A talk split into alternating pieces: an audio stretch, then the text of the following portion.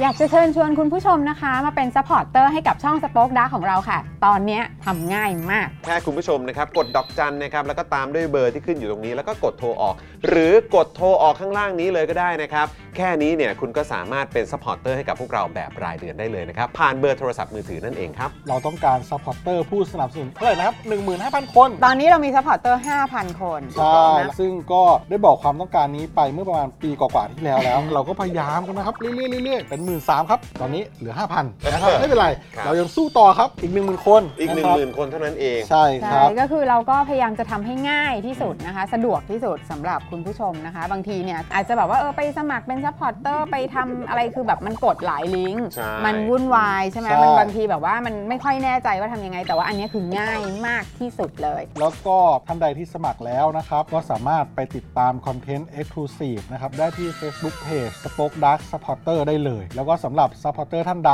ที่เป็นผู้สนับสนุนอยู่แล้วทาง YouTube หรือ Facebook นะครับ ก็สามารถทักแชทเข้าไป บอกว่าเป็น Supporter อยู่แล้วอยากเข้ากลุ่มลับ Exclusive สำหรับผู้สนับสนุนเท่านั้นนะครับ รีบสมัคร แล้วก็รีบทักแชทกันไปได้เลยนะครับ มากันเยอะๆนะคะ อืม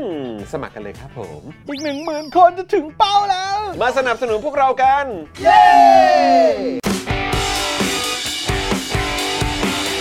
Daily t o p i c กกับจอห์นวินยู สวัสดีครับคุณผู้ชมครับ ต้อนรับทุกท่านเข้าสู่ Daily Topics นะครับ ประจำวันอังคารที่ 9 มกราคม 2567 นะครับ คุณผู้ชมครับ ทักทายทุกท่านเลยนะครับ ใครมาแล้วกดเลขแปดรัวๆนะครับ เพื่อเป็นการเพิ่มพลังนะครับ ให้กับช่องคอมเมนต์ของเรากันหน่อยดีกว่านะครับปิ้วๆนะฮะทักทายคุณผู้ชมทุกท่านเลยนะครับนะโหตอนนี้ผมกำลังดูในไลฟ์อยู่ว่าเป็นไงมาหรือยังครับนะครับ มาแล้วใช่ไหมไลฟ์เรามาแล้วใช่ไหมเออนะครับนะฮะก็คุณดีเคนะครับบอกว่าโอ้โหรีบเข้ารายการเลยนะคะ อืมเอ้าก็ต้องเข้าสิ ใช่ครับผม นี่คือเลทแล้วนะ ใช่ นี่เลทมา 7 นาที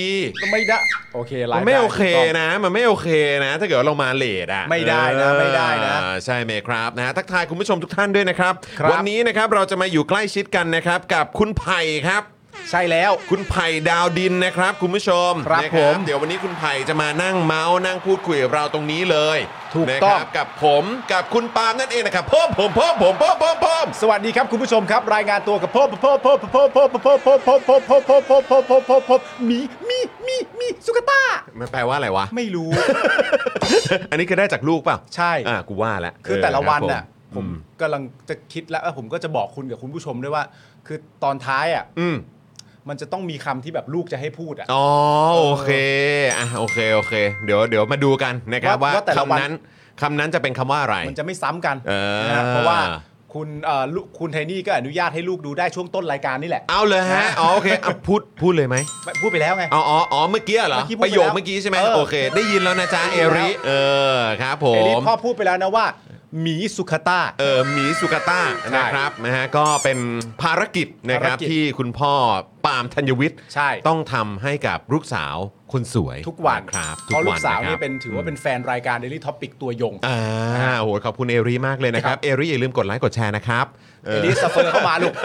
เอลิสเฟอร์เข้ามา เอริสเฟอร์เข้ามาหยิบโทรศัพท์มือถือของหมามีขึ้นมา ถูกต้อง นะครับ แล้วก็สเฟอร์เลย ใช่ เอ่อเทคนิคคือใส่ศูนย์เยอะ ใส่ใช่ ใส่สูตรเยอะๆ และเอลิต้องมั่นใจด้วยว่า ถ้าเกิด ครั ว่า บ พ่อทำได้อะ ครับ เอลิก็ต้องทำได้ เออ และนี่เป็นเรื่องจริงด้วย ๆ จัดไปลูก จัดไป จัดไปลู ลูก กจัดไป นะครับนะอ่ะคุณผู้ชมครับวันนี้ดูรายการไลฟ์แล้วก็ร่วมจัดรายการเรานะครับ พี่บิวซามาสเตอร์นะครับ สวัสดีครับผม สวัสดีครับผม พี่บิวซาวมาสเตอร์ พี่บิวมุกควาย พี่เหมียวตากสินครับ ถูกต้องครับนะแล้วก็อีกหนึ่งโอ้โหอีกหนึ่งเขาเรียกว่าเอ่อบุคคลที่ ครับ หลายต่อหลายคนรอคอยนะครับ เพราะอยากจะเจอเหลือเกินกับอวอร์ดของเขา ใช่ ต้อนรับป้าป้าก่อนก่อนนะครับ สวัสดีครับ สวัสดีครับ สวัสดีครับผม สวัสดีครับป้าป้ากุนกรครับ วันนี้ต้องให้ป้าป้ามานะครับ เพราะว่าพี่โรซี่ของเราเนี่ยโอ้โหร่างกายคือไม่ได้จริง ๆ ครับ จริงๆก็คุณ หนักเลยครับคุณผู้ชม ได้ยินเสียงกันตั้งแต่เมื่อวานแหละ ตั้งแต่เมื่อวานแล้ว ผม นะ ให้ ครับ พี่ซีได้พักผ่อนกันบ้างนะ พ่อหมอก็เพิ่งออกจากโรงพยาบาลนะครับนะฮะแล้วก็มีทีมงานของเราหลายคนก็ เปื่อยอยู่เหมือนกัน ครับ นะครับ คุณปาล์มนี่ก็ยังไม่ร้อยเปอร์เซ็นต์นะ นั่ ยั นน่ะ มี สิ แบบไอคอกแคกคอกแคกนิดหน่อย น่าเบื่อเหมือนกันนะ นะครับนะยังไงก็ดูแลสุขภาพกันด้วยนะครับคุณผู้ชมครับ มีคุณจรเนี่ยแข็งแกร่งอยู่คนเดียว ผมผม โล แบ ก บ ทั้งโลกนี้ก็ทำอะไรเขาไม่ได้ กูป่วยไม่ได้จริงๆ ต้องก้มหน้าก้มตาหาเงินไว้เพื่อน เออครับผมนะฮะอ่ะคุณผู้ชมครับ ใครที่อยากสนับสนุนพวกเรานะครับคุณผู้ชมก็มาเปิดเมมกันนะครับคุณผู้ชม ครับ ตอนนี้ Daily Topics เปิดช่องทางให้คุณผู้ชมใช้อ่าเป็นการแบบเลี้ยงข้าวเลี้ยงกาแฟ ฮะ นะฮะสนับสนุนพวกเรา ครับ นะครับผ่านทาง s u f e r m e d a i l y t o p i c นั่นเอง ครับ นะครับซึ่งก็เป็นช่องทางใหม่ล่าสุดเลยนะครับที่คุณผู้ชมสามารถทำได้แบบง่าย ๆด้วยเหมือนกันนะครับคุณผู้ชมครับ แล้ว แล้วก็เมื่อสักครู่นี้เหมือนพี่ดำเนี่ยจะอัปเดตมานะว่า เปิดรายการมาเนี่ยนะครับ ฮะ เอ่อเปิดรายการมาก็มีเมมเบอร์ใหม่มาเปิดเมมกับเราเลย เอ้ยตั้งแต่ต้นรายการเลยเหรอ นะฮะแต่ว่าต้องขออภัยออกเสียงไม่ได้จริง ไหน ๆ เพราะว่า พี่ดิวดูหน่อยสิ ไม่รู้ว่ามันออกเสียงว่ายังไงไงดูเหมือนว่าจะเป็นแบบภาษารัสเซียอะไรอย่างนี้หรือเปล่า ผมก็ไม่แน่ใจ ต้องลองดูนะ นะครับนะฮะเป็นสายแบบเออผมไม่แน่ใจว่ามันเป็นแบบรัสเซียหรือว่าแบบเป็นยูเครนหรืออะไรผมก็ไม่แน่ใจนะครับมันเลยไปแล้วนะ แต่ว่าก็ต้องขอขอบพระคุณมาก ๆเลยนะครับ ขอบพระคุณนะครับ ทักทายคุณมิมินะครับ คุณพี่หมีนะครับ คุณธนาโนนคุณดีเคคุณแซคเคอรี่คุณนางมานน้อยนะครับ คุณวิภา ครับ ณสุรีมาศคุณเรโกะด้วยนะครับ สวัสดีทุกท่านเลย สวัสดีทุก คุณ ท่าน ดีเค นะครับ ก็ซูเปอร์แชทมา 100 บาท บอกว่าตั้งแต่คุณจรร้องเพลงซื้อไหมนะฮะซึ่งก็คือเพลงรู้ไหมของมอกระจายเนี่ย ครับ เราย้อนไปฟังเพลงรู้ไหมของพี่ๆมอกระจายวนลูปไม่หยุดเลยเอาตรง เฮ้ยสุดยอด ๆเอียเวอร์มาฮะ ซอฟต์พาวเวอร์ไหม ซอฟต์พาวเวอร์เลยฮะซอฟต์พาวเวอร์เลยนะฮะ ไม่ธรรมดา เลยนะ ซื้อไหม ยอด อืมครับผม ยอดวันนั้นก็คิดแทบตาย คิดแทบตายว่ามันเพลงอะไร มันมีอะไรผิดพลาดต เอ รงไหน อ นะครับอ่ะคุณผู้ชมครับ ตอนนี้เริ่มต้นกันเลยดีกว่านะครับ ด้วยการกดไลค์กดแชร์กันนะครับ คุณผู้ชมกดไลค์กันหรือยัง ครับ นี่โหยตอนนี้มีดูรายการอยู่เกือบ 500 ท่านนะครับ เพิ่งจะ 60 ไลค์เอง อ่าผม นะ เข้า ค ไป รับ กดก่อน มากดไลค์กันก่อนเร็ว พวกเรา ปึ้ง นะครับนะแล้วก็เดี๋ยวตอน6โมงนะครับคุณผู้ชมเดี๋ยวเราจะได้อยู่ใกล้ชิดกับคุณไผ่ด้วย ครับ คุณไผ่ดาวดินก็จะมาอยู่ใกล้ชิดกับพวกเรานะครับคุณผู้ชม ครับ นะฮะเดี๋ยวยังไงอ่าคอยติดตามละกันนะครับ ว่าวันนี้เราจะมาพูดคุยกันเรื่องอะไรบ้าง ครับ นะครับนะฮะแล้วก็ระหว่างนี้นะครับคุณผู้ชมก็สามารถสนับสนุนพวกเราได้ด้วยการกดไลค์ก่อนนะครับแล้วก็กดแชร์กันด้วยนะครับคุณผู้ชม ครับ นะฮะคุณสิงห์ทองบอกว่าสวัสดีชาวเควิร์นทุกท่านนะครับ สวัสดีครับ คุณทีบิวบอกว่าจริงฮะเราเราที่หาเงินรายวันถ้าไม่ทำรายได้ก็หายเออรายได้ก็ขาดเลยทันที อ่า เอ่อทันทีนี้แหละฮะเออนะครับ กลัวการป่วยจริง ๆ ป่วยก็ต้องลากสังขารขึ้นมาท อ๋อ ำเออนะครับ ครับผม นะฮะก็ตามสไตล์ครับคุณผู้ชม ครับ นะฮะก็กลมหน้ากลมตาทำงานกันไปนะ อ่า เออนะครับ แล้วก็วันนี้ครับอยากจะอวดนิดนึงครับ วันนี้ผมใส่เสื้อลายที่จริง ๆ คุณปาล์มเนี่ย ครับ ก็ใส่ไปแล้วด้วยนะครับก็ ใช่ คือนี่เลยเสื้อแขนครับ คุณจรจัดเสื้อแค้นมาแล้วคุณผู้ชม อืมนะเป็นเพลิงแขน เป็นเพลิงแค้น ที่สป็อคดักทีวีเดลี่ท็อปิกและเจอข่าว อ่า ตื้นเขาจัดให้เลย ถูกต้อง ง่ายมาก ๆ นะครับ ด้วยการแวะเวียนเข้าไปนะครับ ที่ Spoke Dark Store นั่นเองนะครับ แล้วก็ ครับ ไปกดสั่งได้เลยนะครับ กับ อ่า เสื้อแคน อ่า เพลิงแคนข ของคุณจรนี่เป็นเป็นเสื้อแค้น เออ แต่ว่ามันมันออกแบบด้วยรูปแบบรูปไฟ มั อ่ะ นเป็นเปลวเพลิง เปลวเพลิงอะ เพลิงแห่งความแค้น มันเป็นเพลิงแค้น เออนะครับ ก็ขออวดนิดนึง นี่ตอนนี้พี่ดำโยนลิงก์เข้ามาให้ในช่องคอมเมนต์เรียบร้อยแล้วนะครับ ครับ นะกับ ผม เสื้อยืดแค้นนั่นเอง ใช่ สั่งซื้อได้ที่ Spoke Dark Store นะครับ ครับ รวมถึงสินค้าอื่นๆด้วย ถูกต้อง คุณปาล์มก็เหมือนกันครับ คุณปาล์ม วันนี้ ก็มาพร้อมกับเสื้อลายใหม่ครับ คุณผู้ชม ป้าหมูครับต้องจัดแล้วครับ แฟนๆ รายการหลายท่าน โอ้โห นะฮะจัดไปแล้วกับเสื้อคนดีเวอร์ชั่นสีทอง ครับผม คนดีสีทอง เออ ผ่องนะฮะแบบกระจ่างเลย เออ นะครับ คราวนี้มาเป็นคนดีหลากสีนะฮะ เฮ้ยคนดีหลากสีจ เอ ริง อ ๆคุณผู้ชมแล้วเนี่ยดูในหน้าจอเนี่ย ครับ มันนวลตานะ เอ ฮะ อ มันมันระยิบระยับนะครับ ครับ ณผู้ช ผม โอ้โห อืม ต้องจัดนะฮะอันนี้คนดีเวอร์ใหม่ล่าสุดของ Spoke Dark เลยนะคุณผู้ชมนะ ถูกต้องเลยครับ โอ้โห สุดยอดไปเลย สุดยอดไปเลยนะครับ คุณผู้ชมไปอุดหนุนกันนะครับ อุดหนุนนะครับสำหรับอ่าเสื้อยืดลายใหม่ 2 ลายของเรา เสื้อยืดลายแคน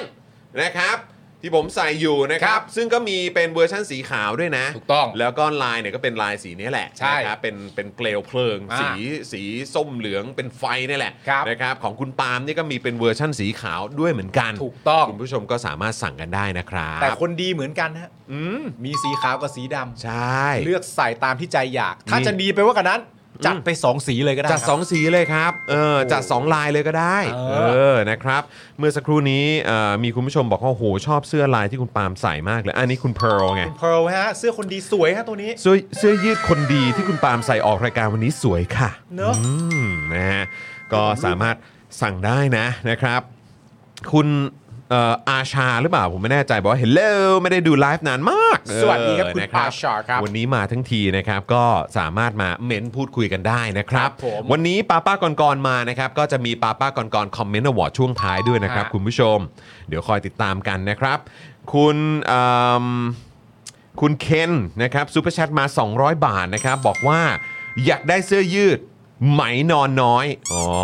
โอ้โหเป็นเสื้อลายคุณไหมนอนน้อยเหรอครับ ก็ต้อง เออ ขอคุณไหมายแล้วล่ะฮะ ต้องขอคุณไหมแล้วล่ะครับ ขอคุณไหมดู เออแต่ว่าก็ถ้านั่นก็จริง ๆ เอาเสื้อแค้นไปใส่ได้นะ เออซื้อแค้นไปใส่ก่อน เนะครับ ไฟแค้น เพราะเวลาคุณไหมายเขานอนน้อยเขาก็ดูแค้นอยู่แหละ เขาก็ดูแค้นอยู่ เออ นะครับ แล้วบางทีก็ชอบชอบโดนฉาบกันใช่ไหมว่าเป็น อ่า คนดี เป็น เออคนดี อะไรแบบนี้ด้วยนะครับ ดี นะสวัสดีทุกท่านเลยนะครับ คุณ คุ ธ ณ นา ปู โน อ่ะ นก็ คุณปู มา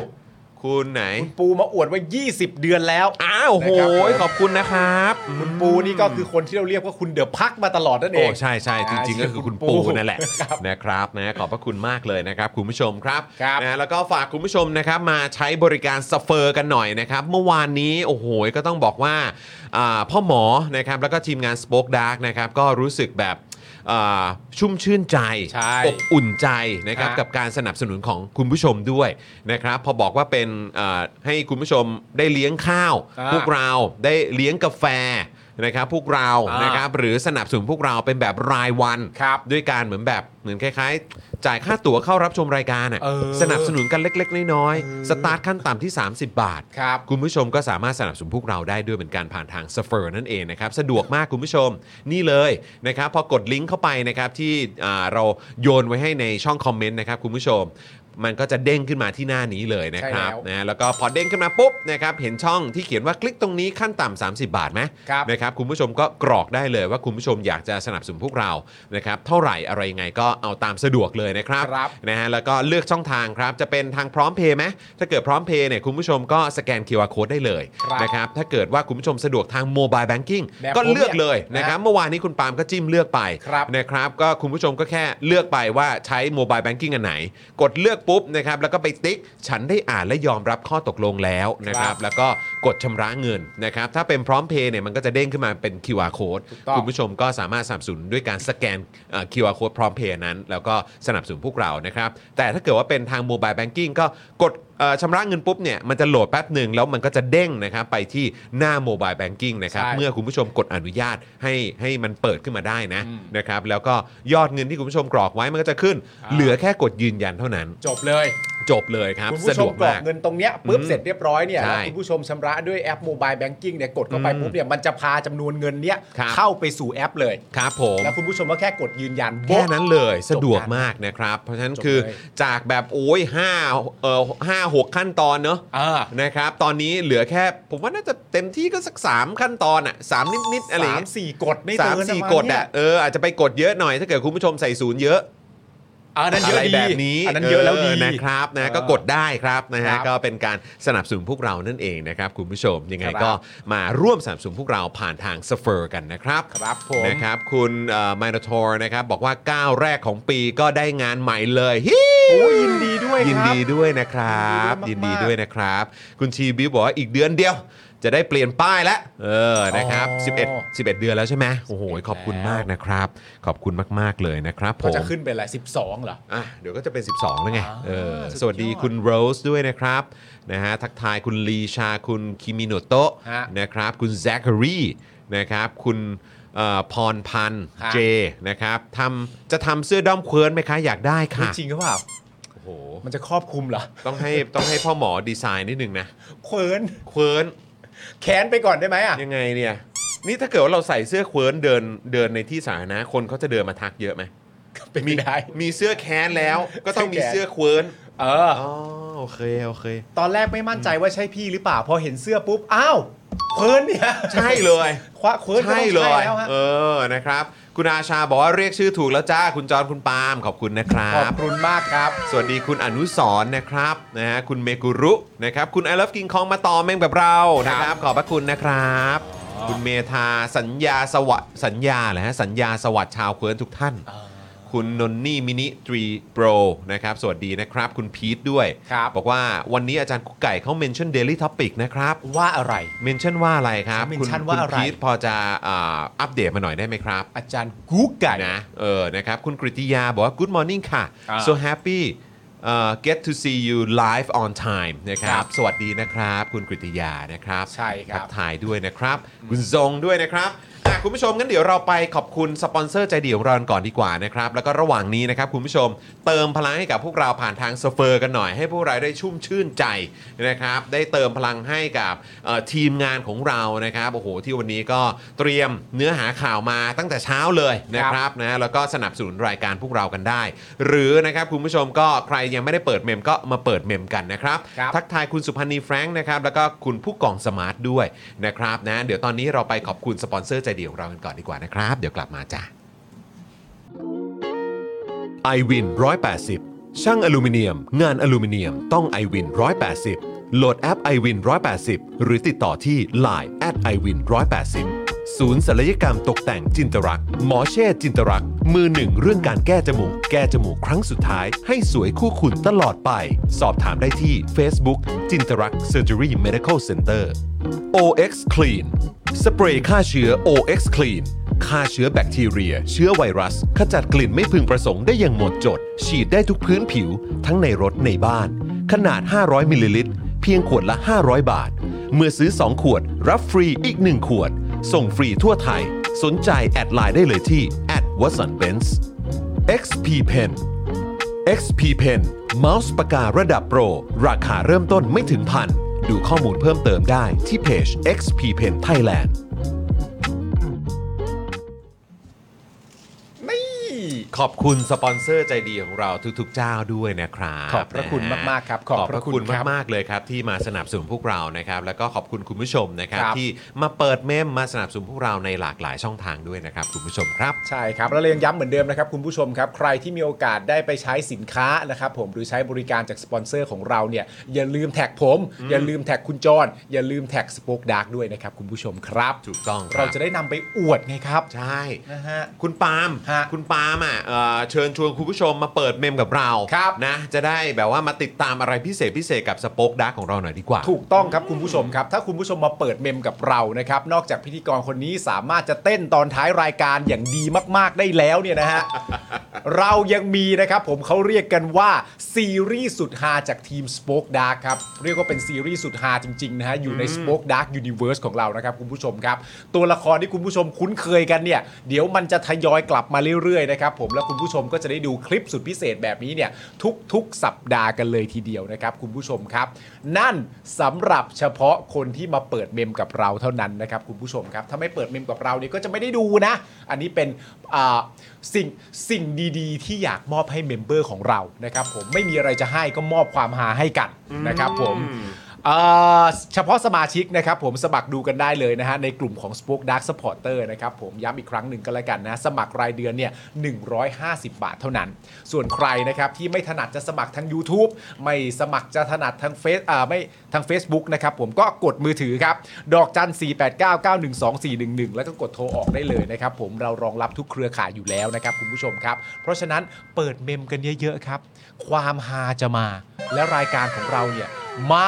5 วันต่อสัปดาห์คุณผู้ชมครับ ตกวันละ 5 บาทเท่านั้นครับ คุ้ม คุ้มสุด คุ้มครับ เปิดเลย อืมนะฮะ ๆฮะ นะมามากัน ฮะ มาเป็นเอ่อผู้สนับสนุนใจดีของพวกเรากันดีกว่านะครับ จะได้ คุณผู้ อ ชม ยู่กัน ครับ นานๆคุณผู้ชม เพราะว่าตอนนี้เนี่ยพอเข้าช่วงเสาร์อาทิตย์ปุ๊บขึ้นมาทีนึง อืม หรือมีช่วงหยุดขึ้นมาทีนึงเนี่ยเวลามันหายนี่มันหายควบฮะ หายหวบจริง หายควบแล้วก็ตกใจมาก ๆ ใช่เราเนี่ยแบบสยองเลยเพราะว่าแบบเฮ้ยแบบคุณผู้ชมทำไมถึงแบบ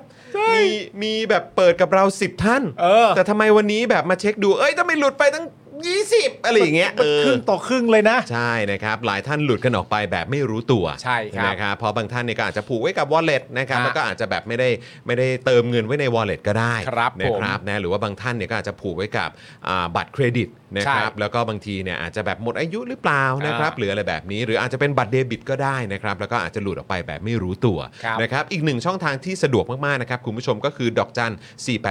489912411 แล้วก็โทรออกนะครับ อันนี้เป็นช่องทางที่สะดวกมากๆ ผูกไว้กับบินโทรศัพท์มือถือรายเดือนได้เลยนะครับ คุณผู้ชม ครับผม นะครับ สวัสดีคุณบานาน่านะครับ คุณสกาเลตนะครับ คุณ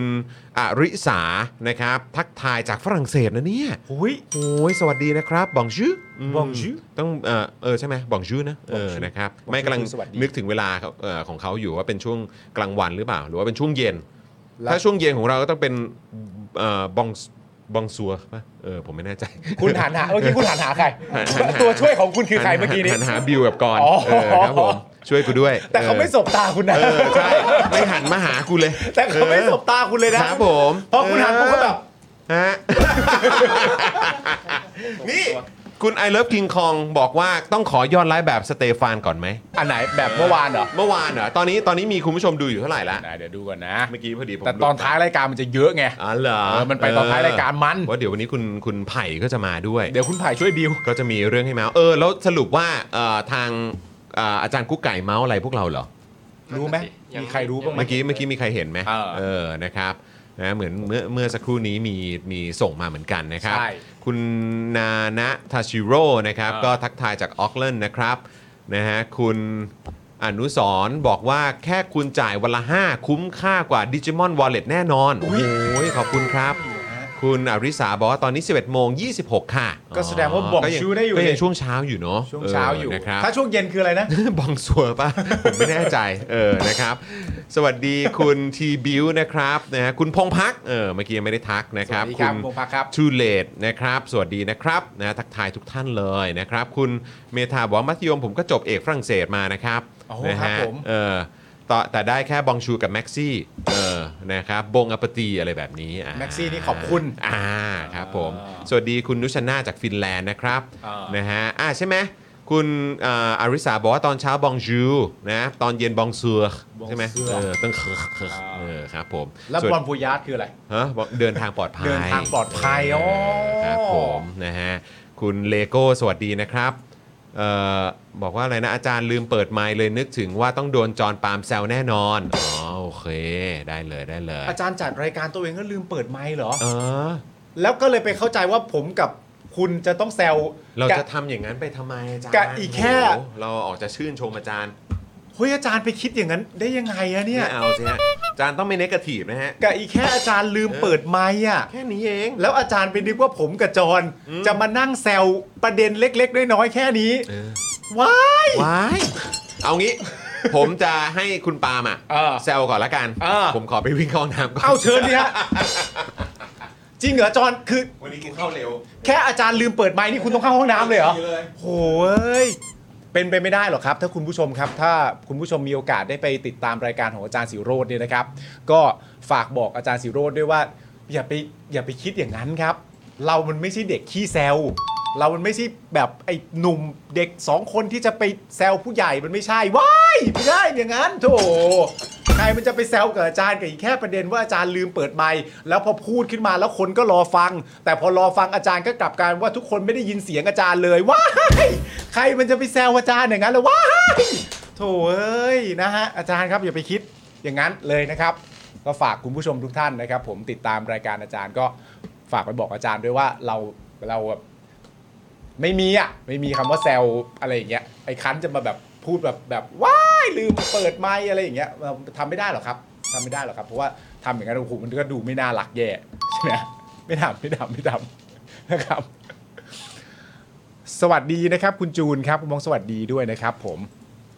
อาจารย์กุ๊กไก่อยากมีทีมงานเก๋ๆแบบนี้โอ้โหคนเดียวก็สุดยอดขนาดนั้นแล้วนะฮะว้ายนะครับ ทุกวันนี้เลิกเรียกอาจารย์กุ๊กไก่แล้วนะคะ ต้องเรียกวันเพนฮะอาจารย์กุ๊กไก่ไปมีไปมีชื่อใหม่ว่าวันเพนแล้วเหรอ มีชื่อเล่นใหม่ตลอดเลยคนนี้ เหรอ ใช่ใช่ ใครตั้งให้เจเจ นั่น ศรี เจเจหรือเปล่า ใจนะชื่อใหม่นี่ใครตั้งให้ เออ ชื่อวันเพนซะแล้ว ว้ายวันเพนลืมเปิดไมค์เอ้ยแมวมันก็ไม่น่ารักดีเนอะไปแซวอย่างนั้นได้ยังไงนะฮะอาจารย์หยิบไม่เลียวแล้วนะครับผม บาปคนเดียวเต็มๆเลยคุณปาล์ม ไม่แซวหรอกรักอาจารย์จะตายนะครับผม แล้วก็ที่สำคัญไปมากกว่านั้นนะครับผมเราก็แบบโหเราก็แบบเราก็หยิ่งซะด้วยนะฮะพออาจารย์เมนชั่นถึงรายการ Daily Topic เนี่ยมันก็แน่นอนอยู่แล้วว่า เราไม่มีทางหรอกครับ ที่เราจะเมนชั่นรายการสิโรดทอคืนเรา เราไม่ทำอะไรอย่างนั้น เพราะเรามาแบบเรามาทางหยิ่งแล้วไงนะครับอาจารย์พูดชื่อรายการเราอาจารย์ก็พูดไป แต่อย่าหวังนะครับว่าเราจะพูดรายการสิโรดทอเราจะไม่มีทางพูดรายการสิโรดทอเด็ดขาดนะครับผม ถึงแม้เราจะรู้ว่ารายการสิโรดทอล์กเนี่ยเป็นรายการของอาจารย์สิโรดคล้ามไพบูลย์แต่ว่าอาจารย์พูดถึงรายการเรา แต่ว่าเราจะพูดคืนให้ไหม เราไม่พูดครับสิโรดทอล์กนะคุณผู้ชม รายการที่ตอนนี้เนี่ยมียอด subscribe เนี่ยตอนนี้ตีขึ้นไปเท่าไหร่แล้วนะสามแสนสี่แสนแล้วหรือเปล่าไม่รู้เนี่ย แต่ว่าเราไม่พูดเราไม่พูดเด็ดขาดนะครับผมแล้วก็อีกรายการหนึ่งที่จัดกับเจเจที่ชื่อรายการว่าพักการเมือง ก็ก็เราก็ไม่พูดนะฮะเออ ไม่พูดให้นะครับผมสบายๆอยู่แล้วเราเราแบบเรามาทางหญิงไงนะคุณผู้ชม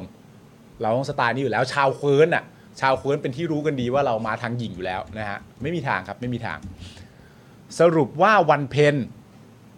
กุ๊กไก่ได้แอร์ไทม์บน Daily Topic ไปแล้วฮะเราไปทำอย่างนั้นแล้วเหรอพี่วิว เราไปให้แอร์ไทม์เขาแล้วเหรอโอ้โหหลง ห ก น่อย ล ครับนิดหน่อย นิดหน่อยนิดหน่อยโอเคนิดหน่อยนิดหน่อย นิดหน่อย ไม่พูดไม่ต้องพูดนะโอเค ไม่ต้องไม่ต้องพูดแล้วไม่ต้องพูดสามแสนแล้วเหรอโอ้โหสุดยอดจริงๆสามแสนที่พูดถึงนี่คือช่องสิโรดทอล์กใช่ไหมแต่ผมไม่พูดหรอก ผมไม่พูดหรอก สวัสดีครับผมอาสวัสดีคุณอินบ้าด้วยนะครับผมนะฮะเพื่อนเรียกชื่อไม่หันแล้วใช่ เรามาทางหญิงแล้ว อะไรเหรอ เราไปทางหญิงแล้ว ทำไมอ่ะ เพราะว่าอาจารย์นั้นเมนชั่นไง อ่า เมนชั่นผมเมนชั่นคุณ เออ เมนชั่นแบบอ่าช่องของเรา Daily Topic อืม แต่ว่าเรามาทางหญิงไง อืม พออาจารย์เมนชั่นเรามาเราก็จะไม่เมนชั่นรายการสีโรดทอล์กคือเราจะไม่ เราจะไม่พูด เราจะไม่พูดด็ด นี่เราไม่ได้พูดเลยเหรอ พูดตาสว่างกว่า ค่ะ เราไม่พูด อ่า ไม่พูด โอเคโอเค ไม่พูด นะครับ ครับ สวัสดีคุณมากกี้ด้วยนะครับ ทักทายทุกท่านนะครับอ่ะคุณผู้ชมงั้นเดี๋ยวเรามากันที่ข่าวสั้นทันโลกของเรากันก่อนไหม ครับ นะครับ แล้วก็เดี๋ยวพอคุณไผ่มาปุ๊บเนี่ยเดี๋ยวเราก็จะได้เชิญคุณไผ่เข้ามา แล้วก็รันกันต่อกับประเด็นที่เราอยากจะเมาส์กับคุณไผ่เลยดีกว่านะครับ ครับ แล้วก็ ผม ย้ำ ย้ำอีกครั้งนะครับคุณผู้ชมใครที่เข้าอ่ามาติดตามรายการของเราตอนนี้แล้วนะครับ คุณผู้ชมกดไลค์กันด้วยนะครับ ฮะ นะฮะแล้วก็กดแชร์กันด้วย ถ้าคุณผู้ชมกดไลค์กดแชร์แล้วก็อ่าอัปเดตกันมาได้ด้วยการพิมพ์ตัว L ตัว S เข้ามาก็ได้นะครับ ครับ แล้วก็ย้ำอีกครั้งนะครับ เราต้องการให้คุณผู้ชมมาเปิดเมมกับเรากันเยอะๆนะครับ ครับผม นะฮะมาข่าวสั้นทันโลกเราจะไปที่ใครก่อนดี ไปที่คุณสิริธันวาแฮ่สิริกัญญาสิว่าเพื่อนโถู เอ้าเพื่อนมันไม่ใช่มกราแล้วเหรอ เอ้ยโหมันปีใหม่แล้วนี่หว่า สิริมกรา นี่อ่ะไปที่ข่าวแรก คุณประเด็นเรื่องสิริมกราบายสิริกัญญาเนี่ยนะครับผมคุณสิริกัญญานี่ถ้าคุณผู้ชมติดตามเนี่ยนะ และจริง ๆ มาตั้งแต่พักอนาคตใหม่แล้วเนี่ยนะครับผมเขาก็มีการเสนอใช่ไหมฮะ ให้ไลฟ์สดการประชุมนะครับผมกมทงบปี 67 ครับ ครับ เตือนรัฐบาลนะครับกฤษฎีกายังไม่ได้ไฟเขียว แค่ชี้เงื่อนไขทางกฎหมายเฉยๆนะครับผม ครับ เมื่อวานนี้นะครับมีการประชุมกมทสามัญพิจารณาร่างพรบงบประมาณ 67 นัดแรกนะครับ นี่คือนัดที่ 1 เลยนะ โดยคุณสุริกัญญานะครับ เสนอให้มีการไลฟ์สดการประชุมสู่สาธารณะ แต่กมทสัดส่วนรัฐบาลนี่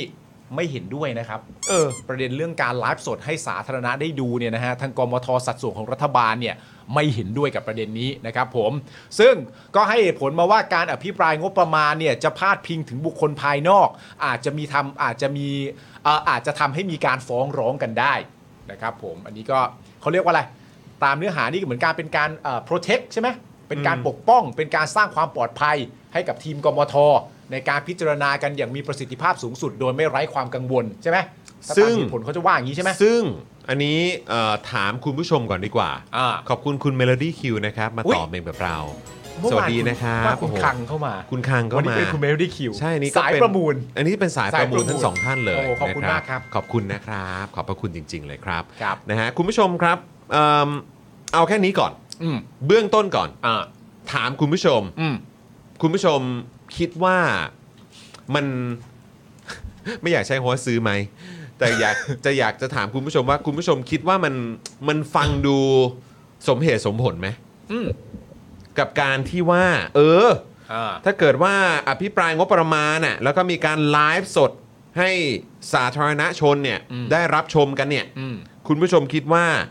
ไอเหตุผลที่เขาบอกว่าอุ้ยไม่เอาดีกว่านะเพราะว่าเดี๋ยวเราเนี่ยอาจจะมีปัญหาเรื่องของการฟ้องร้องกันได้ เพราะว่ามัน ถ้า น่า มี จะ การเอ่ยนั่นเอ่ยนี่พูดชื่อนั่นพูดชื่อนี่พูดชื่อของคนที่เกี่ยวโครงการ อ่า พูดชื่อของคนที่เกี่ยวกับการประมูล ซึ่งมีอยู่แล้ว มีอยู่แล้วล่ะครับ อ่าน นะฮะแต่ว่าสิ่งเหล่านี้เนี่ยมันจะ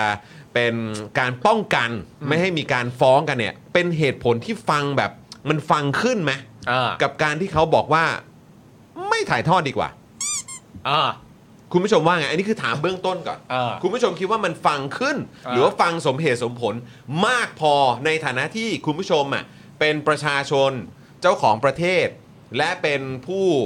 เสียภาษี อ่า ทางตรงทางอ้อม อืม นะครับแล้วก็งบประมาณเหล่านี้เนี่ย ครับ นะครับ มันก็ส่งตรงไปให้ตัวแทนของประชาชนครับ อ่า นะที่อยู่ในคณะกรรมาธิการเนี่ยเขาได้มาประชุมมาตัดสินใจกันคุณ ครั ผู้ บ ชมคิดว่ามันฟังขึ้นไหม อ่า เอาเบื้องต้นแค่นี้ก่อนเลย อ่า ถ้าฟังขึ้นนะครับคุณผู้ชมกดหนึ่ง อ่า ถ้าฟังไม่ขึ้นกดศูนย์มาแล้วกัน อ่า เอางี้แล้วกัน อืม อืมนะครับ คือถ้าถามผมอะ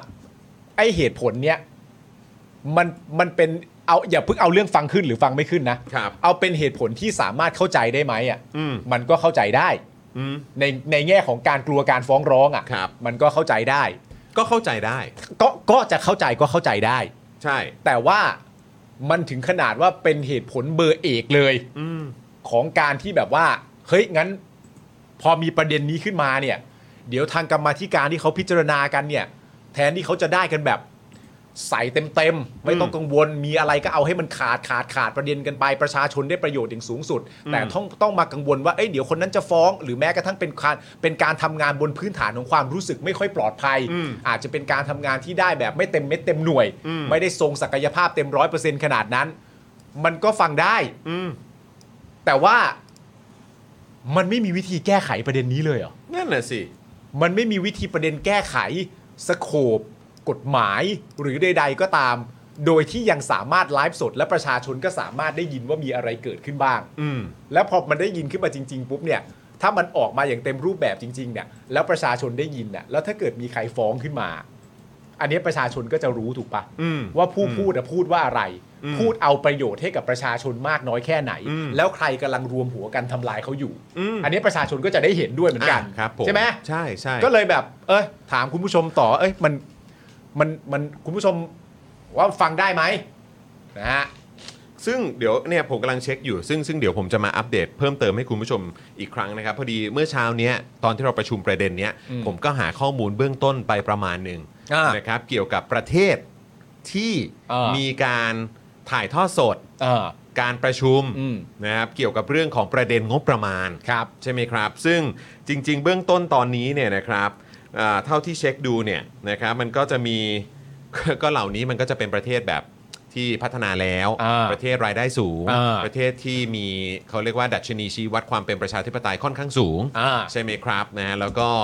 อืมมีความเขาเรียกว่า อะไร เปิดให้มีการตรวจสอบ อ่า นะอย่างเข้มข้น อ่า จากภาคประชาชน ไม่กังวลความโปร่งใส แล้วก็ตัวแทนของประชาชนพอสม อ่า ควร อันนี้คือผมเข้าใจว่าเออมันการที่เอาประเทศรายได้ปานกลาง อ่า ประเทศที่ยังมีระบอบประชาธิปไตยที่ที่ไม่อยากเรียกว่าเป็นประชาธิปไตยสักเท่าไหร่นะฮะเออเพราะเอ่อรัฐธรรมนูญด้วยของปี 60 แล้วก็การทำรัฐประหารซ้ำแล้วซ้ำเล่าของประเทศนี้ที่ทำให้ประชาธิปไตยของเราเนี่ยมันไม่แข็งแรงเนี่ย อืม นะครับคือการเอาไปเอ่อไปเทียบเนี่ยมันก็อาจจะเป็นเรื่องที่ที่อาจจะ ไม่ค่อยจะใช้คาว่าอะไรเดียว อ่ามั มันอาจจะบางคนก็อาจจะบอกโอ้โหไปเทียบขนาดนั้นได้ยังไง ประเทศเขาพัฒนาแล้ว อ่า เออนะครับ แต่อยากให้คุณผู้ชมฟังดู ว่าการที่ประเทศเหล่านี้เขามีการถ่ายทอดสด อ่า การประชุมระดับคอมมิตี้นะ อ่า คอมมิตี้นะก็คือหมายความว่าคณะกรรมาธิการนะ อ่า ไม่ใช่แบบรัฐสภานะ อืม รัฐสภาก็คือของบ้านเราก็มีการถ่ายทอด อยู่แล้ว บางอันก็เป็นลับก็มีนี่เข้าใจ เวลา ข้ใจ ลงมอติย่นั้น บางอ ลง ย่าง มติอะไรแบบ แบบนี้ใช่ไหมครับ แล้วในขณะเดียวกันเนี่ย ผมก็เลยอยากจะรู้ว่า แล้วถ้าเกิดว่าเป็นแบบคณะกรรมาธิการล่ะ เออ ถ่ายทอดไหม อืม ซึ่งข้อมูลที่ออกมาเนี่ยนะครับ ก็คือมีครับ ถ่ายทอดแล้วก็คือก็ถ่ายทอดอย่างสหรัฐอเมริกาเนี่ย ก็จะถ่ายทอดผ่านทาง C-SPAN อ่าฮะ ใช่ไหมฮะ ก็คือเหมือนแบบคล้ายๆ ช่องแบบอาจจะเป็นช่องที่เอาไว้ถ่ายทอดสดเรื่องราวที่เกี่ยวกับ แบบสภา เออ หรือว่าของภาครัฐนั่นแหละ เออ นะครับเอ่อแคนาดาก็มี อืม ออสเตรเลียก็มีอังกฤษนะครับยูไนเต็ดคิงเดมสหรัฐเอ่อสหราชอาณาจักรก็มี อืม เยอรมันก็มี สวีเดนก็มีอินเดียก็มีครับ เหรอ ญี่ปุ่นก็มีเกาหลีใต้ก็มี และท้ายที่สุดที่เขายกตัวอย่างมาก็คือบราซิลครับ บราซิลก็มี บราซิลก็มีด้วยเหมือนกัน ในชั้นกรรมาธิการนะ กรรมาธิการนะ อ่า อันนี้คือไม่ใช่เอ่อแค่เฉพาะของรัฐสภาเท่านั้นนะครับ อ่า แต่อันนี้เรากำลังพูดถึงระดับกรรมาธิการ เออ เขาก็ถ่ายทอดให้ดู อืมเพราะมันมีประเด็นเรื่องการตรวจสอบความโปร่งใสแล้วก็มีประเด็นเรื่องเม็ดเงินเข้ามาเกี่ยวข้องนี่ อืม ใช่ไหมครับ ผมประชาชนก็ควรจะได้รู้กัน นี่ก็คือตัวอย่างประเทศนะ คุณผู้ชมที่ที่คุณจรยกตัวอย่างมาก็คือตัวอย่างประเทศที่เขามีถ่ายทอดสด ใช่ซึ่งซึ่งคือเรื่องเนี้ยมันก็เป็นประเด็นที่ค่อนข้างคือคือที่เราต้องยกตัวอย่างประเทศเหล่านี้มาเนี่ย เพราะว่าผมว่าในมุมมองของประชาชน แล้วก็คนทำงานการเมืองอะ่ะ อืม ใช่ไหมครับ แล้วก็ใครก็ตามที่มีความหวังอยากจะให้ประเทศนี้เนี่ยมันก้าวไปข้างหน้า อืม พัฒนามากยิ่งขึ้นเนี่ย ก็ย่อมต้องมีการตั้งเป้าหมายไว้ อืม ว่าเราอ่ะอยากจะมีประชาธิปไตยที่เป็นแบบเนี้ย อ่า เออที่มันเป็นประชาธิปไตยแบบเต็มใบจริง อืม ๆ ใช่ไหมแล้วก็ประชาชนมีสิทธิ์มีเสียงจริง ๆ ตัวแทนของประชาชนทำงานอย่างเต็มที่ประชาชนก็สามารถตรวจสอบได้ อืม อะไรแบบเนี้ย อืม คือเราก็ตั้งเป้าไว้อย่างนั้นอ่ะอันนี้คือถึงแม้ว่าเราจะยังไม่ใช่ประเทศเอ่อที่พัฒนาแล้ว อ่า หรือประเทศที่มีรายได้สูงแล้วเนี่ย แต่ผมก็คิดว่าเราก็ควรจะยังผลักดันนะ เออ ให้สิ่งเหล่านี้มันเกิดขึ้น เพื่อ ใช่ ให้คนที่อ้าง อืม ความแบบบริสุทธิ์ใจ อืม อ้างเอ่อผลประโยชน์ของชาติ เอออ อะไรแบบเนี้ย อืม เอ่อในการบางคนก็มองว่าเป็นการอ้างคำพูดเหล่านี้เพื่อการหากินนะฮะ อ่า แต่ว่าก็ก็ก็ทำตามที่ตัวเองพูดสิ อ่าอ่า เออด้วยการแบบบอกออกมาเอ่อด้วยการแบบเปิดเผยออกมาให้คน เออ ได้เห็น อืม โดยทั่วกันว่า เออ แบบเราเราไม่มีอะไรจะปิดบังจริงๆอ่ะ เออแล้วประชาชนจะประชาชนจะชอบใจหรือถูกใจอ่ะ มันอีกประเด็นหนึ่ง ใช่ ใช่ไหมฮะ ใช่แล้วก็คือแบบคือผมคิดว่าคนก็น่าจะแยกแยะกันออก ถ้า อืม เกิดบอกว่าเออเรื่องบางเรื่องมันถ่ายทอดไม่ได้ อ่า อย่างสมมุติแบบบอกเรื่องแบบเอิ่มยังไงเดียเรื่องชนิดอาวุธที่กองทัพจะเอาไปตั้งไว้ตรงริมชายแดนหรืออะไรอย่างเงี้ยเออ อ่า อันนี้ก็ยังพอเข้าใจ อ่า เออ แต่ว่าเออถ้าเกิดว่าอย่างเนี้ยมันเป็นเรื่องที่มันเกี่ยวข้องกับประชาชนโดยตรงอย่างเงี้ย อ่า ใช่ไหมเกี่ยวกับเรื่องของ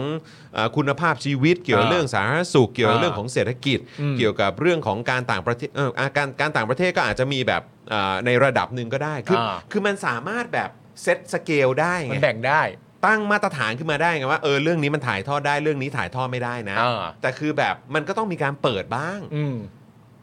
ใช่ไม่ครับเป็นเรื่องจริง เออ มันก็ต้องทำอยู่แล้ว แต่ทีเนี้ยก็คือคือตอนแรกเนี่ยมีคุณผู้ชมถามเข้ามาใช่ไหมว่าเออมันไม่ได้คุ้มครองเหรอ คือถ้า ช่ไห ใน มฮะ สภาเข้าใจว่าคุ้มครอง ใช่ คือประเด็นมันคือคุณวรวัตรเอื้ออภิญญกุลเนี่ยนะครับจากพักเพื่อไทยเนี่ยก็บอกว่าบางครั้งเนี่ยการอภิปรายเนี่ยมีการพูดถึงบุคคลภายนอก แต่ว่ากฎหมายเนี่ยคุ้มครองเฉพาะภายใน อืม นะครับก็อาจทำให้เกิดการฟ้องร้องได้นะครับผมในขณะที่คุณอนุรักษ์จุรีมาศนะครับผมพักชาติไทยพัฒนาเนี่ยบอกว่าเรื่องการถ่ายทอดสดเนี่ยพูดกันมาทุกๆ ปีเลยนะครับ หากถ่ายทอดไปแล้วมีการฟ้องร้อง โดยเฉพาะอย่างยิ่งข้าราชการของสภาเนี่ยก็จะเดือดร้อนที่สุด จึงขอให้ทำเหมือนทุกปีที่ผ่านมาเพื่อความสบายใจของทุกฝ่ายนะครับ ผมก็เหมือนอารมณ์แบบเป็นห่วงเป็นใยข้าราชการสภานะครับ ว่าจะโดนฟ้องร้องซึ่งเพราะฉะนั้นเท่าที่เราเช็คข้อมูลมาณตอนนี้เนี่ยประเด็นสำคัญอันดับหนึ่งนี่รู้สึกว่าจะเป็นประเด็นเรื่องการปกป้องคนจากการถูกฟ้องร้องนะปกป้องคนจากการถูกฟ้องร้องโดยคนภายนอกที่ถูกพูดถึง มันมาทรงนี้นะครับ ไม่รู้อะผมก็แบบก็ต้องถามคุณผู้ชมอีกแหละ ว่า เออ คุณผู้ชมรู้สึกว่ามันฟังขึ้นไหม เออ แล้วในฐานะที่เราเป็นประชาชนน่ะ อืม เรารู้สึกว่าแบบนี้มันโอเคหรือเปล่า ครับ นะครับ ส่วนคุณมณพรใช่ไหมครับ ครับ เจริญศรีรัฐมนตรีช่วยคมนาคมจากเพื่อไทยเนี่ยนะครับ ก็ยังเสนอนะครับในที่ประชุมว่าห้ามไลฟ์สดในห้องประชุมออกไปด้วยนะครับ เอ อไม่ต้องเอาเลย ห้องประชุมก็ไม่ต้องนะฮะ เฮ้ยเนี่ยแล้วมันก็คือจากพรรคเพื่อไทยนะครับ ใช่ โดยคุณสิริกัญญานะครับพยายามจะเสนอให้ที่ประชุมเนี่ยลงมติ แต่คุณภูมิธรรมนะครับซึ่งเป็นประธานกมทก็ใช้อำนาจวินิจฉัยให้เป็นแบบเดิม ก็คือไม่ให้ไลฟ์ครับ ครับ คือทีแรกก็คุยกันว่า เออเออเอาไงจะมีการโหวตไหม อืม คุณภูมิธรรมก็บอกเลยขอใช้อำนาจในฐานะประธานกมทเนี่ยนะครับ อ่า ฟันธงไปเลยว่าไม่ให้ไลฟ์ อ่า อย่างไรก็ดีนะครับ ก็ยังมีการถ่ายทอดสดหน้าห้องประชุมอยู่นะ อ่า สื่อมวลชนก็สามารถถ่ายทอดสดนะครับ หน้าห้องประชุมได้ ในประเด็นการประชุมที่อ่าคุณภูมิธรรมเนี่ยอนุญาตครับ อ่าก็คือไอการถ่ายทอดสดเนี่ยยังมีอยู่ แต่เป็นการถ่ายทอดสดที่เกิดขึ้นหน้าห้องประชุมที่ประชุมกันอยู่นี่แหละนะครับผมซึ่งสื่อมวลชนซึ่งเรียกว่าอะไรนะ เป็นผู้นำสารมาบอกประชาชนคนเหล่านี้เห็นใช่ไหมฮะแต่ที่สำคัญก็คือมาร์กประเด็นท้ายที่คุณจรพูดก็คือว่าในประเด็นเหล่านั้นเนี่ยก็ต้องเป็นประเด็นที่คุณภูมิธรรมเนี่ยอนุญาตแล้ว ใช่ นะครับผม คือมันแบบแต่แต่ผมก็รู้สึกว่าอย่างอย่างที่เราพอจะทราบกันมานะครับ ว่าจริง ๆ แล้วประเด็นนี้เนี่ยก้าวไกลเนี่ยก็เสนอมาหลายครั้งแล้ว ใช่ ใช่ไหมครับ ตั้งแต่สมัย อ รั นาคต ฐบาล ใหม่ ที่แล้วแหละ อืม ใช่ไหมครับ ก็มีการนำเสนอเรื่องนี้ด้วยเหมือนกัน อืม แต่ว่ามันก็ยังไม่เกิดขึ้นสักที ใช่ นะครับแต่ผมคิดว่าเสียงจากภาคประชาชนจากฝั่งประชาชนเนี่ย เออ มันเริ่มดังขึ้นเรื่อยๆ ดังขึ้นเรื่อยๆ ดังขึ้นเรื่อยๆ แล้วแหละ อืม นะครับเพราะฉะนั้นก็ต้องมาดูกันครับว่า อ่า จะยื้ออะไรแบบเนี้ยไปได้อีกกี่สมัย อ่า หรือว่ากี่รัฐบาล อ่า หรือหรือว่าอีกนานแค่ไหนกัน อ่า ก็ต้องมาดูกันเนอะ ใช่ เพราะว่าณตอนนี้มันก็มีคำแซวใช่ไหมเพราะประเด็นหลักในการจะเปิดเผยในแง่ของการไลฟ์สดเนี่ยในชั้นกรรมาธิการเนี่ย อืม ก็เป็นประเด็นว่าแบบก็จะมีคนแซะมีคนแซวว่าเอ้ยทางฝั่งของพรรคก้าวไกลเองเนี่ยเอ้ยทำทำนี่แบบดูในประเด็นเรื่องความโปร่งใสจริงหรือเปล่า อืม หรือว่าที่ทำการไลฟ์สดขึ้นมาเนี่ยต้องการจะให้ดูเพอร์ฟอร์แมนซ์ โถ่ นึกออกไหมต้องการจะให้ดูเพอร์ฟอร์แมนซ์ตัวเองว่าพวกฉันนี่แบบเก่งมาก เหมือนแบบว่าเปิดพื้นที่เพิ่มเติมเพื่อเอาไว้อวดอะนะเป็นอีกหนึ่งช่องทางที่เอาไว้อวดใช่ไหมฮะ แต่เรื่องนี้มันไม่ใช่เรื่องของก้าวไกลไง ถูกต้อง it's not about ก้าวไกล มันเป็นเรื่องของคนทั้งหมด it's about budget ใช่ it's about the budget ใช่ เออ it's about our money เออ our tax money ใช่ เออ ซึ่งพวกยูอ่ะ เออ พวกท่านน่ะ อ่า อืมนั่นแหละ ก็พิจารณากัน อ่า ก็คือเอาเงินพวกกูไปใช้กันอยู่ เออ มันไม่ใช่เรื่องก้าวไกลเว้ย ใช่ แต่ประเด็นก็คือว่าณตอนเนี้ยหลาย ๆ ทีเนี่ยมันเริ่มจะกลายเป็นแพทเทิร์นแล้วไง เออ นึกออกป่ะลักษณะประมาณแบบนี้แบบ ของ ประ แดกอะเหรอ ประเด็นน่ะมันคือประเด็นเรื่องความโปร่งใสถูกไหม ใช่ มันเป็นประเด็นเรื่องความโปร่งใสที่จะเกิดขึ้นกับประชาชน เพื่อประชาชน เพื่อประชาชน เกี่ยวกับผลประโยชน์ของประชาชน และผลประโยชน์ของประเทศชาติ เออ และทีเนี้ยพอพูดแบบนี้เสร็จเรียบร้อยเนี่ย มันก็จะย้อนกลับมาประเด็นเรื่องแบบ เอ้ย จริง ๆ แบบ แค่จะมีการไลฟ์สดเพื่อสร้างสะเพื่อแค่จะมีการไลฟ์สดเพื่อเอาไว้สร้างคะแนนนิยมเพิ่มให้ตัวเองเปล่า โอ้ย เห็นไหม แต่มันก็ตลกนะ ตรงที่แบบว่า มันมีมันมัน คือ มี ก็ก็เข้าใจแต่คือไอ้พวกที่แบบนำเสนอความเห็นแบบนี้เนี่ย อ่า ก็คือแบบ ตื้นอ่ะ ใช่ แล้วก็ใช้คำง่าย ๆ คือกระจอก มันไม่ผมไม่ไปเตือนสำหรับผมผมว่ามันหนี เออมันหนีแล้วมันกระจอกแหละ มันหนี หนีตื้นกระจอกอะครับ เออ มันแบบอะไรของมึงวะ อ่า คือแบบคิดได้แค่นี้เหรอ อ่าก็ ก็เป็นก็เป็นประเด็นเหล่านี้ขึ้นมา เออ รวมถึงอีกประเด็นหนึ่งก็คือว่าซึ่งอันนี้มันมันเกิดขึ้นได้แน่อย่างไม่ต้องสงสัยอ่ะก็คือประเด็นเรื่องเอ่อคือณตอนเนี้ยก้าวไกลเนี่ยเป็นฝ่ายค้านถูกไหม ครับ นึกออกไหมมันมีอีกภาพหนึ่งก็คือว่า ถ้าวันใดวันหนึ่งก้าวไกลเป็นรัฐบาลอ่ะ และก้าวไกลก็คงยึดมั่นเหมือนเดิมว่าในชั้นกรรมาธิการน่ะที่มีพวกกูเป็นรัฐบาลน่ะ อืม แล้วกูต้องใช้เอาเงินภาษีจากคนทั้งประเทศมาบริหารน่ะถึงเวลานั้นน่ะ ก็ไลฟ์สดอยู่ดี อืม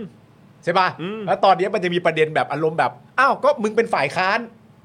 มึงก็พูดได้ดิ อืม อะไรอย่างเงี้ยนึกออกป่ะ ใช่ แต่แม่งมันมันเป็นลัก เออ มันเป็นลักษณะการพูดเหมือนกับว่า อ๋อ แล้วพอทางฝั่งก้าวไกลสมมติว่าเขาได้บริหารประเทศ ปึ้งเสร็จเรียบร้อย ได้บริหารงบประมาณในปีไหนก็ไม่รู้ แล้วคุณคิดว่าก้าวไกลจะแบบ เออ ประเด็นเรื่องไลฟ์สดนี้เอาไม่เอาอะนะ อย่างนี้ยเหรอ คือผมคิดว่าก็น่าจะเป็นอันรู้กันเนอะ เออ ว่าอารมณ์แบบเปิดแล้วเปิดเลยอ่ะ ใช่ มันคือมูดนั้น เออ เปิดแล้วเปิดเลย ใช่ ใช่ไหมมันคือมันคืออารมณ์นั้นก็คือว่า เมื่อมันถึงวันที่สามารถเปิดได้สักที เออ มันก็ควรจะเปิดอย่างนี้ไปตลอดนั่นแหละ ไม่ มัน มัน มันเป็นแนวทางของประเทศ มันควรจะเป็นอย่างนั้น ว่าประเทศอ่ะ ได้เดินทางมาถึงจุด อืม ที่การถ่ายทอดสดในชั้นกรรมาธิการน่ะจะเกิดขึ้นแล้ว เพื่อความโปร่งใสมากยิ่งขึ้น และเพื่อมันเมื่อมันเกิดขึ้นนะก็แปลว่าประเทศเราพร้อมแล้วที่จะทำอะไรแบบนั้นนะ เออ เมื่อพร้อมเนี่ยมันก็พร้อมกันยาว ใช่ ไหม เออ แต่ทีนี้แบบ คือโอเค ถ้าย้อนกลับไปประเด็นเรื่องฟ้องร้องเนี่ยไอ้ฟังขึ้นไม่ฟังขึ้นมากกัน แต่แบบประเด็นเรื่องแบบเอาไว้อวด เอาไว้โชว์เพอร์ฟอร์แมนซ์เป็นฝ่ายค้านก็พูดได้สิ อันนี้คือแบบยิ่งพูดยิ่งแย่นะฮะ ใช่ ยอมรับจริง ๆ ยิ่งพูดยิ่งแย่นะฮะ แล้วแล้วอันนี้อันนี้คือผมถามจริง ๆ นะ คือผมถามจริง ๆ ว่าเอิ่มอย่างที่คุณภูมิธรรมใช่ไหม อ่า หรือว่าคุณอะไรนะ ชื่อคุณคุณอนุรักษ์สิ จากชาติไทยพัฒนา เออ ก็บอกว่าข้าราชการของสภาจะเดือดร้อนที่สุด อืม ผมก็เลยแบบกำลังงงว่าเขาจะเดือดร้อนยังไง ไม่แน่ใจ เพราะว่าคือถ้าคนที่เป็นคนพูดอ่ะ คน อื อ ม ภิปรายอ่ะ อืม ก็โดยส่วนใหญ่แล้วก็ต้องเป็น สอสอ สสไม่ใช่เหรอ ใช่ ที่ต้องมานั่งอภิปรายกัน อืม แล้วตัวเจ้าหน้าที่ของทางรัฐสภาเนี่ย อืมข้าราชการ หรือข้าราชการของ อืม รัฐสภาเนี่ยทำไมเขาจะต้องมารับผิดชอบด้วยอะครับ หรือถูกฟ้องไปด้วย นั่นน่ะสิ อันนี้ถามเอาข้อมูลนะ อันนี้อันนี้ถามความขอความรู้ด้วย เออ อ อ ยากจะทราบตรงจุดนี้ครับ อืม มีใครพอจะทราบไหมครับ เออ เพราะว่ามันดูฟังแล้วมันเป็นเหตุผลที่แบบ ยังไงวะ คือเขามีหน้าที่อะไรหมายถึงว่าในชั้นกรรมาธิการเจ้าหน้าที่ของสภาข้าราชการอาจจะมีหน้าที่เปิด powerpoint แล้วก็กลายเป็นผู้นำเสนอ ซึ่ง เหล่านั้นขึ้นมาอย่างนี้เหรอ ซึ่งคือแค่งงว่าแล้วคือถ้าเกิดเขาทำหน้าที่แบบเปิด powerpoint ซึ่งมันไม่ใช่มันก็คงไม่ใช่ข้อมูลที่เขาเอามาปะมันก็ต้องเป็นข้อมูลที่ที่ใช้กันในรัฐสภา เออ แล้วก็เป็นข้อมูลที่มาจากหน่วยงานราชการ ใช่ เออการนำเสนอ เออ ของภาคเอกชนหรืออะไรก็ตาม หรือแม้กระทั่งเรียกบุคคลภายนอกเข้ามา ใช่ ตอบ ใช่เออ เออ ก็คือแบบมันไม่ได้เกี่ยวข้อง อืม กับตัวข้าราชการรัฐสภาไม่ใช่เหรอ อืม แล้วคือถ้าเกิดว่าตัวสอสอนะจะจะใช้คำว่าแบบเหมือนเปรี้ยวอ่ะ เออ เออ จะแบบว่า อืม จะพูดนั่นพูดนี่จะจัดหนักนั่นจัดหนักนี่ เอ อ่ะ อ ก็มันก็เป็นความรับผิดชอบของตัวสมาชิกสภาผู้แทน ราษฎรคนนั้น เออ ๆ ที่จะต้องรับผิดชอบสิ่งที่ตัวเองอภิปรายหรือเปล่า ใช่ หรือตั้งคำถาม ก็ควรจะเป็นอย่างนั้น ก็ เนี่ย มันก็ควรจะอย่างนั้นไม่ใช่เหรอ เออ เพราะฉะนั้นคือไอ้สิ่งที่คุณพูดมามันมันแบบมันมันฟังดูสมเหตุสมผลเหรอวะ เออ เพราะว่าในสภา เออ เว้ยในสภาเวลามีคนอภิปรายอ่ะ อืม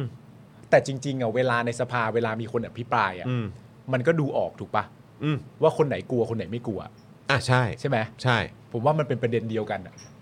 ก็ นึกออกปะมัน นั่นแหละ พอเข้าไปแล้วมันจัดวางคาแรคเตอร์เสร็จเรียบร้อยอ่ะ อืม ผมว่ามันเทียบเคียงกันในสภาเพราะในสภาถ่ายทอดสด อ่ะค ถู รั ก บ ปะ ครับ อภิปรายไม่ไว้วางใจลากประเด็นทรงเออะไร อืม ต่างๆกันานานั่นนู่นนี่อะไรเงี้ย อืม มันก็ดูออกแล้วนะ อ่ะ ว่าแบบใครกลัวใครไม่กลัว ใช่ เข้าใจปะประเด็น อืม ที่แตะ ใช่ ตัวเต๋อ แต่คนนั้นก็ต้องรับผิดชอบไง ก็ใช่ แล้วคือ ไง เขาก็รู้ว่าลิมิตมันอยู่ตรงไหน ใช่ อยู่ในรัฐสภาก็คือได้รับเอกสิทธิ์ในการคุ้มครอง ใช่ ใช่ไหมครับ แต่ว่าโอเคในคอมมิตตี้ เออ เออ ก็อาจจะมีความกังวลว่าแบบ อ่า อ้าวโอเค เอกสิทธิ์มันมันมันไม่ครอบคลุมตรงจุด มั นี้ นครอ นะ บคลุมแค่ภายใน คุณก็ต้องรับผิดชอบตรงจุดนั้นเองไง เออ ก็ถือว่าในฐานะที่คุณเป็นตัวแทนของประชาชน คุณก็ต้อง คุณก็ต้องมีวิธีการมีกลยุทธ์ มียุทธศาสตร์ ยุทธวิธีของคุณน่ะ เออ เออที่จะอภิปราย อ่า เออเพื่อประโยชน์ของประชาชนแล้วก็เพื่อประโยชน์ของประเทศชาติ อืม เออใช่ไหมแล้วถ้าเกิดว่าจะมีการโดนฟ้องโดนนั่นนู่นนี่กันก็คือ อันนี้ก็เป็นเป็นพาร์ทที่คุณก็จะต้องรับผิดชอบกันไป ใช่ มันมัน โดยที่ประชาชนสามารถจะติดตามทุกขั้นตอนได้อยู่เหมือนเดิม ใช่แล้วผมก็ยังงงอีกอยู่ดีย้ำอีกครั้งนะครับ เออ ว่าข้าราชการของรัฐสภาทำไมเขาจะต้องมารับผิดชอบตรงนี้ทำไมคุณถึงอ้างว่าข้าราชการรัฐสภาเขาจะถูกฟ้อง เออ คืออันนี้คือพูดไป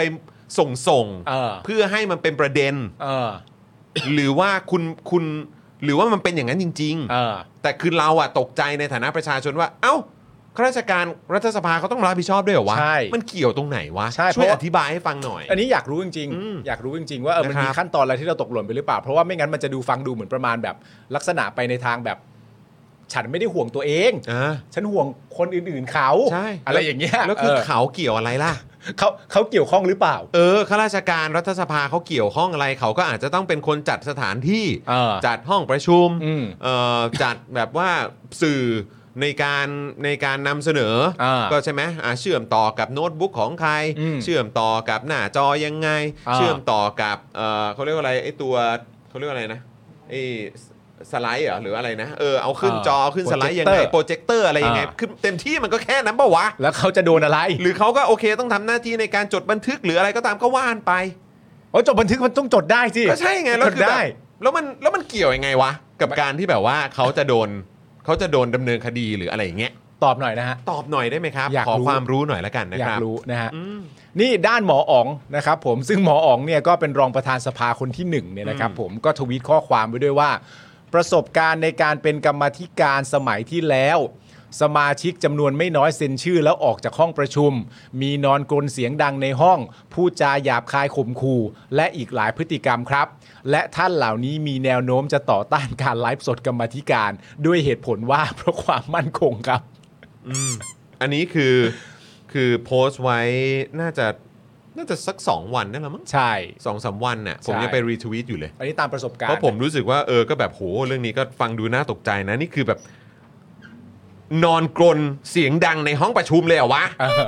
ไอ้พูดจาหยาบคายข่มขู่เนี่ย เอออั นนี้ก็อาจยังไม่รู้ว่าประมาณไหน เออ แต่ไอ้นอนกรนเสียงดังในห้องเนี่ย อันนี้คือแบบ เฮ้ย เกิน เออ ไปเปล่า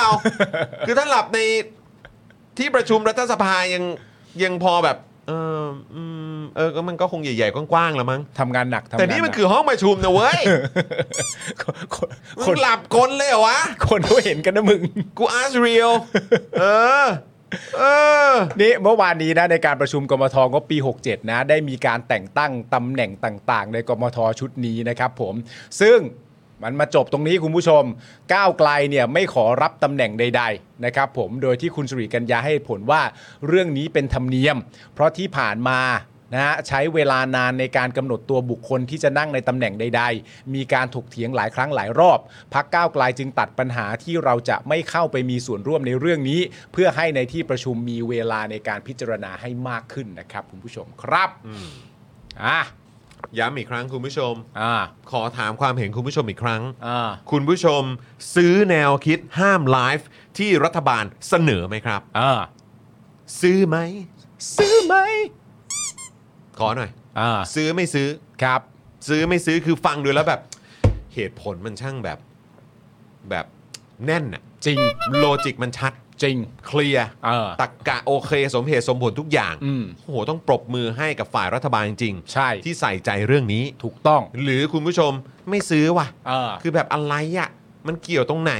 การที่ประชาชนไม่ได้ดูการไลฟ์สดก็เท่ากับเป็นการปกป้องสอสอเย่ เออเออ อย่างเงี้ยซื้อไหม ซื้อเออ ซื้อไหม อืมนะครับ โอ้ยนะฮะนี่อ๋อแล้วมันก็มีคนโยงอะไรแปลกๆด้วยปะ อะไร ที่พูดถึงแบบว่าเอ่อถ้าเกิดว่าก้าวไกลอยากจะให้มีการถ่ายทอดสดอะทำไมทีการประชุมภายในพักก้าวไกลอะเกี่ยวกับเรื่องของการโหวตโหวตเอ่อขับสอสอออกจากพักอะทำไมไม่ไลฟ์เฮ้ยเราก็แบบ อันนี้กูก็อาร์คเบลจริงๆนะ คือ คือประเด็นคืออะไรรู้ป่ะ ประเด็นมันคืออย่างนี้ ผมยังมีช่องให้อยู่นิดนึงนะ ว่าถ้าคุณถามคำถามนี้เลยตั้งแต่แรกอะว่า ไออันที่เกิดขึ้นในพักอะอยากให้ไลฟ์สดอะนั่นก็เรื่องหนึ่งนึกออกปะอยากดูอะนั่นก็เรื่องหนึ่งแต่ไอการที่คุณจับประเด็นเรื่องไลฟ์สดในชั้นกมทอะ กมทที่มีการ กมทอ่ะ ประชุมเรื่องของงบประมาณแผ่นดิน เออ ที่มาจากเงินภาษีประชาชน เออ อืม แล้วอันเนี้ยถูกจับไปชนกับทำไมตอนนั้นของก้าวไกลถึงไม่ไลฟ์สดล่ะ ไหนบอกไลฟ์สดแล้วโปร่งใสไง แล้วจับสองนี้มาชนกันว่าแบบ เหมือนกัน สองอันนี้ทำเท่ากันเป๊ะเลย เออ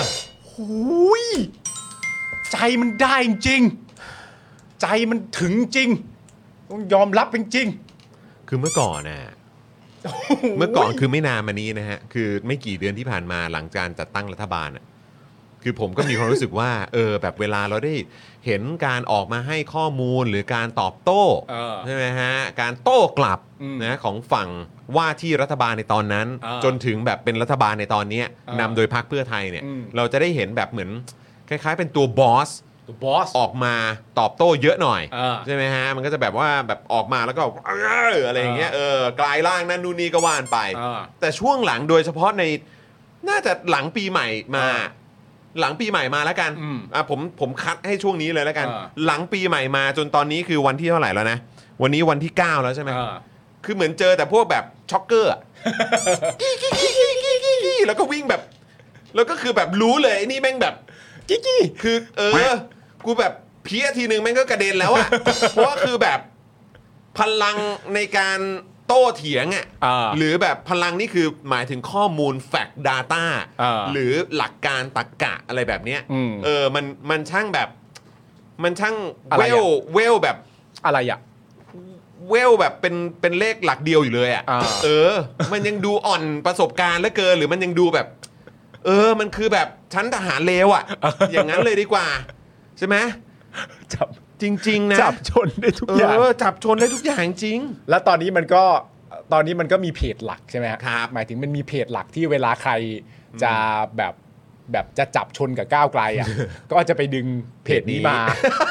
แล้วเราก็ได้แต่ตั้งคำถามโอ้จริงเหรอวะ เอาจริงเหรอ ใช่จริงเหรอเนี่ย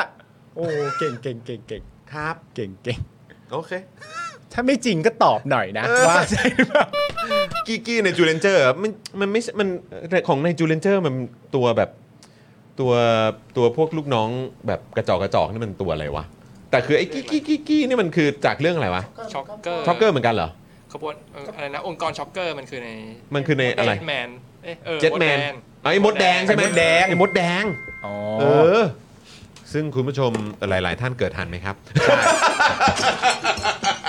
ไผ่ไผ่เคยดูไอ้มดแดงป่ะไผ่เคยดูมดแดงป่ะ เฮ้ย โอเค โอ้โหโถเอ้ย ดับนี้ ดับนี้ เออดับนี้ เออ ระดับนี้ ไผ่นี่ขี่มอไซค์แล้วแบบผ้าพันคอปลิวมาแล้วนะ นี่เรา อยู่ทางกันอยู่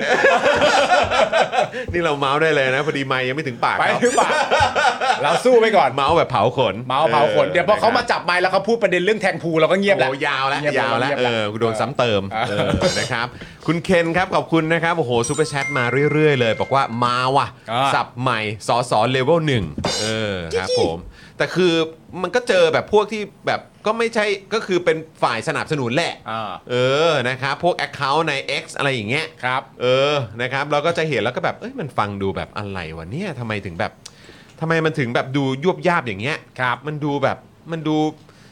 มันดูแบบ นี่คุณมาช่วยแก้ตัวจริง ๆ ใช่ไหมเนี่ย แต่ผมว่าเขาไม่ได้เอาอะไรขนาดนั้นหรอก คงงั้หมาย น ถึง แหละ ว่าเขาก็แบบประมาณแบบก็ได้พูดอะ โอเคโอเค ได้พูดแล้วมันก็ ตามนั้นครับ มันก็อาจจะมีจำนวนหนึ่งที่แบบเออก็ยังพอใช้ได้นี่หว่าก็ตามตามๆหน่อย อ่า อะไรย่างเงี้ย โอเคโอเค นี่แหละ อังั้นเดี๋ยวเราแวะมานิดนึงของคุณสิริกัญญานะครับ แล้วเดี๋ยวสักครู่เราจะได้คุยยาวๆกับคุณไผ่ต่อดีกว่าเนาะ ใช่ครับ เออ นะครับ คุณสิริกัญญา นะครับ นะฮะ พอดีพอมีชื่อคุณสิริกัญญาขึ้นมาเนี่ย ในประเด็นของเรื่องการไลฟ์สดนะครับ การประชุมกมทเนี่ยนะครับ ครับ ก็เลยอยากจะแวะมาที่ประเด็นของดิจิทัลวอลเล็ตนิดหนึง อืม นะครับ คือเมื่อวานเนี่ยคุณจรพันธ์ก็แถลงใช่ไหมครับ ว่าได้รับคำตอบจากกฤษฎีกาเรื่องพรบกู้เงิน 5 0 0แสนล้านบาทแล้ว ซึ่งอันนี้คือตามที่คุณจุลพันธ์เขาให้สัมภาษณ์นะครับ บอกว่ากฤษฎีกาเนี่ยให้ความเห็นว่าทำได้ อืม แต่มีข้อสังเกตเรื่องกฎหมายว่าจะต้องเป็นไปตามพรบวินัยการเงินการคลัง อืม ต้องคำนึงถึงความคุ้มค่าของโครงการ อืม และต้องรับฟังความคิดเห็นอย่างรอบด้านนะครับ ครับ แล้วก็เลยมีสื่ออ ม นะครับมีอ่าพี่ๆนักข่าว อ่าน นะครับก็ไปถามคุณไหม อ่า คุณสิริกัญญาเรื่องเนี้ยแหละ อ่าน นะครับและคุณสิริกัญญาเนี่ยนะครับ ก็ตอบว่าอ้าว อืม ถ้าเราเรียกแบบนั้นว่ากฤษฎีกาไฟเขียว ถ้าเป็นข้าราชการที่จะต้องมีส่วนเกี่ยวข้องกับเรื่องนี้ก็คงร้อนร้อนหนาวหนาวๆ อืม เพราะกฤษฎีกาบอกว่าถ้าโครงการนี้เป็นไปตามกฎหมาย โดยเฉพาะอย่างยิ่งมาตรา 53 แล้วก็ 57 เนี่ยนะครับ มาตรา 6 และ 9 ของพรบวินัยการเงินการคลังจะสามารถกระทำได้ แต่หากผิดเงื่อนไขเหล่านั้นก็ไม่สามารถกระทำได้ ครับ ซึ่งกฤษฎีกาเนี่ยเขาตีความตามข้อกฎหมายโดยตรงครับ โดยเอ่อโดยที่แทบจะไม่ได้ประโยชน์อะไรเลยนะครับ จากการตีความในเรื่องนี้ครับ อ๋อแสดงว่าเราไม่ได้เข้าใจไปเอง อืม ที่เมื่อวานเราคุยกันใช่ไหม นะ ว่าแบบฮะ เออ นี่เราถามไปทั้งหมดนี่เรารอคำตอบอันนี้กันน่ะเหรอ เออ แปลกมาก ใช่ไงคุณผู้ชมนะฮะ คุณสิริกัญญานะครับยังบอกว่ากฤษฎีกาให้นำเรื่องนี้มาประชุมในคณะกรรมการนโยบายดิจิ t a ลวอลเล็ตคณะใหญ่อีกครั้ง ซึ่งมีข้าราชการแล้วก็มีพี่ผู้มีความรู้หลายท่าน จึงขอให้ระมัดระวังเรื่องการลงมติเกี่ยวกับพรบกู้เงินด้วย เพราะกฤษฎีกาเองยังไม่ได้ชี้ชัดด้วยซ้ำว่าจะทำได้หรือไม่ได้ สุดท้ายต้องขึ้นอยู่กับการตีความของคณะกรรมการนโยบายดิจิ t a ลวอลเล็ตคณะใหญ่ ว่ามันเป็นไปตามเงื่อนไขหรือกฎหมายที่ได้ระบุไว้หรือไม่นะครับผม ครับผม ก็คือต้องย้ำกันอีกรอบนะครับ ว่าจนถึงตอนนี้นะครับคุณผู้ชมครับ เราก็ยังไม่รู้จริง ๆ ว่ากระทรวงการคลังเนี่ยถามกฤษฎีกาว่าอะไรนี่ต้นทางนะฮะ ครับ ลังถึงกฤษฎีกาเราก็ไม่รู้ว่าถามว่าอะไร เพราะก็ยังไม่ได้มีการเปิดเผยออกมา โดยล่าสุดเนี่ยนะครับผมก็มีการอัปเดตนะฮะจากคุณประกรณ์นินลประพันธ์ เลขาธิการคณะกรรมการกฤษฎีกาครับ บอกว่าคำถามถามมาว่าออกเป็นพรบได้หรือเปล่า แค่นั้น แค่นั้น ถามแค่นี้เลย ถามแค่นี้เลย ว่าเออจะออกเป็นพรบได้ไหม ออกเป็นพรบได้ ป่ะ เบสิคลี่ก็คืออย่างนี้แหละครับ โอเคโอเค อ โอ อก เค เป็นพรบ เออ ได้ป่ะ เออ อย่างเงี้ยนะฮะ แต่ก็ที่เราคิดก็คงประมาณนี้ ก็ใช่ เออก็ประมาณนี้ ใช่ อืมนะครับ ส่วนคำตอบที่กฤษฎีกาส่งถึงกระทรวงการคลัง ก็ถูกตีตราเป็นเอกสารลับไปอีกคุณผู้ชมครับ เออ ทั้งที่ปกติแล้วเนี่ยความเห็นของกฤษฎีกาเนี่ยจะถูกเปิดเผยให้คนทั่วไปเนี่ยเข้าไปอ่านได้ เออ อันนี้เวียด เวียดมาก เวียดมาก หลาย ๆ ทีมันเป็นอย่างนั้นนะ เล่ คนรับ อะไรอีกอะ เอออ ม โดยวันนี้เนี่ยคุณเศรษฐาก็ได้ตอบเรื่องนี้ว่า แบบนี้นะครับ เมื่อถึงเวลาสมควรก็จะเปิดเผย ไม่แปลกเลย ทั้งหมดนี้ไม่แปลกเลย เข้าใจได้เลย ไม่งงเลยไม่ซับซ้อนเลยไม่แปลกเลยใช่ไหมฮะ เด็กน้อยทุกคนประชาชนทั้งหลาย เมื่อถึงเวลาที่เหมาะสมอ่ะเดี๋ยวจะเปิดเผยให้พวกเจ้าดูเอง ใช่ เอาละครับ ขอบคุณมากเลยครับ ครับผม เราจะเฝ้ารอเวลาที่เหมาะสมนะครั เป็น บ ผู้ใหญ่ใจดี ขอบคุณครับ ที่รู้ว่าอะไรเหมาะไม่เหมาะ ใช่ อะไรดีสำหรับพวกเรา นี่ถ้าเป็นคนอื่นอาจจะไม่เปิดเลยก็ได้ ครับ แต่พอเป็นอันนี้ปุ๊บบอกว่าสมควรเมื่อไหร่ก็จะเปิด โอ้ใจกว้างเป็นประชาธิปไตยมากเลยครับ ครับดีใจครับ โปร่งไฟแบบฝุดๆเลยครับ ฟูดฟูดสุดฟูดเลยนะครับ ครับผม แต่เนี่ยคุณผู้ชม ครับ คำถามที่บอกว่าคลังส่งมาจากคุณประกรณ์เนี่ยเขาบอกนะฮะว่าออกเป็นพรบได้หรือเปล่าอ๋อ แล้วมันแปลกจริงๆคุณผู้ชมว่า เออ เนี่ยความเห็นของกฤษฎีกาทำไมจะต้องแบบตีตราเป็นเอกสารลับด้วยอ่ะ ใช่ เพราะอะไร ทำไมอะครับ เออ คือถ้าเออมันเกี่ยวข้องกับการแบบ เขาเรียกว่าอะไรอ่ะก็ความมั่นคงอีกไง อ่า เกี่ยวความมั่นคงอีกไง อ่า ถ้ามันเกี่ยวความมั่นคงเนี่ย อืม ก็จะเข้าใจ อ่า แต่อันนี้เนี่ยมันเป็นเรื่องของการทำดิจิ t a ลวอลเล็ตไม่ใช่เหรอ อันนี้เป็นเรื่องเป็นเรื่องเงิน การกู้ กู้เงิน การกู้เงิน อ่า มันเกี่ยวความมั่นคงไหมอะ ใช่ ทำไมจะต้องแบบตรีเอ่อตีตรา อ่า เป็นเอกสารลับด้วย แล้วประชาชนก็รู้อยู่แล้วว่าถ้าจะกู้เนี่ยจะกู้ด้วยเม็ดเงินเท่าไหร่ เออ ก็รู้มาแล้ว ก็รู้หมดแล้วมันอะไรกันนักหนาวะเนี่ย เออ เออ นะครับ อ่ะ ทั้งนี้นะครับ หลังจากที่คุณสิริกัญญาให้สัมภาษณ์เรื่องความเห็นของกฤษฎีกานะครับ นะฮะ คุณสิริกัญญาก็ถูกวิจารณ์นะครับว่า ไม่รู้หน้าที่ของกฤษฎีกาละกฤษฎีกาเขาไม่ได้มีอำนาจให้ผ่านหรือไม่ผ่าน อ๋อ ไฟเขียวไม่ได้เกิดตรงนั้น กฤษฎีกาเขาเป็นแค่ที่ปรึกษารัฐบาลเท่านั้น เออ ส่วนคนที่จะมีอำนาจไฟเขียวคือรัฐสภา อ่า ไม่ใช่กฤษฎีกา อืม อืมซึ่งคุณสิริกัญญาเนี่ยก็ชี้แจงว่า เพราะนักข่าวมาถามตนด้วยคำถามว่ากฤษฎีกาไฟเขียวแล้วเรื่องดิจิทัลวอลเล็ตทำให้ตนตอบกลับไปในประเด็นนี้ ครับ แบบนั้นนั่นแหละ ใช่ ซึ่งในความเป็นจริงเนี่ย ถ้าเรามองย้อนกลับไปเนี่ย คุณสิริกัญญาตอบอย่างนี้ด้วยนะซ้ำนะฮะว่า โอ้โห ถ้าเราเรียกแบบนั้นว่ากฤษฎีกาไฟเขียว อืม เข้าใจไหม ครับ คำตอบของเขาคือถ้าเราจะเรียกแบบนั้นกฤษฎีกาไฟเขียวอ่ะ เขาก็ไม่ได้บอกกฤษฎีกาไฟเขียว คือถ้าที่สื่อถามว่ากฤษฎีกาไฟเขียวแล้ว เออ เออ เขาเลยตอบว่าโอ้โห ถ้าจะเรียกว่านั้นไฟเขียวนี่มันก็แล้วก็ยาวไป อืมนะครับ คือเรื่องไฟเขียวเนี่ยล่าสุดนะครับ คุณประกรณ์เนี่ยนะครับ คุณประกรณ์นิมประพันธ์นะครับ เลขาธิการคณะกรรมการกฤษฎีกาก็พูดเรื่องนี้ว่ากฤษฎีกาส่งความเห็นให้รัฐบาลแล้ว แต่ความเห็นดังกล่าวต้องนำไปเข้าคณะกรรมการดิจิทัลวอลเล็ตชุดใหญ่ก่อน เออ นะครับ ไปเข้าคณะกรรมการชุดใหญ่อีกนะ อืม และจะต้องให้กระทรวงการคลังเป็นผู้ชี้แจงในรายละเอียด แต่ในความเห็นเนี่ยไม่มีคำว่าไฟเขียวนะครับ อืม ต่อเป็นข้อกฎหมายอย่างเดียว อ่า เพราะกฤษฎีกาเป็นนักกฎหมาย อืม เป็นเงื่อนไขของกฎหมายที่ระบุไว้ในมาตรา 53 ว่ามีอะไรบ้าง อืม โดยเงื่อนไขก็บอกว่าต้องมีความจำเป็นเร่งด่วน ครับ และต้องใช้ในการแก้ไขปัญหาอย่างต่อเนื่อง เพื่อแก้วิกฤตของประเทศ ดังนั้นหน่วยงานที่เกี่ยวข้องจึงต้องมาดูกันต่อว่ามันเข้าเงื่อนไขหรือไม่ อืม เพราะฉะนั้นคือไม่ใช่ไฟเขียว ไม่ใช่ไฟเขียว เออ อ่า แล้วพอนักข่าวถามว่าอ้าวแล้วที่จุลพันธ์บอกว่าไฟเขียวอ่ะก็ใช้คำนี้ไม่ได้เหรอ่ะ อืม ใช่ไหม ใช่ ก็คือแปลว่าใช้คำนี้ไม่ได้ปะคะท่าน อ่า คุณประกรณ์ก็ตอบว่าผมเข้าใจว่าท่านรัฐมนตรีช่วยเนี่ย ไม่ได้ใช้คำว่าไฟเขียวนะ เพราะว่าผมเองก็ไม่ใช่ตำรวจจราจร อ๋อ ไฟเขียว ไฟเขียว โอเค เป็นมุกตับนี้ ตับนี้ นักข่าวก็ถามต่อว่า อ้าวแต่ก็คือไม่ได้ขัดใช่ไหมที่จะไม่ให้ใช้คำว่าไฟเขียวใช่ไหม อืม คุณประกรณ์ก็ตอบว่า ถ้าเป็นไปตามเงื่อนไขก็ทำได้ อืม ถ้าเป็นไปตามเงื่อนไขก็ทำได้ ก็อันเดิม นะครับไม่มีปัญหาก็ขึ้นอยู่กับข้อเท็จจริงเชิงประจักษ์เชิงประจักษ์ด้วยนะ เออ ว่ามันเป็นไปตามกฎหมายหรือเปล่า อ่า อืม ครับผมโดยช่วงท้ายนะครับ ผมนักข่าวก็ถามคำถามคือวิกฤตหรือไม่วิกฤตเหรอ นะครับผมคืออยากไปถามแบบเอ้ยคำถามที่ถามไปมันมันไม่ใช่ประเด็นเรื่องวิกฤตหรือไม่วิกฤตเหรอประเด็นที่คุณประตคุณประกรณ์ก็ตอบว่า ไม่ใช่ ถามว่าออกเป็นพรบได้หรือเปล่าแค่นั้น เออ เออไม่ได้ถามว่าวิกฤตไหมไม่ ครับ ไม่ได้ถามประเด็นเรื่องพรบมาตรา 5 3 5 7 ก็คือถามเลยว่าออกได้เปล่า เออ เพราะฉะนั้นคำตอบที่ได้กลับมาเท่าที่เราเข้าใจนะตอนนี้คำตอบก็ออกมาประมาณว่า ก็ถ้ามันถูกต้องตามพรบ อืม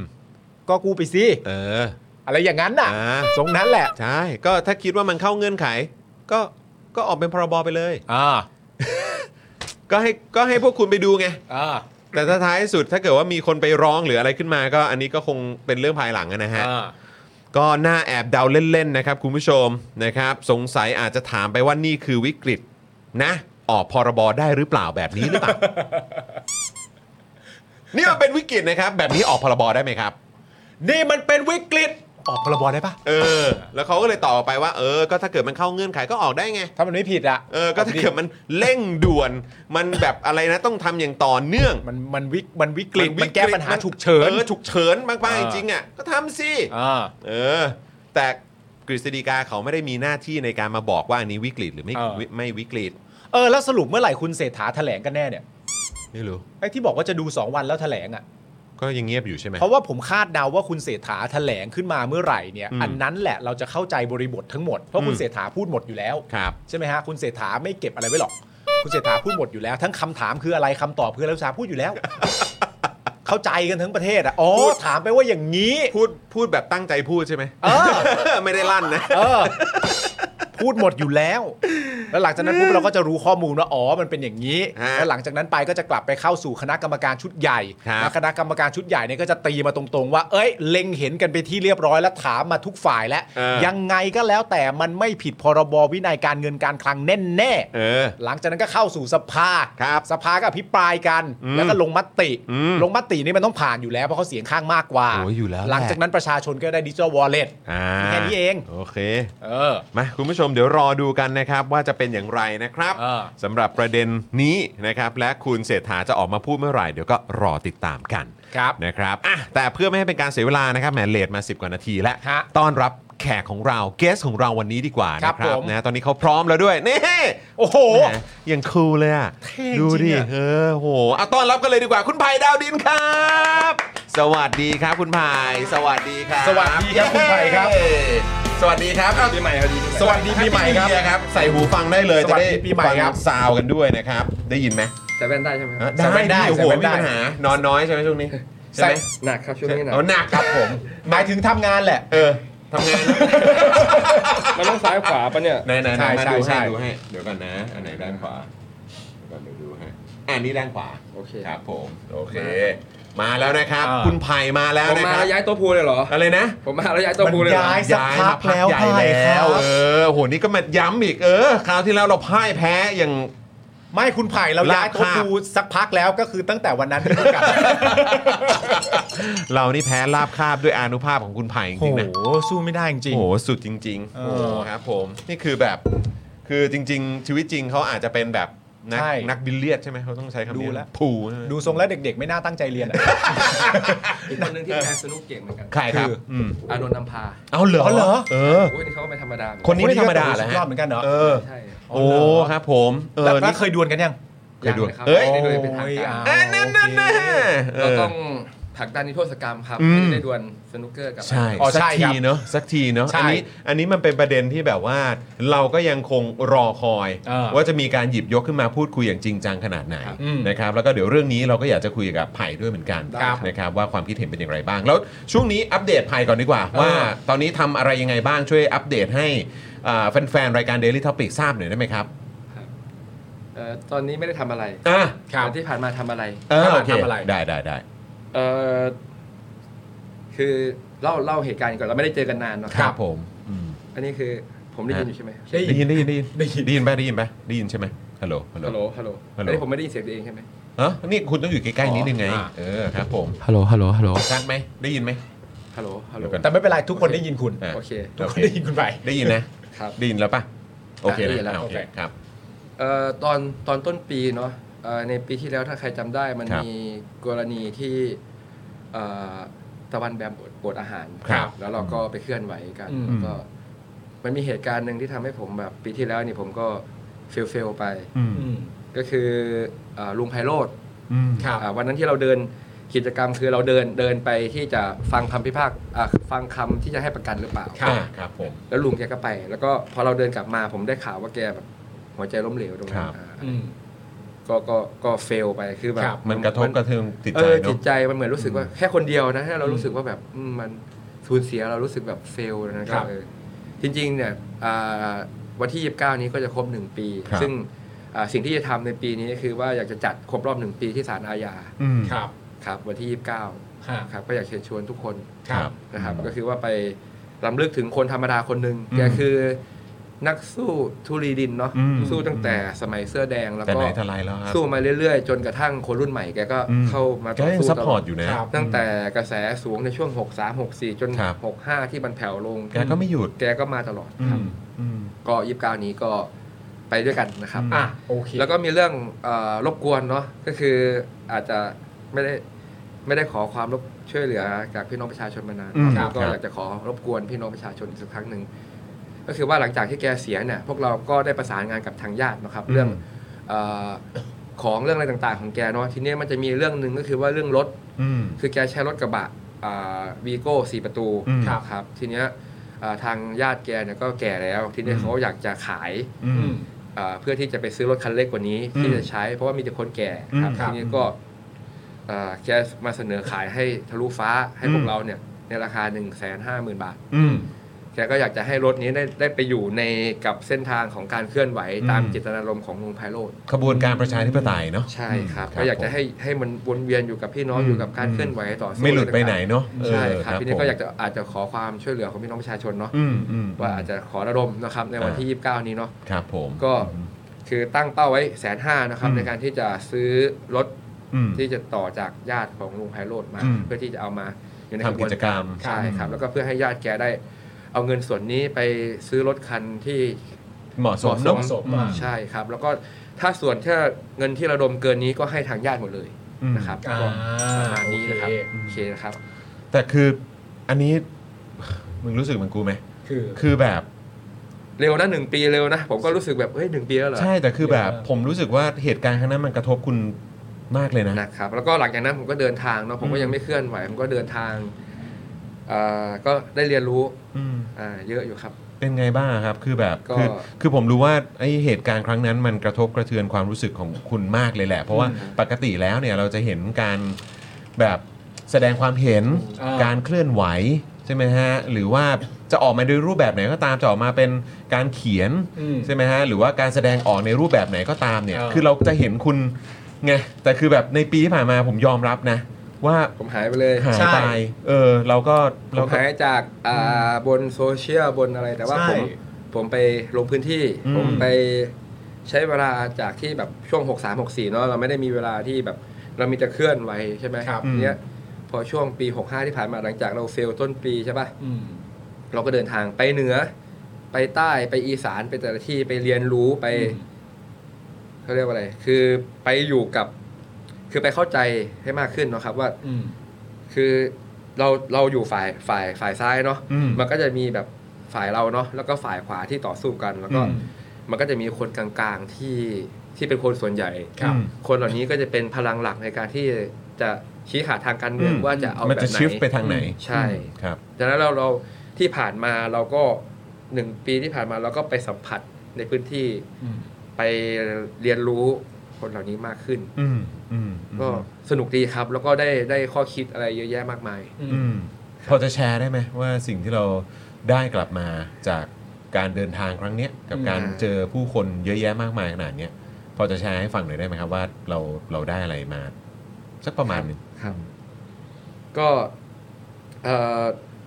เริ่มต้นเอาช่วงไหนดีล่ะมันเรื่องราวมันยาวเนาะ อืม เอาโฟกัสจากการเลือกตั้งก่อนแล้วกันะ โอเค ะ โอเค คือผมคิดว่าช่วงการเลือกตั้งเนี่ยความหวังของประชาชนไปอยู่ที่การเลือกตั้ง ใช่ นะครับอ่าพวกเราฝ่ายประชาชนเองได้ทะลุฟ้าเองได้มีส่วนร่วมกับไอรอกับวีวอตกับองค์กรต่างๆ ครับ แล้วก็ สัง เค เก รือ ต ข่าย การณ์เนอะ ต่างๆที่สังเกตการเลือกตั้ง ครับ ก็ปรากฏว่าประชาชนให้การร่วมมือเยอะมาก มัน ครั ทำ บ ให้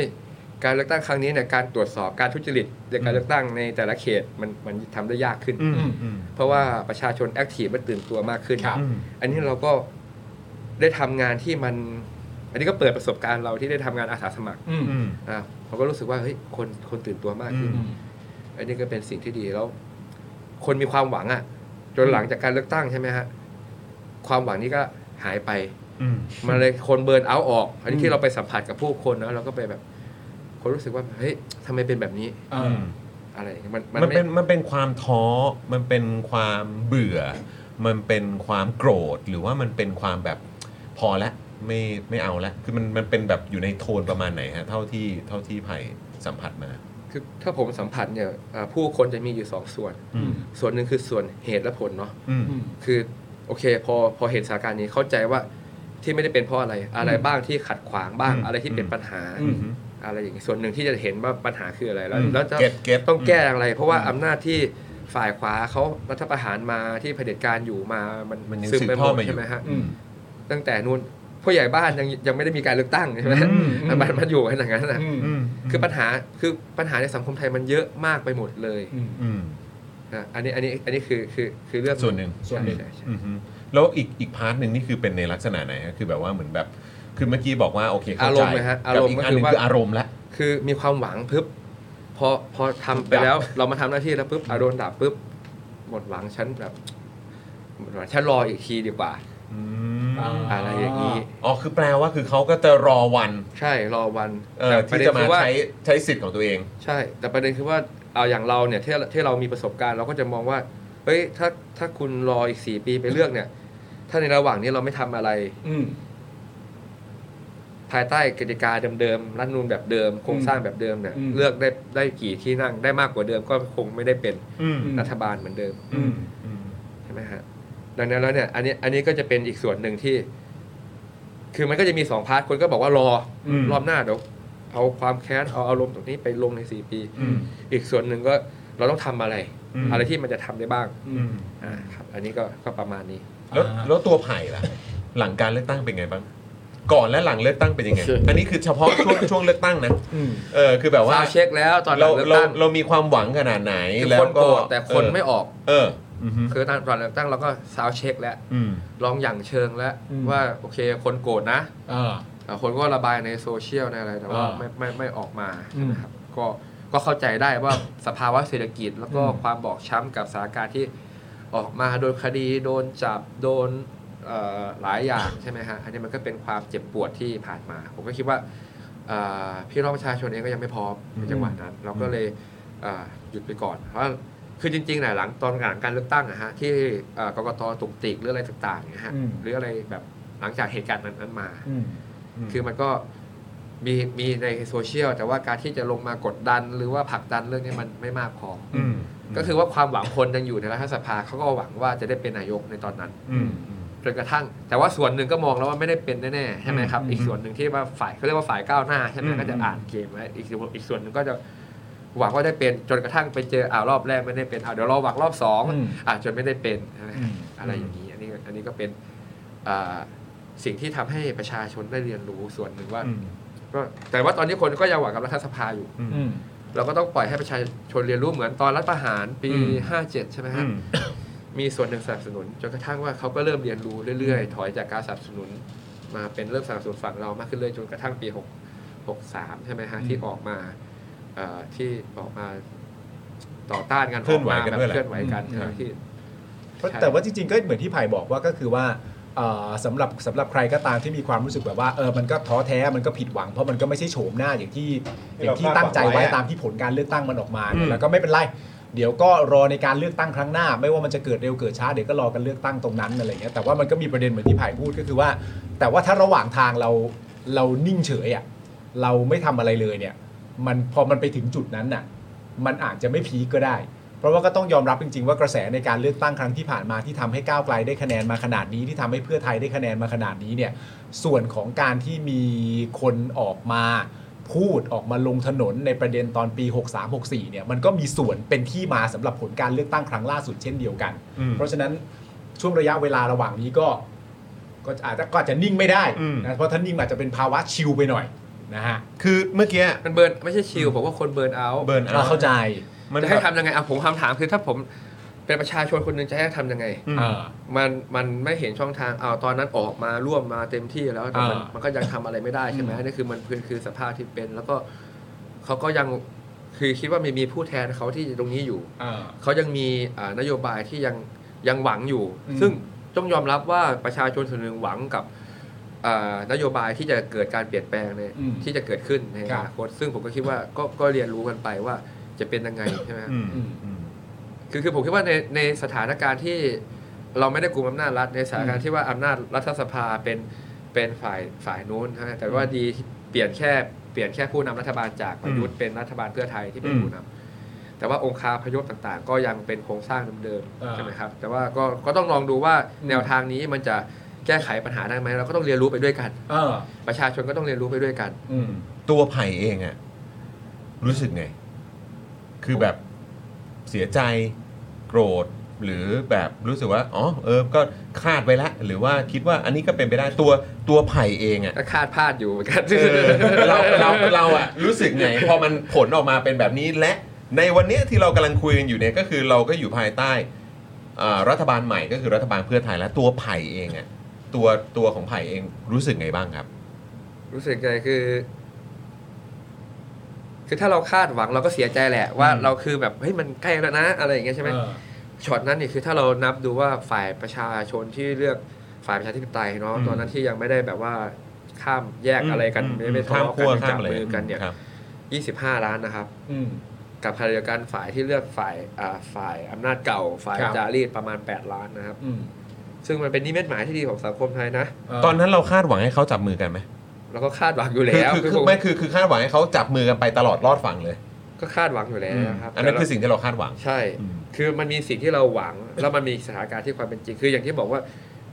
ประเทศนี้มันมีฝ่ายซ้ายฝ่ายขวาที่สู้กัน แล้วก็คนกลางตัดสินได้เนี่ย อันนี้คือผมคิดว่ามันเราหวังแบบนี้ แต่ว่ามันก็สู้กัน มันก็ต่อรองกันนะใช่ไหมครับ มันแล้วสถานการณ์มันไม่เป็นอย่างที่หวังก็ไปก็ตามนั้นนะฮะ เออ แต่ว่าการต่อสู้มันคงคงต่อไป คือผม ผมเองก็ยืนอยู่บนอ่าสนามการต่อสู้ทางด้านท้องถนนเนาะ ถ้าจะพูดไป เพื่อนๆส่วนหนึ่งก็อยู่ในสนามการต่อสู้ทางรัฐสภา เป็นตัวแทนของพวกเราหรือหลาย ๆ คนที่ได้รับการเลือกตั้งเป็นตัวแทนของพี่น้อง ผมคิดว่ามันก็มีสองสนาม ครับ ครับ คือ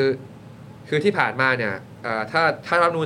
น40 นะครับ อืม ฝ่ายนิติบัญญัติบริหารเนี่ยเป็นฝ่ายที่ฝ่ายประชาธิปไตยอ่าคุมมาตลอด อืม ใช่ไหมฮะดังนั้นเรากฎหมายและนโยบายต่าง ๆ มันมันสอดคล้องกับคนข้างล่าง อืม ทีเนี้ยหลังจากการรับประหารปี 57 เนี่ยเขาฝ่ายฝ่ายฝ่ายขวาเองเขา ครับ กลุ่มหมดเลย อืม แต่ตุลาการเขากลุ่มมานานแล้ว อืม แล้วก็เป็นเครื่องมือที่ใช้มานานแหละ อืม ใช้ทั้งกับเพื่อไทยแล้วก็กับอนาคตใหม่แล้วก็ก้าวไกล อืม ใช้ทั้งกับโอโอกับเพื่อไทยดีหลายรอบนะสองสามรอบใช่ไหมฮะ อืมอืม ใช่อันคือคือตุลาการเนี่ยเขามันอยู่กับเขามาโดยตลอด อืม แต่ว่านินิติบัญญัติบริหารเพิ่งไปตอนรับประหารแล้วก็รัฐธรรมนูล60 คือผมคิดว่าปัญหาคือรัฐธรรมนูล60 ถ้าเราถ้าเราวิเคราะห์ปัญหาเรื่องนี้ถ้าเราแยกออกจากความโกรธความเกลียดอคติอะไรต่างๆผมคิดว่า เราต้องยอมแล้วว่าปัญหามันอยู่ตรงนี้ มันคือโครงสร้างไงกติกา อืม ไม่แฟร์อะใช่ไหม อ่า ฮะ สวแต่งตั้งอะไปสู้ไงอะ เออ คือผมคิดว่าต้องต้องผลักดันให้มันเกิดการเลือกตั้งมากที่สุด อืม คือการเลือกตั้งมันคือการที่ให้ประชาชนตัดสินใจ คือการแต่งตั้งเราสู้อะไรไม่ได้เลย อืม นะอ่า การแต่งตั้งก็ใครอยากได้อะไรก็ชี้ๆกั ใช่ นมา คือเอามันพิสูจน์ ประชาชน แล้วว่ ไม่เกี่ยวเลย ก้าวไกลก็ต่อรองแล้วพยายามดิวแล้วก็โสองร้อยห้าสิบได้เท่าไหร่เองอะ เออ ใช่ไหม อืม ใช่ไหมแล้วมันการเมืองแบบนี้มันก็บีบแบบนี้คือผมก็รู้สึกว่ามัน คือถ้าถ้ามองในใจเรามันก็ไม่โดนถูกใจเราหรอกใช่ไหมครับ แต่มองว่าสถานการณ์การเมืองที่มันเป็นแบบนี้เราก็เข้าใจได้ อืม แต่ว่าผมคิดว่าในฐานะของเราอ่ะ เราก็ยังอยู่จุดของเราอยู่ ผม อืม ผมก็ผลักดันในจุดของเรา อืม ฮะ แล้วก็ต้องดูว่าสเต็ปต่อไปเราจะไปยังไงยังไงต่อ จาก ใช่ สถานการณ์ที่มันเป็นอยู่ตอน ใช้ นี้ จังหวะเงื่อนไขเป็นประโยชน์คือมันคือพอสถานการณ์ที่ไม่ได้อำนาจรัฐเต็มนะ ผมก็ก็บอกไว้เลยว่า คือสถานการณ์นั้นไม่ได้เหมือนกับสถานการณ์เดิมที่ ที่นิติบัญญัติบริหารคุมเต็มใช่ไหมฮะแล้วก็สามารถผลักดันนโยบายได้ แต่ว่าตอนนี้พอผสมเนี่ยก็ต้องเรียนรู้กันไปว่าการผสมแบบนี้ จะผลักดันวาระอ่าอะไรต่างๆนโยบายต่างๆได้สำเร็จไหมพอไม่ได้กลุ่มอำนาจรัฐเต็มๆมันก็ต้องเรียนรู้กันไปประชาชนก็ต้องเรียนรู้กันไปว่า อืม เฮ้ยถ้าระบบเศรษฐกิจยังผูกขาดแบบเนี้ยการที่อ่าเงินมาจะหมุนตามระบบเศรษฐกิจที่ที่ว่ากันมามันจะหมุนไหม อืม หรือมันจะเข้าไป มัน ที่ จะ ไห ห น มุน ทุ จริ น งเปล่า อืม ใช่ไหมครับคือคือผมรู้สึกว่ามันจะต้องเรียนรู้ว่าเฮ้ยระหว่างปากท้องกับโครงสร้างจริง ๆ มันไปด้วยกันอ่ะคือถ้า อืม ใช่ไหมครับ อันนี้คือผมคิดว่าบทสรุปของของของความขัดแย้งครั้งนี้ใช่ไหมครับ อืม คือถ้าเราบอกว่าก้าวไกลเป็นตัวแทนของฝ่าย อุดมการณ์โครงสร้างอ่าเพื่อไทยเป็นตัวแทนของปากท้องอ่ะ อืม คือมันมันจะเห็นนะว่าอ่ะยกตัวอย่างว่า สมมุติว่าอ่าเงินกระจายกันได้เนี่ยคือคือบ้านเราทุนผูกขาดมันมันโหดมากนะครับ อืม แต่มันก็จะต้องได้เรียนรู้ว่าถ้าถ้าโครงสร้างเศรษฐกิจยังเป็นแบบนี้อยู่ อืม การที่จะลดความเหลื่อมล้ำที่จะทำให้คนข้างล่างลืมตาอ้าปากได้มันเป็นไปไม่ได้ อืมไม่แต่สิ่งที่ไผ่บอกก็คือว่าในช่วงของรัฐบาลนี้ก็เป็นช่วงเวลาที่เรียนรู้กันไป อืม ก็เรียนรู้กันดูซิว่าภายใต้รัฐบาลนี้ก็เวิร์กไหม ทำไงได้ครับ ชนะเลือกตั้งแต่แพ้การจัดตั้งอ่ะคืออ ม อ่า คือก็อย่างที่บอกว่าสนามอ่ะสนามทางทางการเราทำอะไรไม่ได้อะ อืม ตอนนี้เราทำอะไรไม่ได้ อืม เราอ่าล่าสุดงบประมาณก็เท่าไหร่ อ่า ทำไมคือยังไงก็คือเขาก็เป็นเอกภาพ อืม หรือแม้แต่จุดยืนเรื่องของเอ่อแก้รัฐธรรมนูญที่ไม่แต่หมวดหนึ่งหมวดสองก็เป็นเอกภาพ อืม นะครับ อืมอืมอ่ะนี่ก็คุณผู้ชมก็เม้นต์กันมาเยอะเลยนะครับ แล้วก็มีคนก็ส่งกำลังใจมาให้ไผ่เยอะเลยนะ เออ เออนะครับนี่เดี๋ยวคุณต้องไปอ่านคอมเมนต์ย้อนหลังหน่อยนะ ใช่ เออเนี่ย เห็นด้วยอะไรวะ มีแต่คนเขาห่วงคุณเนี่ย อ่า ดังนั้นเลยดูแบบมันตอนคราวก่อนมันจะมีแบบนะ เออแบบ อ่า ดูพลังดูแบบไฟ ไม่ ดู เอา อะไร เอาเหมือนเดิมไฟเนี่ยเอาเหมือนเดิมแต่ว่าคือ แต่ก็รู้ไงว่า เออมันน่าจะคุณ คือ คุณโดนอิมแพกเยอะอะ ไม่ใช่คือมันมันก็แบบความหวังหลายอย่างใช่ไหมฮะว่าแบบ คือโจทย์ถ้าแบบว่าเอ่อคือผมจำจริง ๆ นะที่แบบคุยกับพี่น้องตอนที่ปลาใสบนเวทีอะไร อืม ไม่ใช่เป็นแค่ความคึกขนองนะแบบว่าเออเราจะต้องแบบชัยชนะของประชาชนอำนาจสูงสุดต้องเป็นของประชาชนเนี่ย อืม เพราะว่ามันเป็นภารกิจที่เราต้องเออไปต่อ อ่า อ่า อืม แต่เพียงแค่ว่าเราก็ต้องดูเพื่อนๆดูอะไรด้วยนะเพราะว่า คือมันก็พิสูจน์เนาะแต่ตอนที่ปี 64 นะครับ ตอนที่มีการเอ่อลงชื่อแก้ไขเอ่อมาตรา1นึอ่ะ ครับ คนที่ลงชื่อก็จะประมาณออนไลน์อะประมาณสามแสนกว่า อืม ก็คือถ้าเราบอกว่าเอ่อพลเมืองแอคทีฟของเราก็ยังอยู่ประมาณนี้ อืม เพราะว่ามันคือการที่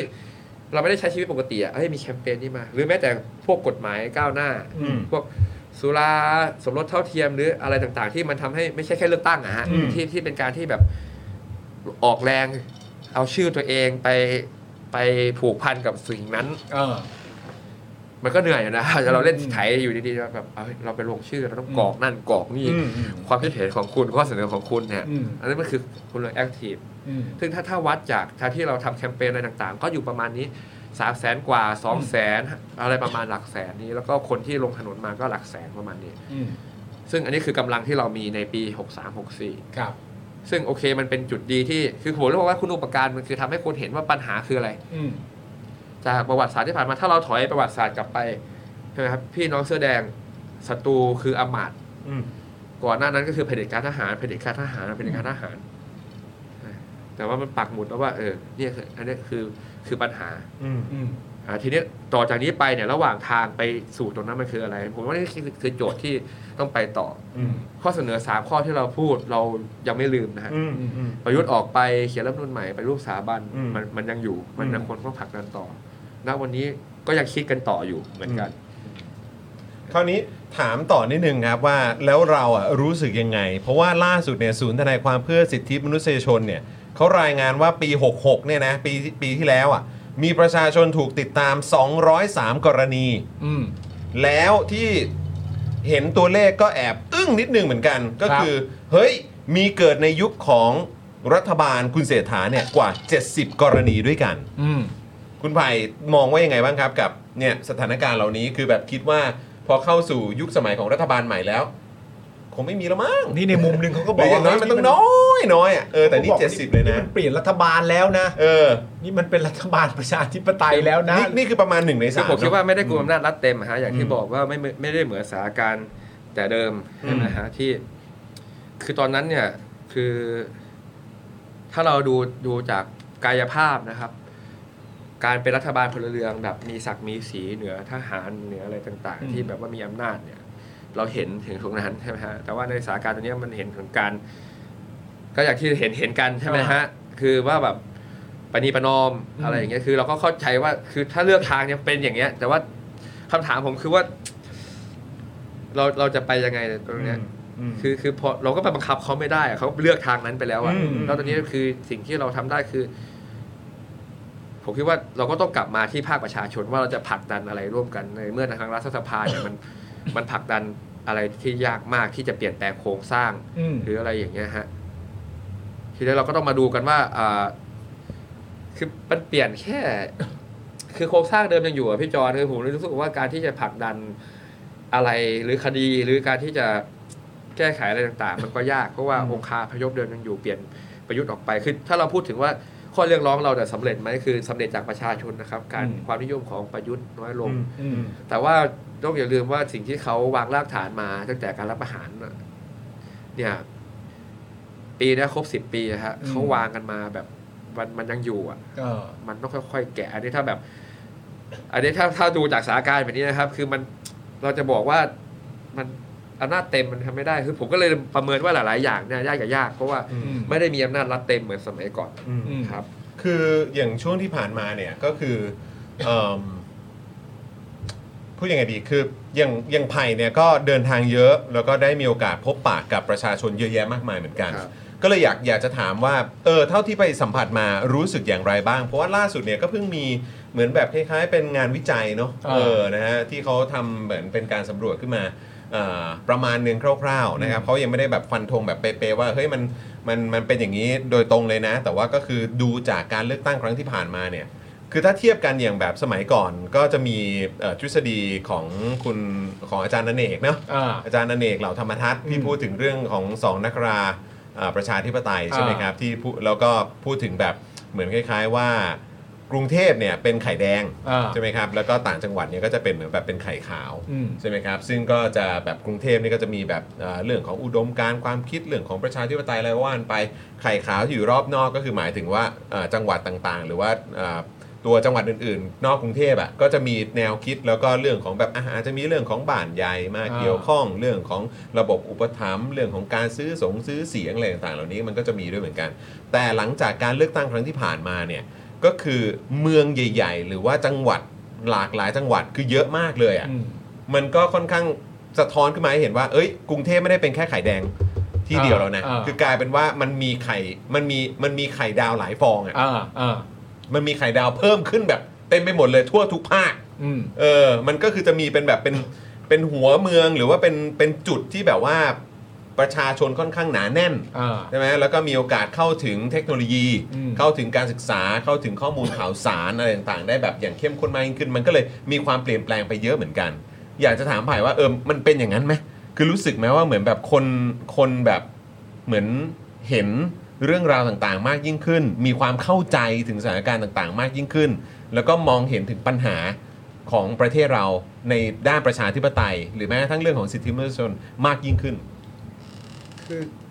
ผมมองว่าเรื่องเนี้ยมันคือเรื่องอุดมการณ์ว่าอำนาจเป็นของประชาชน อืม อืม เพราะฉะนั้นประชาชนจะเป็นคนตัดสิน อืม อืม เพราะฉะนั้นการเลือกตั้งแต่ละครั้งเนี่ยมันมันอย่างที่บอกว่าคนกลางๆ จะเป็นคนชี้ขาดทางการเมืองคนส่วนใหญ่ที่เขา ว่าว่าจะเทไปทางไหน ที่เขาไม่ได้แบบว่ามาสนใจการเมือง คนที่เขาแบบทำชีวิต หาเช้า ต้อ กิ ง น รู้ ค่ำ นี่นั่น อ่า อะไรอย่างเงี้ย อืม แต่แบบว่าเนี่ยเขาก็เรียนรู้จาก อืม ที่เขาเป็นใช่ไหมครับดังนั้นก็ อืม ต้องให้คนเหล่านี้ค่อยๆเรียนรู้ อืม ทีเนี้ยผมคิดว่าการเลือกตั้งมันเป็นวิธีการที่ดีที่สุด อืม ถ้าเราจะบอกว่า ถ้าเลือกตั้งแล้วบ้านใหญ่จะชนะ ก็ให้ชนะไปแต่วันนี้มันมีบ้านใหญ่ที่แพ้ อืม อืม แต่การแต่งตั้งเราไม่เคยชนะ อืม อ่าอืม นะฮะสองคนเราชนะไหมฮะแค่ 84 เสียงเรายังดิวไม่ได้ใช่ไหมครับ อืม เพราะว่าเราสู้ไม่ได้ในการแต่งตั้ง อืม เพราะฉะนั้นผมคิดว่า ผู้ใหญ่บ้านก็ไม่ได้เลือกตั้งหลาย ๆ ส่วนโครงสร้าง ผู้ว่าก็ไม่ได้เลือกตั้งคือผมคิดว่าต้องคลายอำนาจมาให้ประชาชนได้มากที่สุด ให้มีการเลือกตั้ง อืม อืม เพราะแต่งตั้งนี่ประชาชนไม่เกี่ยวเลย สู้ไม่ได้เล ไม่ ย มีสิทธิ์มีเสียงไม่ได้ทำอะไรเลย ทำอะไรผลักดันอะไรไม่ได้เลย อืม ถ้าเลือกตั้งแพ้บ้างเอาก็มันมีวันชนะ แล้วก็ยังผลักดันได้ ใช่ อันนี้คือถ้าเรามองว่า ปัญหาคือ6กสามันชี้เห็นว่าปัญหาหลักคืออะไรของสังคมนี้ อืม ใช่ไหมครับ คือตัวสถาบันคือข้อเสนอต่างๆ แต่ว่าพอนำเสนอไปแล้ว โอ้โห ฝ่ายนู้นแบบซัดเราน่วมมากใช้ทุกอย่างที่เป็นเครื่องมือซัด มีอะไรก็ บช้ำ ใส่หมดอ่ะ นี่อันนี้คือคือคือผมรู้สึกว่าเราเราไม่ได้เปลี่ยนไปแต่ว่า อืม มันมันเรียนรู้กับ อืม ว่าเราก็ต้องรอประชาชนคือ ถ้าถามว่าณวันนี้ประชาชนออกมาพร้อมที่จะล้มคำถามประชามติเอาก็ทำได้ก็คือมันเป็นสมการใหม่ที่ว่าประชาชนเขาก็มีสิทธิ์ของเขาที่จะออกมาต่อรองตรงนี้ใช่ไหมครับถ้าว่าการเมืองรัฐสภาเขาออกคำถามมาแบบนี้ แต่ถ้าวันหนึ่งถ้าประชาชนออกมามากเพียงพอต่อการที่จะมีอำนาจต่อรองจนเปลี่ยนคำถามมันก็เกิดขึ้นได้ใช่ไหมครับ แต่ณวันนี้เราก็เอ่อดูพี่น้องประชาชนใช่ไหมครับบอบช้ำกับเศรษฐกิจ หลายอย่างที่ผ่านมากับ คือคือสิบสิบปีนะครับประยุทธ์เนี่ยคือมันผูกขาดโหดมากนะครับ แล้วก็การเอื้อ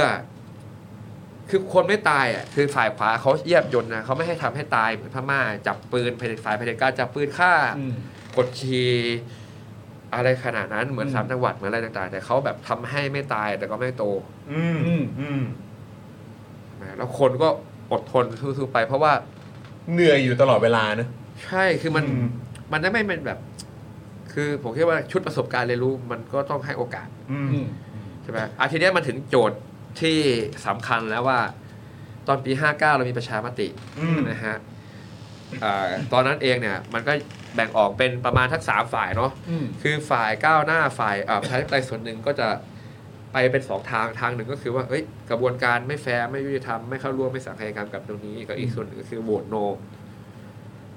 อันนี้ส่วนหนึ่งอีกฝั่งหนึ่งก็โหวตเย็น อืมอืม แต่ครั้งนี้ มันสามทางเลยด้วยซ้ำ คือ โนโหวตเลยใช่ไหมอันนี้ อ่า เอาเอาเราแค่เอาตามแค่กระบวนการนะครับ อืม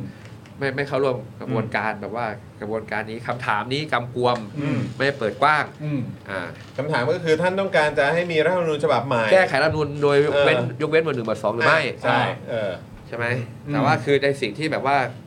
เราต้องการหรือว่าคำถามที่มันเปิดเปิดคือแก้ไขรัฐธรรมนูญฉบับนี้ไหม อืม อ่า อ่าเราค่อยไปว่ากันอะไรอย่างเงี้ยใช่ไหม อืม แต่ว่า อันนี้คือใจเรา อืม แต่ว่าทางสนามทางการเขา เออ เขาสั่งมาว่าใช่ไหม อ่า คือคือเราอย่างที่บอกว่าอำนาจรัฐสภาเราเราต่อรองไม่ได้เลยเรากลุมไม่ได้เลยเสียงข้างน้อย อืม ทำได้แค่ให้ประชาชนเปิดเผยข้อมูลให้ประชาชนได้เรียนรู้ อืม เรียนรู้ไปว่าเออถ้าถ้าไม่ไม่เปลี่ยนโครงสร้าง ถ้าอ่าปณิประนอมกับกับ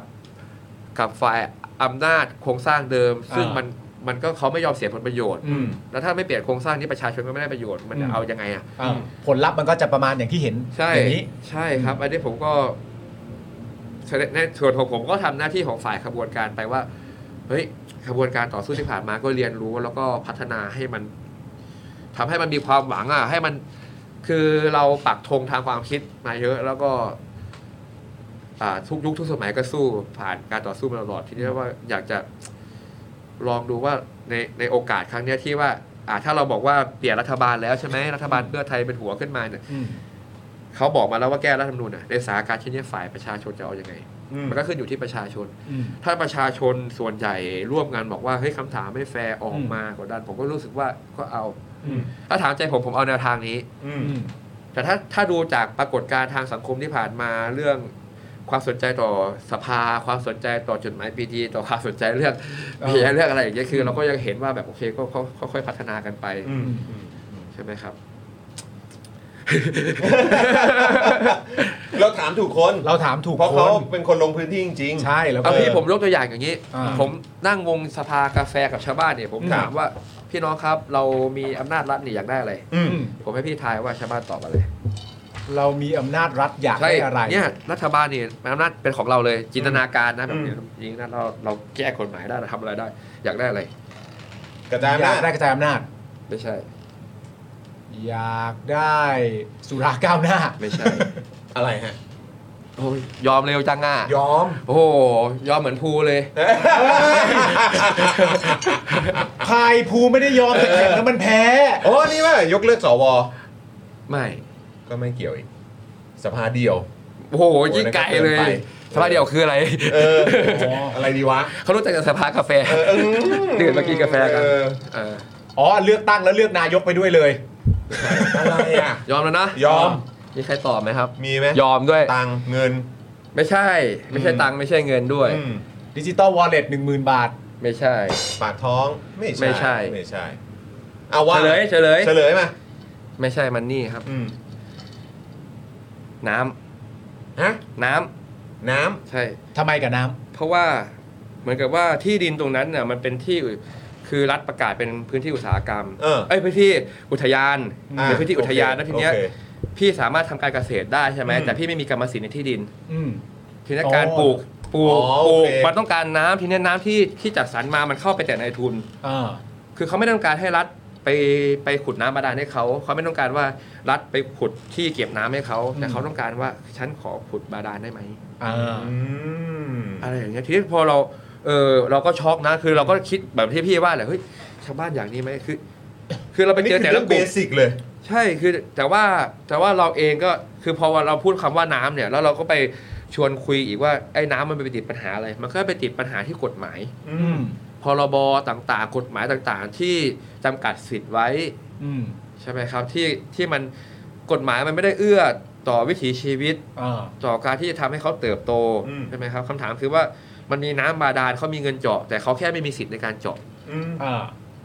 แต่ชาวบ้านเองก็ไม่ได้มาเห็นถึงว่าเฮ้ยเราต้องมาแก้กฎหมายตรงนี้มาแก้รัฐธรรมนูญอะไรอย่างนี้นึกออกไหมฮะ อ่าโอเค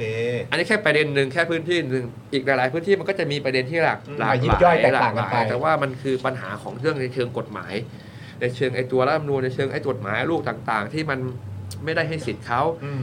อันนี้คือสิ่งที่ผลกระทบเฉพาะหน้าที่เขา อืม เผชิญอยู่ทุกวัน อ่า อืมอืม เพราะฉะนั้นไอ้สภาเดี่ยวคืออะไร อืม ไอ้ อั อะ น ไร นั้นมัน คือ ก็ อันนี้ ข้าม ก็เป็น ขั้นไป ส่วน หน่อย หนึ่ง อืม อ่า กับอีกส่วนพวกเราส่วนหนึ่งก็เราก็เรียกร้องในโครงสร้างส่วนหนึ่งก็เป็นเป็นฝ่ายที่ได้ศึกษาฝ่ายนักศึกษาฝ่ายต่างๆ ที่มีเวลาศึกษาเรียนรู้ประวัติศาสตร์อะไรต่างๆก็ว่ากันไปคือผมว่ามันเกี่ยวกัน อืม คือว่าความขัดแย้งที่ทะเลาะกันแล้วคือผมไม่อยากเรียกติ่งเรียกอึ่งอะไรตามที่เขาว่านะผมรู้สึกว่า คือเราคือผู้ถูกกดขี่ถ้าเราดูภาพรวมอะแล้วก็เอ่อหลังจากการเลือกตั้งที่ผ่านมาเนี่ย ฝ่ายนู้นมันทำให้ฝ่ายเราแตกแยกกัน ก็คือว่าการทะเลาะของการของการทะเลาะกันของเราไม่มีใครได้ประโยชน์เลย พวกเราไม่ได้ประโยชน์ฝ่ายเขาได้ประโยชน์ อืม ใช่ อืมคิดว่ามันจะกลับมาจูนกันได้ไหม ก็ต้องก็ต้องหาข้อเสนอที่ปฏิเสธไม่ได้กันนะฮะ อืม คือผมคิดว่ามันคือมันสิ่งที่เราจะเห็นด้วยกันได้ไหมว่า มันจะต้องแก้อะไรบ้างที่เห็นด้วยตรงกันแล้วมามามาร่วมกันอ่ะ อืม หาจุดร่วมกันนะฮะ อืม อันเนี้ยผมคิดว่าเป็นสำคัญ ถ้าเราดูข้อเสนอการเสนอของปี6 63 ที่ผ่านมามีสามข้อเรียกร้องประยุทธ์ออกไปเขียนรัฐธรรมนูญใหม่แล้วก็ไปรูปสถาบันผมคิดว่าจังหวะนี้มันคือ เขียนรัฐธรรมนูญใหม่มันคือ แล้วก็รัฐบาลเพื่อไทยก็ประกาศว่าการแก้ไขรัฐธรรมนูญเป็นวาระแห่งชาติ อืม ใช่ไหมครับ เป็นหนึ่งในวิก ตอ ฤตนตอนรัฐบาลประยุทธ์เนี่ยไม่มีโอกาสได้แก้เลยใช่ไหมครับ อืม ทีนี้เราจะใช้โอกาสนี้แก้ยังไง มันก็ขึ้นอยู่ที่ประชาชน จะไปได้แค่ไหนมันขึ้นอยู่ที่ประชาชน อืม จะได้ตั้งคำถามใหม่ก็ขึ้นอยู่ที่ประชาชน อืม อืม การที่คำถามแรกที่ถูกตั้งขึ้นมาณตอนนี้นะ ในประเด็นที่เรา กำ ก็ กวม อ่ะใครมีความรู้สึกว่าถ้าจั่วตรงเนี้ย มันจะไปต่อกันยากไหม คือ คำถามแรกก็เริ่ม อย่างที่บอกว่า ซะแล้ เขาฝ่ายนู้นเขาแยบยนต์อะเขาโยนความขัดแย้งมา ปึ้งให้เราแตกกันให้เราทะเลาะกันมาเนี่ย อันเนี้ยคือ มันก็เลยเป็นโจทย์ของเราว่าเราจะเอายังไงในสถานการณ์เช่นนี้ ประชาชนจะเอายังไงใช่ไหมฮะ อืม ฝ่ายก้าวหน้าทั้งหลายจะเอายังไง ฝ่ายประชาชนจะเอายังไง อืม ใช่ไหม บางมุมอ่ะคนมองว่าคือแบบ เออ ถ้าเกิดว่ามองในแง่ของความคิดเห็นอะไรต่างๆในภาพรวมอ่ะจริง ๆก็ไม่ได้ถึงขั้นว่าเห็นต่างกันเนอะคือแบบหมายความว่าคือมองในแง่ของรัฐธรรมนูญฉบับใหม่ก็ควรจะต้องมี มันแตกต่าง ใช่ไหม พี่จอนแตกต่างเป็นอย่างมากเลย ใช่ใช่แต่ว่าคือบาง พี่ คน ผมยกตัวอย่างอย่างนี้ คือแต่ก่อนรัฐธรรมนูญเราเราบอกว่าอำนาจอธิปไตยของปวงชนชาวไทยเนี่ย อืม อ่ามีไว้ให้กษัตริย์ อืม ผ่านนิติบัญญัติบริหารตุลาการมันมี อืม แค่นั้น อืม เอ้ยเอ้ยทรงใช้ผ่านรัฐธรรมนูญฉบับนี้ อืม รัฐธรรมนูญ60 บอกว่าอำนาจอำนาจอธิปไตยของปวงชนชาวไทย มีไว้ให้กษัตริย์ใช้ อืม ผ่านนิติบัญญัติบริหารตุลาการองค์กรอิสระไล่มาวรรคสองไล่มาคือแบบว่าคือผมคิดว่ามันมีผลจริงๆ เพราะทุกครั้งในการรัฐประหารในการตรงเนี้ยมันมีการแก้ไขตรงนี้ อืม อย่าลืมนะครับว่าการรัฐประหารปี 49 เขาแก้กระมิดกระเมียดแก้เล็กๆน้อยๆเขาก็ยังแพ้ อืม เพราะฉะนั้นการรัฐประหารปี 57 แล้วก็การออกรัฐธรรมนูญที่เข้มงวดที่บีบบล็อกบังคับ ฝ่ายนู้นเขาก็บทสรุปบทเรียน ใช่ใช่แต่คือแต่คือไอ้พอยที่ผมกำลังจะพูดเนี่ยคืออ่าโอเคผมผมเข้าใจว่าไอ้ตรงเรื่องของประเด็นหมวดหนึ่งหมวดสองหรือว่าเรื่องของรายละเอียดที่เกี่ยวข้องกับเรื่องเซนซิทีฟเนี่ยโอเค ก็มีคนที่จับจ้องเรื่องนี้หรือหยิบยกประเด็นเหล่านี้ขึ้นมาใช้เป็นข้ออ้างด้วยเหมือนกัน อืม แต่ไอ้ มันเป็นปัญหาจริงๆ คือสำหรับผม ใช่ ผมมองว่าอันนี้เป็นปัญหา ใช่ แล้วก็ทุกส่วนมันเป็นปัญหาอย่างที่ เออ ผมบอกว่าปัญหาของสังคมไทยคือ มันไม่เป็นประชาธิปไตย แล้วมันก็สะสมในทุกเรื่องอำนาจรวมศูนย์ที่ส่วนกลาง ไม่มีการกระจายอำนาจ อืม ไม่มีการกระจายทรัพยากรคือการศึกษามีปัญหาไหมความปลอดภัยในชีวิตใช่ไหมอย่างสีเหลืองอืมอ้าวไม่ได้ตาม เยนโลเยนโล ตกรางเฮ้ เดี๋ยวโอ้นี่มาแบบเดี๋ยวกำลัง อะไรอย่างนึกออกไหมพี่คืออัน ไม่ นี้ ไม่ไม่ไม่ไม่ อัน ไม่ นี้ ไม่ไม่ อิส ไม่ ระนะ ไม่ไม่ไม่ไม่อันนี้อันนี้คือฟังก่อนอันนี้อันนี้คือพอยคือที่ผมถามว่ามันจะกลับมาจูนกันติดไหมคือเอาง่ายๆเลยก็คือเพื่อไทยกับก้าวไกล ใช่ไหมหรือว่าเสียงส่วนใหญ่ที่จริง ๆ แล้วรวมกันไว้แล้ว แล้วมันก็ค่อนข้างชนะขาด เออ แล้วเราก็มองไปถึงการเลือกตั้งครั้งต่อไป หรือว่าการที่จะเอ่อรวมเสียงกันในในในครั้งต่อๆไปด้วย แต่ประเด็นก็คือว่าไอ้ที่ผมบอกว่าเออเรื่องหมวด 1 หมวด 2 ที่มีคนหยิบยกขึ้นมา ให้มันเป็นเอ่อข้อบังคับหรือว่าเป็นเขาเรียกเงื่อนไขอะไรต่างๆเหล่านี้ก็มีคนเสนอเรื่องนี้ตรงตรงพาร์ทนี่ผมเข้าใจใช่ไหมฮะแล้วก็มันก็มีคนที่ซีเรียสเรื่องนี้จริงๆว่าแบบว่าห้ามแตะหรืออะไรแบบนี้มันก็มี ใช่ ใช่ไหมครับแต่ไอ้ประเด็นที่ผมหมายถึงเนี่ยก็คือว่า ผมค่อนข้างเชื่อมั่นว่าผู้สนับสนุนของพรรคเพื่อไทยเอ่อในช่วงที่ผ่านมาเนี่ยต้องการให้มีรัฐธรรมนูญฉบับใหม่อยู่แหละ อืม เราเราน่าจะเห็นพ้องต้องการว่ามีคนจำนวนเยอะมากที่เป็นผู้สนับสนุนของเพื่อไทยที่ต้องการให้มีการร่างรัฐธรรมนูญฉบับใหม่ เพราะเขาเห็นปัญหาสวสารอะไรต่างๆใช่ไหม แต่มันก็จะมีคนที่มองในลักษณะว่า เออแต่เราเอ่อระดับบังคับบัญชา หรือว่าระดับคนที่มีเสียงที่ค่อนข้างดังในพักเพื่อไทย หรือกลุ่มผู้สนับสนุนพักเพื่อไทยเนี่ย อืม ก็จะให้ความสำคัญตรงที่ว่า เออ แต่มันมีเงื่อนไขตรงนี้ แล้วบางคนก็ตีความไปถึงว่าเอ้าก็มันเกี่ยวข้องกับบุคคลที่เพิ่งเดินทางกลับมา อืม แล้วอันนั้นมันก็เป็นเงื่อนไขหลักสำคัญที่สุดนั่นแหละ อืม ที่แบบว่าประชาชนหรืออาฝั่งแบบอ่าคนที่มีอุดมการณ์ประชาธิปไตยต้องการจะร่างรัฐธรรมนูญฉบับใหม่ ต้องการยังไงก็ตามอ่ะแต่เงื่อนไขมันอยู่ที่คนนี้ อืม ที่ไปพ่วงกับอำนาจอำนาจเก่าด้วย อืม เออเพราะฉะนั้นก็คือมันก็จะไม่มีทางทำอะไรได้อ่ะ อืม เพราะมันติดเงื่อนไขตรงนี้อยู่อ่ะ อ่า เออ ใช่แล้ว ก็เลยก็เลยก็เลย แล้ จะ วถ้า ถาม เป็น ว่า อย่างเงี้ยมันจะจูนกันยังไง มันจะจูนกันยังไง เพราะมันมีเงื่อนไขของคนเนี้ย เออ ใช่ผมก็เลยบอกว่า อืม สิ่งที่เขาโยนมาเนี่ยเขาทำให้เราแตกแยกพอเขา อืม โยนมาปุ๊บเราแตกเป็นสองฝ่าย อืม ใช่ไหมคืออันหนึงก็คือหลักการพี่ผมคิดว่ามันคือหลักการมันไม่ใช่เป็นแบบเงื่อนไขนะ อืม คือการแก้กฎหมายถ้าเราพูดแบบทั่วไปฮะกฎหมายมันควรมัน ต้อ ควรง แก้ แตะได้หมดอ่ะ ก็ใช่ก็ อัน คื นี้ อ คือ ในระเอ่อระบบนิติบัญญัติ อ่า ใช่ไหมฮะ ตัวแทนประชาชนก็เข้าไปถกกัน อันนี้คือหลักการทั่วไป เบ ไม่ได้ สิก ถ้ามาดูประเทศไทย อ่ะกลับมาตัดที่ภาพประเทศไทย อืม เราใช้หลักการได้ไหมฮะ เราก็เราก็ควรจะใช้ได้ รก็ เอ้ยถ้าใช้ได้อานนท์ไม่ติดคุกอยู่นะฮะ ใช่ เข้าใจนะคนไม่ติดคุก ใช่เข้าใจเข้าใจ ถ้าใช้ได้ เข้าใจ คณะรัฐประหารต้องไม่ได้เป็น ติดคุกไปแล้ว องคมนตรีนะครับ ใช่แล้วก็ต้อง เข้าใจ โดนประหารหรืออะไรก็ตาม อ่า อืม แต่มันใช้ไม่ได้ แสดงว่าหลักการบ้านเรามันใช้ได้ไหมอะ อ่า ซึ่งซึ่งโอเคคือผมคิดว่าพวกเราควรควรรักษาหลักการตรงนี้ไว้เพื่อต้องเป้าหมายในอนาคตทำให้ประเทศไทยมีหลักการ อืม มีอะไร เรายังคงต้องยืนยัน ใช่ ให้เสียง แต่ ดังที่สุด มันเป็นเรื่องวิธีการ หลั ผม สำญ คิดว่าเป็นเรื่องวิธีการ โอเค วิธีการในการไป คือผมผมรู้สึก แต่ ว่า หลักการต้องต้อง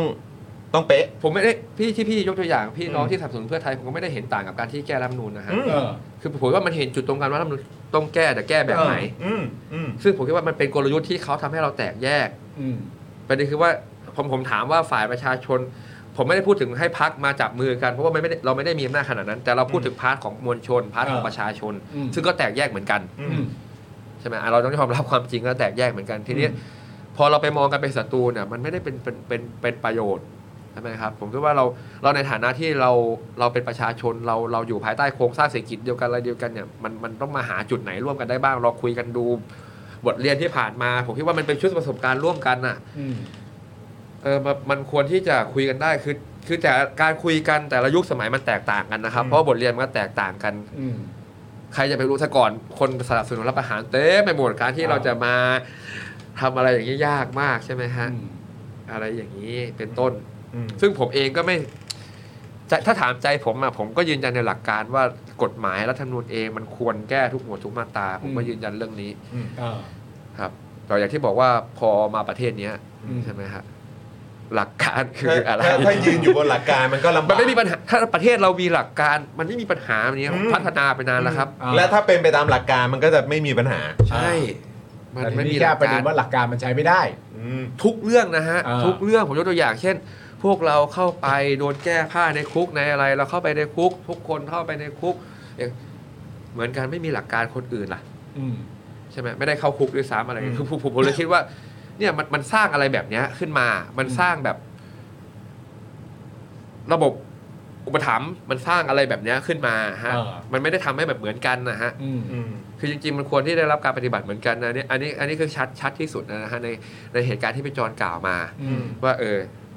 ตัวแปรสำคัญนะฮะ อืม อันนี้ก็ชัดว่าอืมไม่เหมือนกันเลย ไม่แต่แต่คือที่มันน่าน่ากังวลแล้วก็น่าเป็นห่วงแล้วก็น่าตกใจก็คือ ตัวแปรสำคัญก็ไม่ได้ยอมรับหลักการไง ประเทศเราสามารถเอาหลักการอะไรก็ได้ที่ เพย์เม นเอาไม่บัง เขาก็เลยไม่มีหลักการเนี่ยฮะ คืออย่างที่ผมบอกอะ เออเออเออเออ ใช่ไหมคือ เ เอ่อมันเป็นอย่างเงี้ย อืมก็เป็นซะอย่างเงี้ย แต่ว่าถามว่าเราควรผลักดันให้มันมีหลักการไหมควรต่อสู้ให้มันมีหลักสิทธิมนุษยชน อืม ควรทำให้ทุกคนได้รับการปฏิบัติอย่างเท่าเทียมกันไหม อันนี้คือสิ่งที่ผมคิดว่าเราควรทำต่อไป มันคือความฝันของเรา มันคือสิ่งที่เราอยากเห็นสังคมนี้ที่รับการปฏิบัติเท่าเทียมกัน เศรษฐกิจที่มันมีโอกาสที่แบบทุกคนได้เจริญเติบโตไม่ได้ผูกขาดอยู่กับกลุ่มใดกลุ่มหนึ่ง อืม อ่า อย่างเงี้ยแต่เพียงแค่ว่าก็เลือกตั้งแล้วอ่ะ อืม ใช่ไหมเบิร์นเอาท์แล้วก็เข้าใจประชาชนตรงนี้ แล้วก็ อืม ก็คืออย่างที่ผมบอกว่าเอ่อประเทศจะพัฒนาหรือสภาจะพัฒนาแค่ไหนอะไรต่างๆมันอยู่ที่ประชาชนนะฮะ อืม เราเลือกเข้ามาเนาะ อื อื ม ม ใช่ไหม อืม เอาเราให้อำนาจเขาแล้วเราก็สามารถคืนได้ หรือเราสามารถบอกว่าเฮ้ยฉันให้อำนาจคุณแล้วแล้วเขาจะบอกว่าเฮ้ยแบบเนี้ยฉันอยากได้แบบเนี้ยก็ได้ อืม ผมอะได้หมดแล้วแต่ประชาชน อืม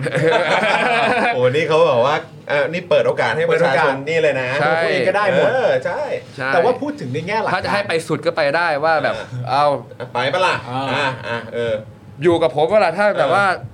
ไม่ได้ไม่กลับเอาแบบนั้นไม่ได้ อ่า ใช่ไหมแล้วแต่เสียงสังคมแล้วแต่ความพร้อม เราได้หมด ข ใช่ องสังค ผมได้หมด อ่า เพราะผม ฟัง สดแล้ว เราฟังประชาชน สุดแล้วสุดแล้ว สดแล้วไงคือแบบว่า เออ เรียนรู้ สดชื่นด้วย ไปเติบโตแบบว่า เติบโต สรุปบท เยอะแล้ว เรียนไป อ่า พูดคุยไปลงพื้นที่ไปอะไรต่าง ๆ นานา อ่า ก็ คิดว่าถึงจังหวะนะครับ ก็ อ่า ก็พยายามที่จะผลักดัน อืม อ่า ผลักดันอะไรที่มันเป็นประโยชน์ อืม ครับก็ลองดูคือผมไม่อยากอยู่สร้างความขัดแย้งเพิ่มเนาะระหว่าง คือผมก็ยังมองว่าฝ่ายฝ่ายที่เป็นประชาชนที่เลือกก้าวไกลกับเพื่อไทยก็คือฝ่ายที่เลือกฝ่ายประชาธิปไตย 25 ล้านเสียง อืม อืม เพราะผมคิดว่านี่คือสัญญาณที่ดีเนาะอาจจะเข้มข้นมากน้อยแค่ไหน อืม การรับรู้มากแค่ไหน ผมก็คิดว่าเราก็คือมันเป็นอย่างเงี้ย อื มันไม่มีดีมีชั่วมันเทาๆไปไงได้ก็ไป เออ ใช่ไหมคือผมรู้ว่าอะไรก็การเรียนรู้หนึ่ง อืม คือแต่ก่อนการเมืองมันคือมารฝ่ายมารฝ่ายอาธรรมอ่ะใช่ไหมฮะ ขาวด ขาวดำขาวดำใช่ไหมฮะ แต่ณตอนนี้ไผ่ก็น่าจะมีความรู้สึกว่ามันก็คือแน่นอนว่าตอนแรกเนี่ยไอ้ความบาดหมางโอเคมันมาตั้งแต่ก่อนเลือกตั้งอยู่แล้ว เนื่องจากว่ามันก็ต้องแข่งกันใช่ไหม อืม อ่าแน่นอน ใส่กันไปใส่กันมา หลังจากเลือกตั้งเสร็จแล้วเนี่ยก็เกิดความชุ่มชื่นใจ เพราะว่าพักที่ได้อันดับหนึ่งก็ประกาศว่าจับแน่ แล้วหลังจากนั้นพักที่ได้อันดับสองก็บอกเช่นเดียวกันว่าเราจะจับกันหลังจากนั้นเซ็น MOU อะไรต่างๆนานาก็ว่าไป แล้วย้อนกลับมาว่าประเด็นเรื่องเรื่องเรื่องหลักการอ่ะ มันก็มีมุมมองนี้ในใจประชาชนด้วยก็คือว่าใช่เราทุกคนก็ควรจะต่อสู้ด้วยหลักการ แล้วก็ยึดมั่นอยู่ในหลักการเหมือนที่ไผ่ก็พูดเองว่าเราก็ต้องยึดมั่นในหลักการ ใช่ จริง ใช่ ๆแต่ทีเนี้ยในมุมมองของประชาชนส่วนหนึ่งก็คือว่า ถ้าคิดว่าจะยึดกันแล้วอ่ะ มันดันมีกลุ่มหนึ่งปล่อยก่อนอ่ะ เราไปบังคับให้ใครไม่ได้ไงพี่ เข้าใจ คือเราแค่เรียกร้องตัวเองว่า ฉันต้องอยู่ในหลักการและฉันควร อ่า ทำต่อไป แต่ถ้าใครวันใดวันหนึ่งบอกว่า เออ ฉันต้องละหลักการตรงนี้ก่อนเพื่ออาแก้ไขสถานการณ์ตรงนี้ เราไปบังคับใครไม่ได้ อืม ผมคิดว่าเราควรทำของเราต่อไป อ่า ไงเพราะเราเราก็เชื่อมั่นว่ามันมันต้องกลุ่มหลักการนี้มันถูกอะ อ่า แบบนั้นมันไม่ถูกอะ อ่าเพราะฉะนั้นบะพี่พี่ถามประเด็นนี้ในประเด็นของการที่แบบว่าพ่อไผ่มีความรู้สึกว่าสิ่งที่เขาทำประสบความสำเร็จนะเพราะเขาทำให้ทำให้ฝั่งประชาธิปไตยอะแยกกัน ใช่ใช่ พี่ก็เลยจะแค่จะถามไผ่ว่า แต่มองในมุมหนึ่งในเหตุการณ์ที่มันเกิดขึ้นน่ะมันค่อนข้างจะยากพอสมควรเหมือนกันในการจะกลับมาเข้าอกเข้าใจกัน เพราะถ้าว่ากันในแง่ของหลักการน่ะ อีกฝั่งหนึ่งเขาไม่ได้อยู่บนหลักการไง อีกฝั่งหนึ่งเขาทิ้งไป พิสูจน์ครับ เออ ผมจะบอกว่าเนี่ยสถานการณ์ตอนนี้ไม่ได้ต่างอะไรกับสถานการณ์ที่รัฐประหาร อืม ที่ประชาชนต้องเรียนรู้ อืม เอาดิจิตอลมาเนี่ยมันทำให้เศรษฐกิจมันไปจริงไหมใช่ไหมครับ มันจะเข้าไปสู่ประชาชนมันจะยั่งยืนไหมหรือ อั มัน น นี้ จะ ภาคเรียนรู้ เพราะเรียนรู้คือเราไปบอกเขาว่า คือเราอาจจะวิเคราะห์ได้ว่าโอเค มันไปเข้าทุนแต่บางคนเขาไม่ได้รู้ว่าไปยังไง อ่า บางส่วนก็ยังเห็นถึง คือ ผลประโยชน์ คือ เฉภัยพาะหกำลั น้าง ซึ่งเราจะโทษเขาไม่ได้เพราะระบบการศึกษามันแย่ พูด อ่า พูดถึงคนที่อาจจะอยู่ตรงกลางที่แบบว่าอาจไม่ไม่ได้แบบไปทาง เทไปฝั่งใดขนาด ใช่ใช่ นั้น กลุ่มกลุ่มที่ไผ่กำลังบอกว่ากลุ่มนี้แหละคือกลุ่ม อ่า ที่สำคัญที่ ใช่ เขา ใช่ ที่เขาอาจจะ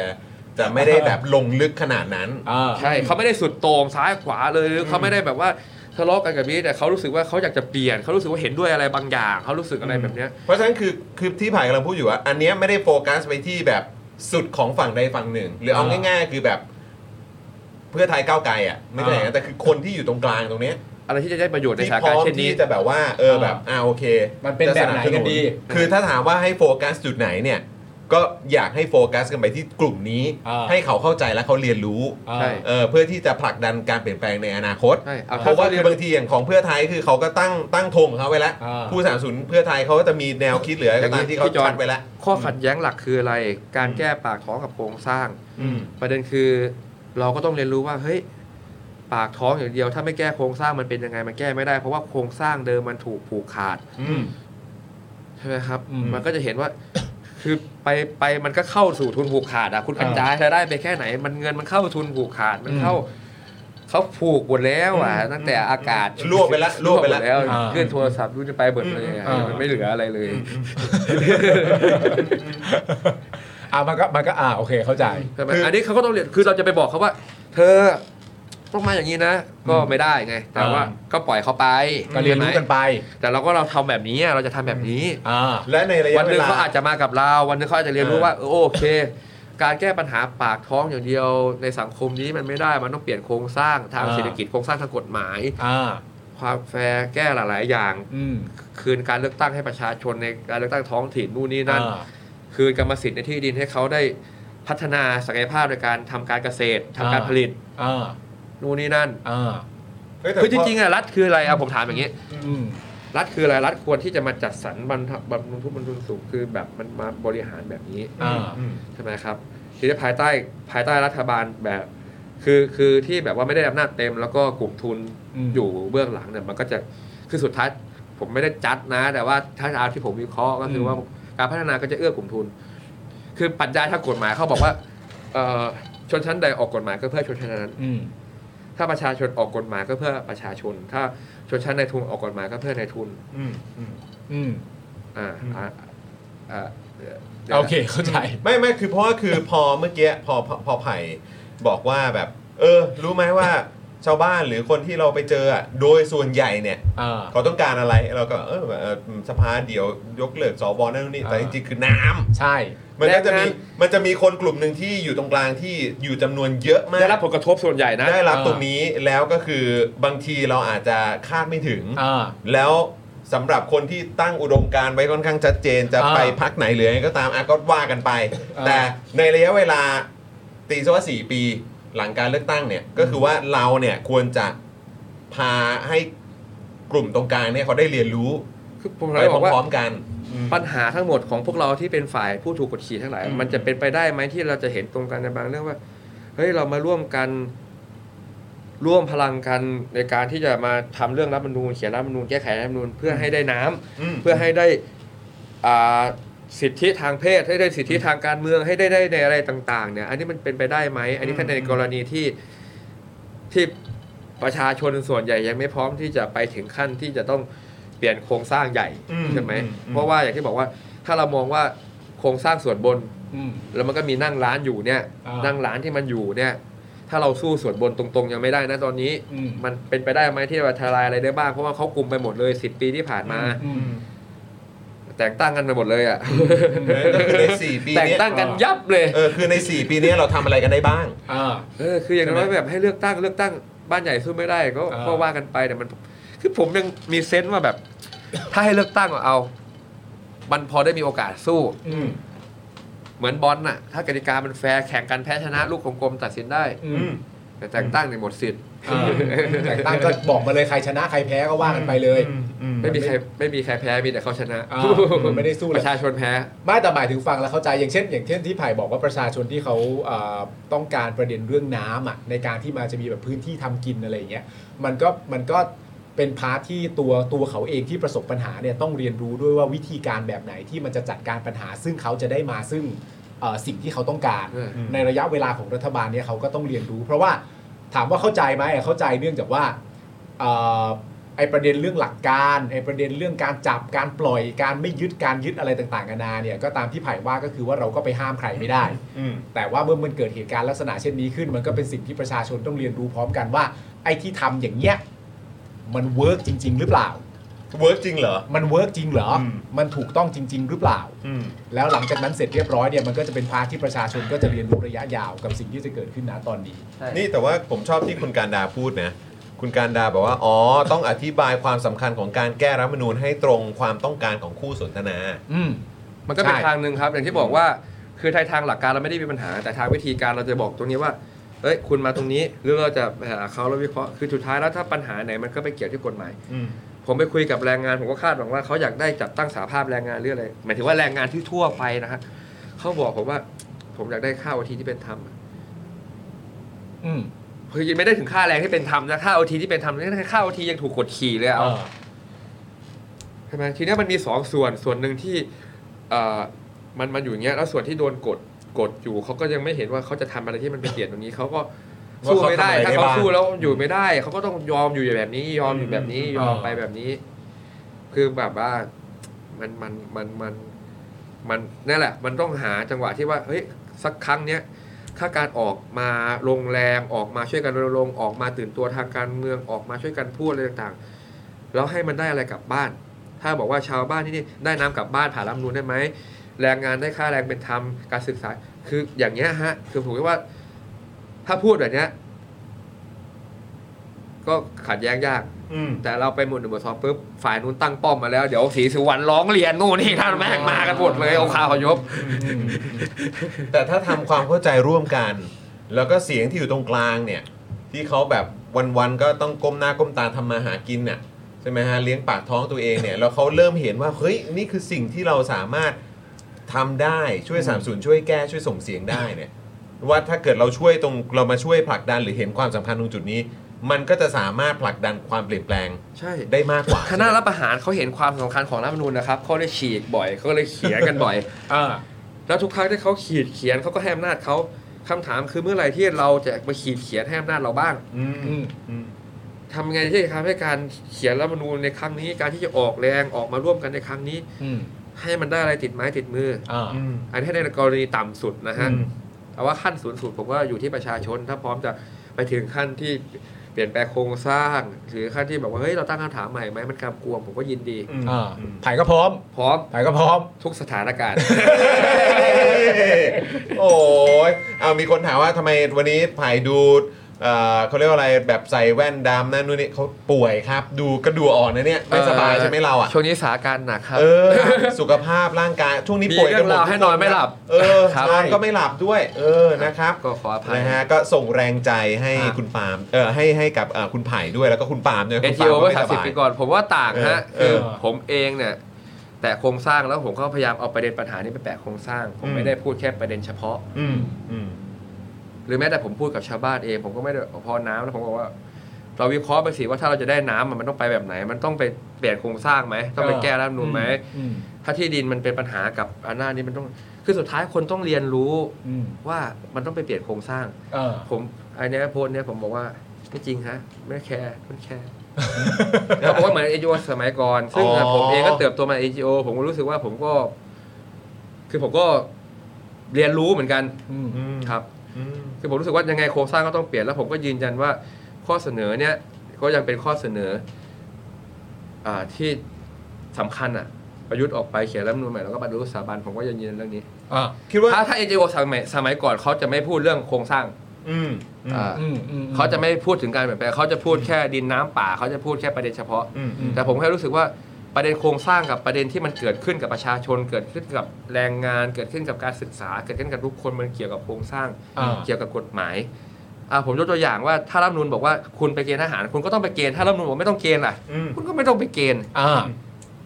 มันอยู่กับกฎหมายไหมมัน อืม อยู่กับการเมืองไหมมัน อืม เกี่ยวกับ คือมันการเมืองมันเกี่ยวกับเรารัฐธรรมนูญเกี่ยวกับเราแต่เราไม่เคยไปเกี่ยวกับมันไง อืม แต่ผลของมันเกี่ยวกับเราทุกคน อ่า เพราะไม่ลองตั้งเหรอลองไปเกี่ยวกับมันดูไหมว่ามันจะได้ อ่า ได้แค่ไหน อืม ลองดูไหม เพราะฉะนั้นหลังจากที่เราอยู่กับยุคประยุกต์มาอย่างยาวนานเนี่ยเมื่อจะทำการแก้กันครั้งใหม่หลังจากการเลือกตั้งเนี่ย มันก็ควรจะต้องได้รัฐธรรมนูญที่มันแฟร์และเป็นประโยชน์ต่อประชาชนที่สุด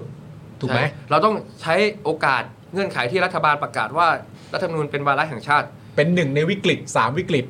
เงื่อนไขที่จะ อืม ผลักดันว่าจะเอาแบบไหน ซึ่งผมไม่ได้แบบว่าแบบ จะต้องไปแบบไหนเรื่องอย่างนี้ ผมคิดว่าตัวชี้วัดอยู่ที่ประชาชน เพราะว่าเราออกไปถ้าประชาชนไม่สนับสนุนกำลังก็ไม่ถึงเพราะว่า อ่า คนไม่ได้เท่ากันนะครับ อ่า เราไม่ได้เหมือนคนที่คือเขาหนึ่งคนเขาคุยกัน ใช่ไหม อ่า คนอันนั้นนะคือเขาเท่ากัน แต่เราไม่ได้เท่ากับเขา อืม เราคนเดียวเขาฟังเราไหมเขาไม่ได้ฟังเราเขาไม่ได้ต่อรองเรา เราเข้าคุกเขาเอาเราเข้าไปแดนสี่เขาไปคุกเข้าเขาไปแดนนู้นแดนนี้เขาไม่ได้เอาเราไปโรงพยาบาล อันนี้คือผมคิดว่านี่คือความที่คนไม่เท่ากัน ดังนั้นแล้วเราพูดเขาไม่ฟัง แต่ถ้าเราออกมาสิบ เยอะๆ ยี่สิบเยอะๆเสียงเรามันจะดังขึ้นอันอันนี้มันเป็นเรื่องแบบก็หลักการตามทฤษฎี อ่า basic ที่ อืม ประเทศอื่นเขาก็ ทำอย่างนี้กัน คือผมคิดว่า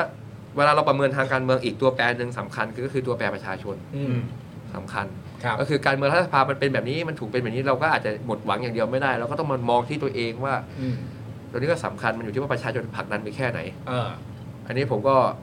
คือผมก็เรียนรู้เนาะคือเราก็ไปสุดมาแล้วก็รู้สึกว่าเราก็ไม่ได้รู้สุดผิดนะกับที่ไปแบบนั้น อืม ผมรู้สึกว่าถูกต้อง อืม แต่เพียงแค่ว่าสังคมนี้ยังไม่พร้อมกับการเปลี่ยนแปลงแบบถอนรากถอนโคนแบบที่จะแบบไปขนาดนั้นนะ อืม อะไรอย่างเงี้ย มันก็ต้องไปกันพร้อมกับความพร้อมของสังคมนั่นแหละ ก็ว่ากันไปแต่เราไม่สูญเสียตัวตนเราเองเราไม่ได้แบบว่า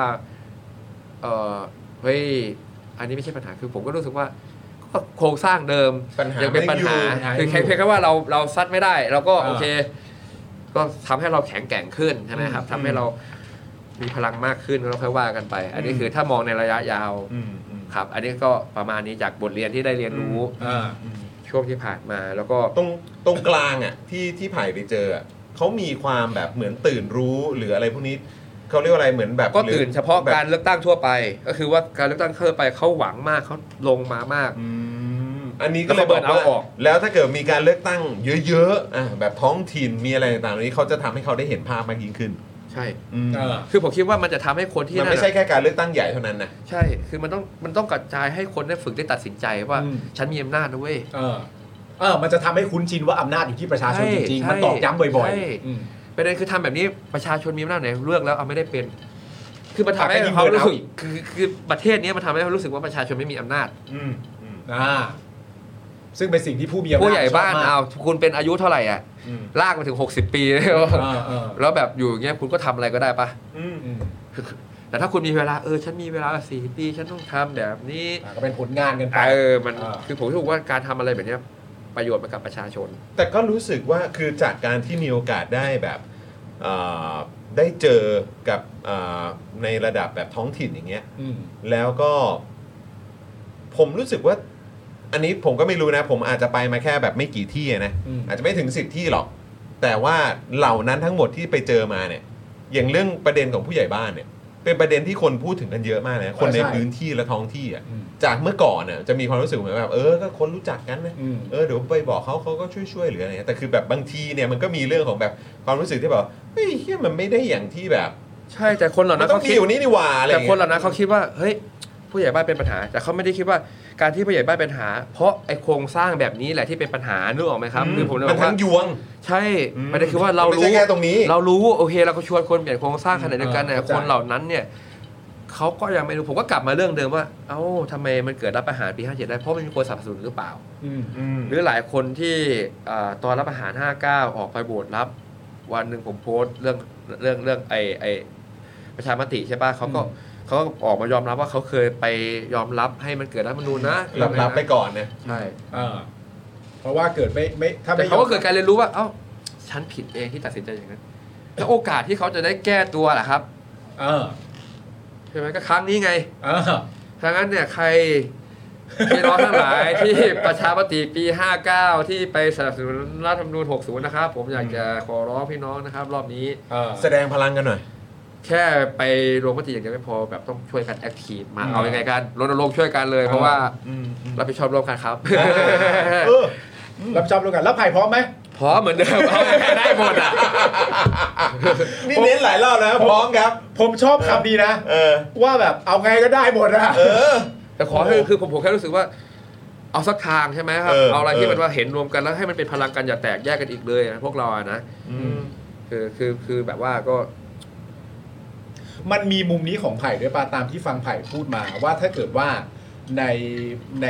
ในฝากฝั่งโหวตเตอร์ ที่เชียร์พักที่เราตีความว่าเป็นพักประชาธิปไตยอ่ะในสภาพการที่เป็นอยู่นะตอนนี้ที่เราเห็นตามโซเชียลเนี่ย มันเป็นไปได้ไหมว่าไผ่กำลังมีความรู้สึกว่าเราจะไม่สามารถผลักดันอะไรเลยในแง่ของเอ่อกำลังคนหรือ โว อะ ต ไร เตอร์ก็ต้องยกระดับ แบบนี้ ครับ คือเราไปไปเหมารวมทั้งหมดไม่ได้ เข้าใจ ใช่ไหมว่า 14 ล้านเสียงจะคิดเหมือนกันหมดไม่ใช่ใช่ไหม อืม อาจารย์ป๊อกยังโดนด่าเลย เราจะไปเอาอะไร อ่ะอันนี้เราไม่ได้เกี่ยวนะ อาจารย์ป๊อกยังโดนด่าอะไร เออเออเออ โดนด่าอะไรเงี้ยผมก็คิดว่ามันก็ต้องเรียนรู้กันไป มันก็หลากหลาย เอ่อพักก็คงทำงานยกระดับวอเตอร์ เข้าอะไรกันไปว่ากันไปผมคิดว่า อ่า ก็ก็ก็การเรียนรู้ โอเค ขอสามคำให้กับคำถามประชามติที่เราแววๆมาหน่อยครับ คือผมน่ะอยากสามคำใช่ไหมอิสระผมอยากได้สามคำเลยนะอิสระ อิสระ สามพยางค์ เอออิสระ อิสระ อิสระ ใช่คือมันเป็นคนคำถามที่ต้องเปิดอิสระ แต่ถ้ามันไม่ได้ก็ ว่าแล้วแต่ประชาชน ผมถามไผ่หน่อย ตอนที่คำถามออกมาเป็นแบบนี้เนี่ย มีอยู่ในความคาดเดาของไผ่ไหมว่าเป็นแบบนี้แน่ รู้ตั้งแต่ หอส่ แร ประ ก มาณ แล้วครับ รู้ตั้งแต่ที่เขาบอกว่าไม่แตะหมดยกเลิกไม่แก้ไขหนึ่งหนึ่งสองไม่อะไรอย่างเงี้ยฮะ เอ คือ อ คือถ้าเราอยู่บนบนบนการเมืองมาครับ อืม คือว่าไอ้เรื่องที่เขาพูดกันไปก็ส่วนหนึ่งแต่ว่าเรื่องที่มันเป็นเหตุเป็นผลเนี่ยเราก็สามารถรู้ได้ว่าทำไมเป็นแบบนี้ อืม ปี64 เพื่อไทยเคยออกแถลงการสนับสนุนการแก้ไขมาตรา1นึ อืม หลังจากนั้นหลังจากนั้นเอ่อเอ่ออดีตนายกทักษิณออกมาพูดเรื่องนี้ก็หยุดเลย อืมบอกว่าไม่ใช่ปัญหา ใช่คือผมรู้สึกว่า ปัญหา คือแต่ก่อนก็ไม่ได้ขัดแย้ ง งกันนะครับ แต่ก่อนก็คือว่าตอนนั้นผมดีใจมากผมอยู่ในคุกกับอานนท์กับเพนกวินกับหลายๆคอืนม แล้วทนายก็มาอัปเดตว่าเออตอนที่ลุงขีดแขนยกเลิกหนึ่งหนึ่งสองเนี่ย ทางเพื่อไทยออกหารายการสนับสนุนเรื่องนี้เราก็ดีใจ อืม ใช่ไหมฮะ ครับ ก็ก็ว่ากันไป เออ ก็คือแต่หลังจากนั้นก็อันนี้ไปก็ว่ากันก็ก็ก็แต่คือผมรู้สึกว่าถ้าถ้าดูจากสถานการณ์ก่อนหน้านี้มันไม่ได้ขัดแย้งอะไรกัน มันก็ยังเห็น ด้วยตรงกันใช่ไหมครับ หรือแม้แต่ว่าเขาเองก็ได้รับผลกระทบจากสารรัฐธรรมนูนเนี่ยที่จังหวะที่มีอำนาจในการแก้รัฐธรรมนูนเนี่ยจะเช็คบินสารหน่อยไหมจะคลายตรงนี้หน่อยไหมที่จะให้สารเป็นเครื่องมือที่จะมาเล่นงานตัวเองอีก อืม อะไรอย่างนี้ อืม แต่ผมจะที่บอกว่า คือโอ้เรื่องนี้มันก็อย่างที่บอกอะครับ ถ้าทำไมผมตั้งคำถามว่าทำไมในตอน 64 ยังออกตรงนี้ได้ แต่ว่าหลังจากนั้นทำไมเป็นอีกแบบหนึ่งเนี่ยก็ก็ก็ อ่ะ ถาม โอเค ได้ เข้า ใจ แล้วแล้วอย่างตอนนี้ที่เขามีข้อเสนอในเรื่องของการที่สนับสนุนให้คนไปสมัครเอ่อสวกันเยอะๆเนี่ย คิดว่ามีความเป็นไปได้ขนาดไหน กับช่องทางนี้ที่จะ ผมเห็นด้วยมากเลย ฝ่ประชาชนจะเข้าไป ใช่ ไปตรงพาร์ทของสวเลย เอออา คื ยุ อ สี่สิบ 250 มันควรเป็นความคิดที่หลากหลาย อืม ไม่ใช่แบบปึ้งเหมือนกันหมดเหมือนกันหมดเหมือนกันหมดใช่ไหมครับ อันนี้หมายถึงว่าในฐานะที่คือมนุษย์อ่ะ มันก็หลากหลายใช่ไหมฮะเพราะฉะนั้นเนี่ยการแต่งตั้งมามันทำให้คิดเหมือนกันหมดเลย อืม เพราะฉะนั้นการ มันก็ง่ายด้วย ให้หลากหลาย ผมก็ว่าให้มันได้ลุ้นหน่อยดี อ่า เอาผมเชื่อเชื่อไหมว่าหลายคนมีความรู้สึกอย่างนี้ว่า ทุกครั้งที่กฎหมายก้าวหน้าวาระก้าวหน้าเข้าไปในสภาทุกคนไม่มีได้ลุ้นอ่ะเหมือนเชียร์บอลอ่ะ อ่า แม่งมีพี่ชนะเอ๊ะ อ่า คือรู้ตั้งแต่ก่อนเคยชกแล้วว่าไม่ได้ อ่า เออ เออ มีมีมีอะไรดักไว้ ใช่ มีอะไรดักไว้ ใ พิธาอย่างเงี้ยอ่ะส่วนหนึ่งบอกไปแล้วว่าไม่ได้ แต่ส่วนหนึ่งยังหวังอยู่ยังหวังว่าเออสวหนึ่งในสามจะมาโหวตให้ใช่ไหม อ่า แต่ส่วนหนึ่งเขาบอกไปแล้วว่าไม่ได้ อืม เขาวิเคราะห์กันไปแล้วว่าไม่ได้ อ่า ก็ไม่ได้จริง อ่า ๆ ก็ตามผล ก็มองว่าแบบล็อก ใช่คือผมรู้สึกว่า มันล็อกมาอย่างนั้นน่ะ คือรัฐสภามันควรได้ลุ้นกันหน่อย เออ ใช่ไหมเฮ้ยกฎหมายนี้ผ่านมามันจะได้ไม่ได้เฮ้ยไปวัดคะแนนเสียงหน่อย มันถึงจะดูเป็นประชาธิปไตยไง มันมันทำให้เราหน้าดูสภา เออ เอาทำไมเราดูบอลมันมีแพ้มีชนะนะ เออ แต่สภาเนี่ยแม่งแพ้อย่างเดียวเลย เออ แพ้สำหรับคนบางกลุ่ม แพ้สำหรับพวกเราไง แล้วก็ชนะสำหรับคนบางกลุ่มเช่นเดียวกั ใช่ น ครับพวกเราแพ้อย่างเดียวคือเอา ผ่านที่ผ่าน แต่แม่ง มา เศร้คือแม่งคือไอ้พวกเสียงส่วนใหญ่ กฎหมายก้าวนะหน้า แพ้ ไอรอว์เคยนำไปเสนอกฎหมายการแก้รัฐธรรมนูญเคย ใช่ พูดนี่นั่น แพ้หมดเลย อ่าตอนนั้นที่เข้าไปเสนอประเด็นเรื่องอะไรนะ ไอ้ร่างเอ่อ resolution ใช่ ประเด็นเรื่องพวกอะไรนะเอ่อยกเลิกมรดกของคอสช ผ่านทางตัวบทกฎหมาย ใช่ แพ้หมด ลองนึกกลับกันนะว่าถ้าสวตอนนั้นไม่ได้มาจากการแต่งตั้ง อ่า มาจากการเลือกตั้งอ่ะผมเชื่อว่า ก็ได้วัดกันบ้างอ่ะ บางเรื่องมันเห็นตรงกันได้ เออเออ บางเรื่องเห็นด้วยกับเฮ้ยไอรอว์ว่าเรื่องนี้มันควรแก้ตรงนี้ อ่า อำนาจท้องถิ่นไอเรื่อง อ่าเข้าใจ รื่องนี่มันแก้แบบ ไม่ชอบใครไม่ชอบเขา คือ ไม่ ถ้าเรา ชอบเธอ แต่มัน ตั้ง มีประเด็นบางอันที่เห็นตรงกันได้ ถ้าตั้งโจทย์ว่าผลประโยชน์ของประชาชนประเทศชาติเนี่ยผมคิดว่ามันมันมัน มันไปด้วยกันได้นะ อืม คือถ้าคุณผูกขาดขนาดนี้ประชาชนได้ประโยชน์อะไรประเทศชาติได้ประโยชน์อะไร อืม การพัฒนาเศรษฐกิจที่คุณเอาต่างชาติเข้ามาผลกำไรไปได้เขาเนี่ยประชาชนได้ประโยชน์อะไร อืมชัดโอเค แต่ณวันนี้เราไม่ได้อำนาจรัฐไง เราไม่สามารถทำอะไรได้ เราก็ต้องทำ อืม ได้แค่นี้แหละ เราประชาชนคนเล็กคนน้อยครับ เออ รู้ว่าเหนื่อย เออ แต่เราต้องช่วยกัน ใช่ เอาเอาพร้อมแล้วก็คือว่า พร้อผม มคิดว่าผม พร้อม เดินทางไป อืม เอ่อมากมายพบ อืม เจอผู้คนแล้วก็พูดคุยมาระดับหนึ่งก็ผมก็คิดว่าเอ่อก็พร้อมครับ อ่า วันนี้ก็คือก็ตาม อืม พร้อมที่จะออกมาปรากฏกายแล้วนะพี่หอมครับ แล้วแล้วเอ่อประเด็นของสสรเนี่ยไผ่มองว่ายังไงครับ ใครคิดว่าสสรควรจะมาจากการเลือกตั้งของประชาชนร้อยเปอร์เซ็นต์ไหม ถูกต้องพี่ ด้วยเหตุผลใดครับ เอ้า มันจะมีเหตุผลอะไรที่ไม่ให้เลือกตั้งอ่ะ เอาใหม่ ไไ เอาเอาใหม่ เอ้า ทำไมอ่ะเอามันทำไม มันจะมีเหตุผลอะไร เอาไง เอาออกมาเอาแล้วใช่ไหม จะไม่ได้ได้ไง ไงก็ก็เลือกมาคุณ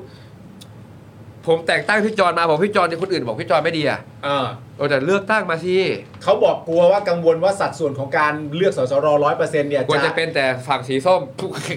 อันนั้นมัน หยอกหยอกหยอก นนั้นนนั้น หยอก มีคนเคยพูดไว้ แต่หมายถึงว่าถ้าเป็นเชิงข้อมูลจริง ๆเขาว่ากันว่าเดี๋ยวจะไม่ได้ผู้เชี่ยวชาญ อืม เข้ามาในการเขียนในการขีดในการ ที่ผ่านมาชิบหายไว้ปวดเพราะผู้เชี่ยวชาญนี่แหละ ดูคนล่าน้ำหกศูนย์โคตรเชี่ยวชาญเลย ก็เชี่ยวเชี่ยวจริง เป็นยังไง อย่างที่เห็น คือผมรู้สึกว่า เชี่ยวชาญแบบนี้ มายเซ็ตแบบนี้ต้องเปลี่ยนไปผมก็ว่า อ่า ไม่ต้องเอาผู้เชี่ยวชาญมันต้องเอาคนที่ได้รับเป็นปัญหาโดยตรง อ่า คนธรรมดาที่ได้รับปัญหาโดยตรงนี่แหละ อืม คนเหล่านี้ไม่เคยมีอำนาจ อ่า ไม่เคยมีปากมีเสียง อืม เออเอาแต่ผู้เชี่ยวชาญนั่นแหละ บ้าอะไรล่ะ แล้วแล้วแล้วถ้าเกิดว่า คือผมรู้สึกว่าหลักหลักคือ ก็เลือกตั้งร้อยเปอร์เซ็นต์ใช่ไหม อ่า ให้ประชาชนได้มาอะไร อ่า ก็ว่ากันไปคือ ส่วนถ้าคุณอยากมีผู้เชี่ยวชาญคุณก็จัดสรรระบบอะไรไปก็ได้ แต่ก็ต้องให้ประชาชนเลือกตั้ง ใช่ 100% สัดส่วนหลัก ยู่ดี คือคือประชาชน โอเค ประชาชนคือหลัก ม ผู้เชี่ยวชาญเป็นยังไงครับ อ่า มีชัยฤชพันธ์ผู้เชี่ยวชาญในการร่างรัฐธรรมนูลเป็นไงครับ เป็นไงล่ะ อ่า วิษณุเครืองามผู้เชี่ยวชาญใน ผู้ ก เชี่ยวชาฎหญ มาย กฎหมายเหมือนกัน ดูพี่แต่ผู้เชี่ยวชาญทั้งนั้นเลยเราให้เราให้ผู้เชี่ยวชาญคนเดียวในการร่างเนี่ยทำไมเราไม่ให้คนทั่วไปคนที่รับปัญหาหลากหลาย มานั่งพูดคุยกันในการร่างแล้วเอาผู้เชี่ยวชาญมา รับฟังแล้วมาแปลงจากภาษาชาวบ้านจากคุณต้องการนี่นี่นี่มาแปลงเป็น อ่า อย่างนั้นมากกว่า อืม แต่ไม่ใช่ความเห็นผู้เชี่ยวชาญเป็นหลัก เพราะว่าที่ผ่านมามันพังเพราะผู้เชี่ยวชาญนี่แหละ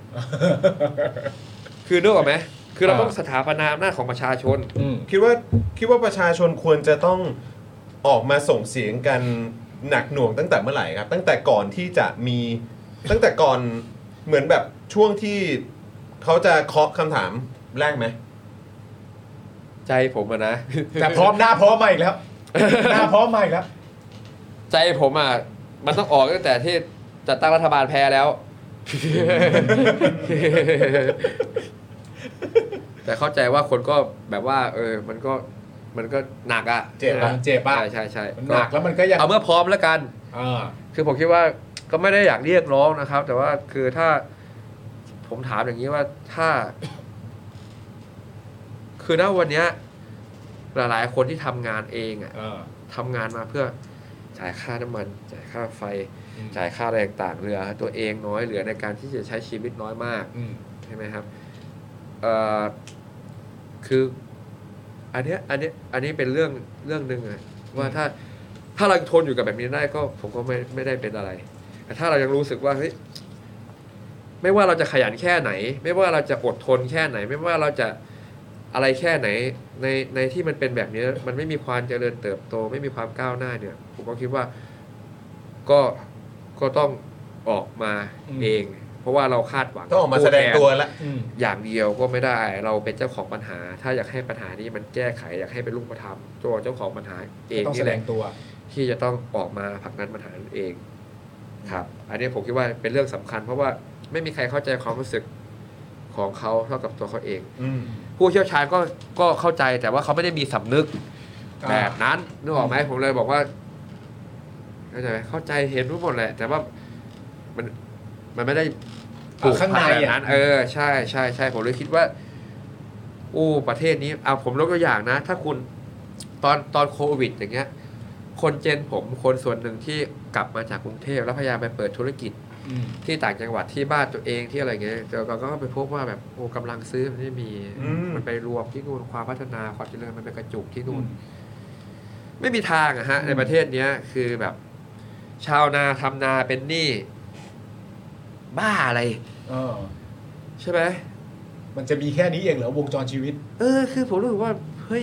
นี่มันเป็นมานานมากแล้วอะไรอย่างเงี้ยคือสำหรับผมเนี่ยมันต้องเปลี่ยนโครงสร้าง อืม ถ้าไม่เปลี่ยนโครงสร้างถ้าโครงสร้างกฎหมายไม่แฟร์โครงสร้างเศรษฐกิจ ไม่แฟร์อะไรไม่แฟร์เราไม่มีโอกาสเจริญเติบโต อืม เราไม่ตายแน่ๆแต่เราไม่โต อืม แต่ถ้าเราจะโตเราก็ต้องแบบว่า คือผมก็คือหกสามหกสี่อ่ะก็ต้องเคารพผู้คนที่ออกมา ครับ แต่ว่ามันจะไม่มากพอต่อการเปลี่ยนแปลงถ้าไปฟังคลิปที่พี่จอร์นลงอะไรนะ อะไรนะสามจุดห้าเปอร์เซ็นต์เท่าไหร่ของประชากรทั้งหมดปะที่ อ่ะเออ ในการเปลี่ยนแปลงอะถ้าจะตามท อ๋อฤษฎี อ๋อครับ ท ผม ฤษฎี ครับผม คือว่า อืม มันจะมี 2 เงื่อนไขหนึ่งคือ ม หนึ่งร้อยปี อืม คือจากการเรียนรู้จากเจเนอเรชันเก่าไปเจเนอเรชันใหม่มา อืม เกิดจากเนี้ยแต่ว่าถ้าคลิปนั้นก็จะอธิบายสำคัญว่าประมาณกี่เปอร์ สาม เซ็นต์ น่าน่าเออสามสามจุดห้าป่ะป้าป้าอ่ะ ใช่นะ อืม ซึ่งไม่เพียงพอคือ 6 3 6 4 เรามี ยังไม่ถึง แต่ เลย มากไม่เพียงพอ เพราะฉะนั้นก็ทำต่อไป อืม ผมก็ไม่ได้หยุดแล้วก็ทำต่อมันอาจจะมีขวากหนา มันจะมีกุกกุกกักขักบ้างแต่ผมก็เรียนรู้กันไป แล้วก็วิพากษ์วิจารณ์ได้แล้วก็พร้อมแล้วเขาวิพากษ์วิจารณ์ อ่า ก็เวลาผมไปคุยกับพี่น้องไปแล้วก็ฟังคำวิพากษ์วิจารณ์แหล้วกับขบวนการเขาพี่เห็นยังไงอะไรบ้างก็เอามาฟัง แต่คือ เราวิพากษ์วิจารณ์ได้ครับ แต่คือแต่คือมองมองอีกมุมหนึ่งจริง ๆ แล้ว การจัดตั้งรัฐบาลสำเร็จในรอบนี้โดยพรรคเพื่อไทย อืม เนี่ย มันก็อาจจะเป็นอีก โอเค มันอาจจะต้องใช้เวลา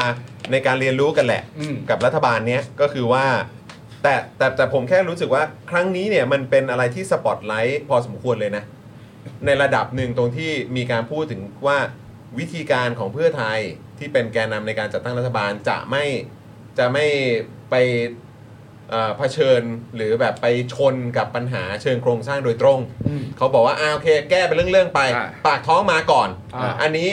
เราเลือกทางนี้ อืม ใครที่สนับสนุนเราก็ขอให้เข้าใจว่าเราเป็นเวนี้ อ่าเราเลือก ใน ทางนี้ ขณะที่พักที่ชนะการเลือกตั้งอย่างก้าวไกล ก็คือบอกว่าเอ้ยเราต้องชนแล้วก็แก้ปัญหาเชิงโครงสร้าง อืม ไม่ได้เป็นรัฐบาลอ่าโอเคยูก็ทำหน้าที่ฝ่ายค้านไป แล้วก็ส่งเสียงกันต่อไปว่าปัญหามันเป็นปัญหาที่โครงสร้าง ใช่ เพื่อไทยก็พิสูจน์ไปว่าเอาแก้ได้โดยไม่ต้องเอ่อแก้ปัญหาเชิงโครงสร้าง ไอ้ แต่ ทีละเรื่องอะเวิร์ก อ่ะทีละเรื่องเวิร์กอ่ะก็เดี๋ยวดูกันเลย อ่า แล้วครั้งนี้มันจะชัดมากแล้วทำให้เราได้เรียนรู้กันไปอีกขั้นว่า นี่ไงปัญหาเชิงโครงสร้าง อ่า มันเป็นอย่างนี้จริง ใช่ ๆ แล้วก็ได้มีความพยายามแล้วที่จะแก้ปัญหา อืม ในลักษณะของวิธีการแบบพักเพื่อไทย อืม อ่า แล้วเดี๋ยวคุณก็มาดูกัน ใช่ ว่าท้ายที่สุดแล้วเนี่ย คุณซื้อไหม อ่า ใช่คือ อืม ประชาชนจะตัดสินเองเพราะว่า อืม ผลทางการเมืองมันมีผลกับประชาชนใช่ไหม อืม นโยบายกฎหมาย อย่างที่ผมบอกว่าถ้ากฎหมายบอกว่าอายุ 20 ปีไปเกณฑ์ทหารทุกคนก็ต้องไป ก็ต้องไป อ่า แต่ถ้ากฎหมายบอกว่าไม่ต้องเกณฑ์ก็ไม่ต้องไป อ่า อืม แค่นั้นเอง แค่นั้นเอง กฎหมายบอกว่าคนที่เอ่อคนที่ประกอบอาชีพตรงนั้น และอยากใช้น้ำถ้ากฎหมายบอกว่าเขาสามารถขุดน้ำบาดาล ถ้า ได้ คุณมีกรรมสิทธิ์ในที่ดิน ก็ไใช้ คุณสามารถขุดที่พักน้ำคุณสามารถมีกรรมสิทธิ์ในที่ดินได้ ก็ได้ อ่า ไง ก็คุณก็จะใช้น้ำ อ่าถ้าเขาบอกมันใช้ไม่ได้ กฎหมายบอกว่าเรียนฟรีถึงปริญญาตรี อืมอ่า ก็ได้เรียนไง อ่า โอ้โหนี่อะไรนะฮะ คือผมเจอในไลฟ์ช่องใหญ่ อะไรนะเรื่องอันนี้เรื่องอะไรอะเราต้องแยกเรื่องวิจารณ์กับด่าให้ออกนะคำด่าช่างแม่มไปคำวิจารณ์ก็รับฟังได้ ใช่ใช่ใช่ใช่ อ่าโอเค เพราะคำถามผมไม่สนใจอยู่แล้ว ครับ อืม เพราะคุณพร้อม พร้อม พร้อมมากพร้อมมาก พร้อม เออนะครับ พร้อม คือผมโดนด่าตั้งแต่ยุคสมัยที่แบบว่า ความคิดสนับสนุนและเผด็จการ เ เป็นใหญ่ในแผ่นดินอะ โหโดนมาเยอะแล้วไผ่อะ คุณน่ะไปชู 3 นิ้วอ่ะ เออ คุณไปชูบนหน้าเขาอะ ใช่ไหมเออ แล้วคุณไปแต่งตัวอะไรนะตอนนั้นอะแต่งตัวเป็น ซูรูซู ซูรูคุณ ไปจัดซูรูในห้างใช่ปะ แต่ว่าตอนนั้นตอนนั้นคุณ ในในศาลในศาล ในศาล แต่ว่าตอนนั้นก็ต้องบอกว่าคุณได้อยู่ใกล้ชิดกับเขา ใช่ มากสุดแล้วนะ เออ ผมยังเข้าเข้าใกล้ขนาดนั้นไม่ได้เลย ใช่ เออนะ คือผมคิดว่าไม่ได้มีปัญหาเชิงหลักการก็คือว่าทุกคนทั้งมวลชนทั้งสองฝ่ายต้องการที่จะเห็นการเปลี่ยนแปลง อืม อยากมีชีวิตที่ดีขึ้น อืม แต่วิธีการแบบไหน ดังนั้นแล้วตอนแต่ณวันเนี้ยสิ่งที่เราเป็นปัญหาอยู่คือเรามาโฟกัสทะเลาะกันไปกันมา เราไม่ได้ไปมองตรงนี้ครับ ก็คือว่าจริง ๆ แล้วสำหรับผมผมมองว่าหลักการเดียวกัน แต่ว่า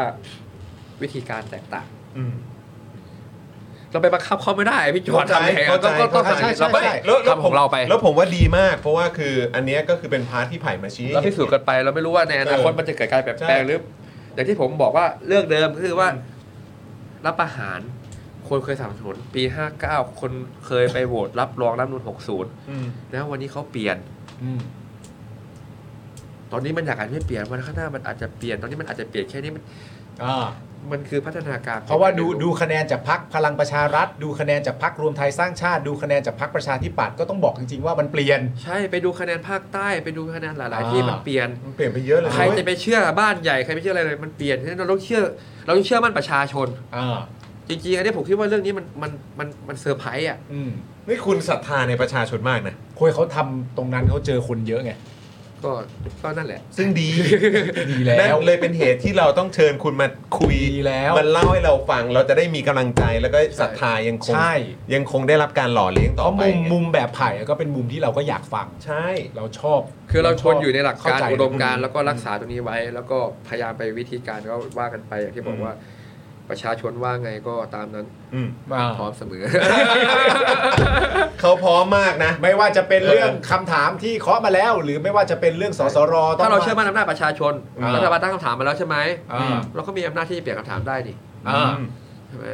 แต่คุณอะพร้อมไหมล่ะ ถ้าเราสอบเสียงกันมาก คุณ พ น่ะ อ พร้อมไหมล่ะ ใช่ พร้อมไหมล่ะพร้อมไหมล่ะ แต่คุณพร้อมปะ พร้อม เออนะ เอาเวลาถ้าไม่ได้เปลี่ยนคำถามใหม่ไม่กลับเอากันนะเอาเวลา เขาเขาพร้อมเป็นออกกันไนนะ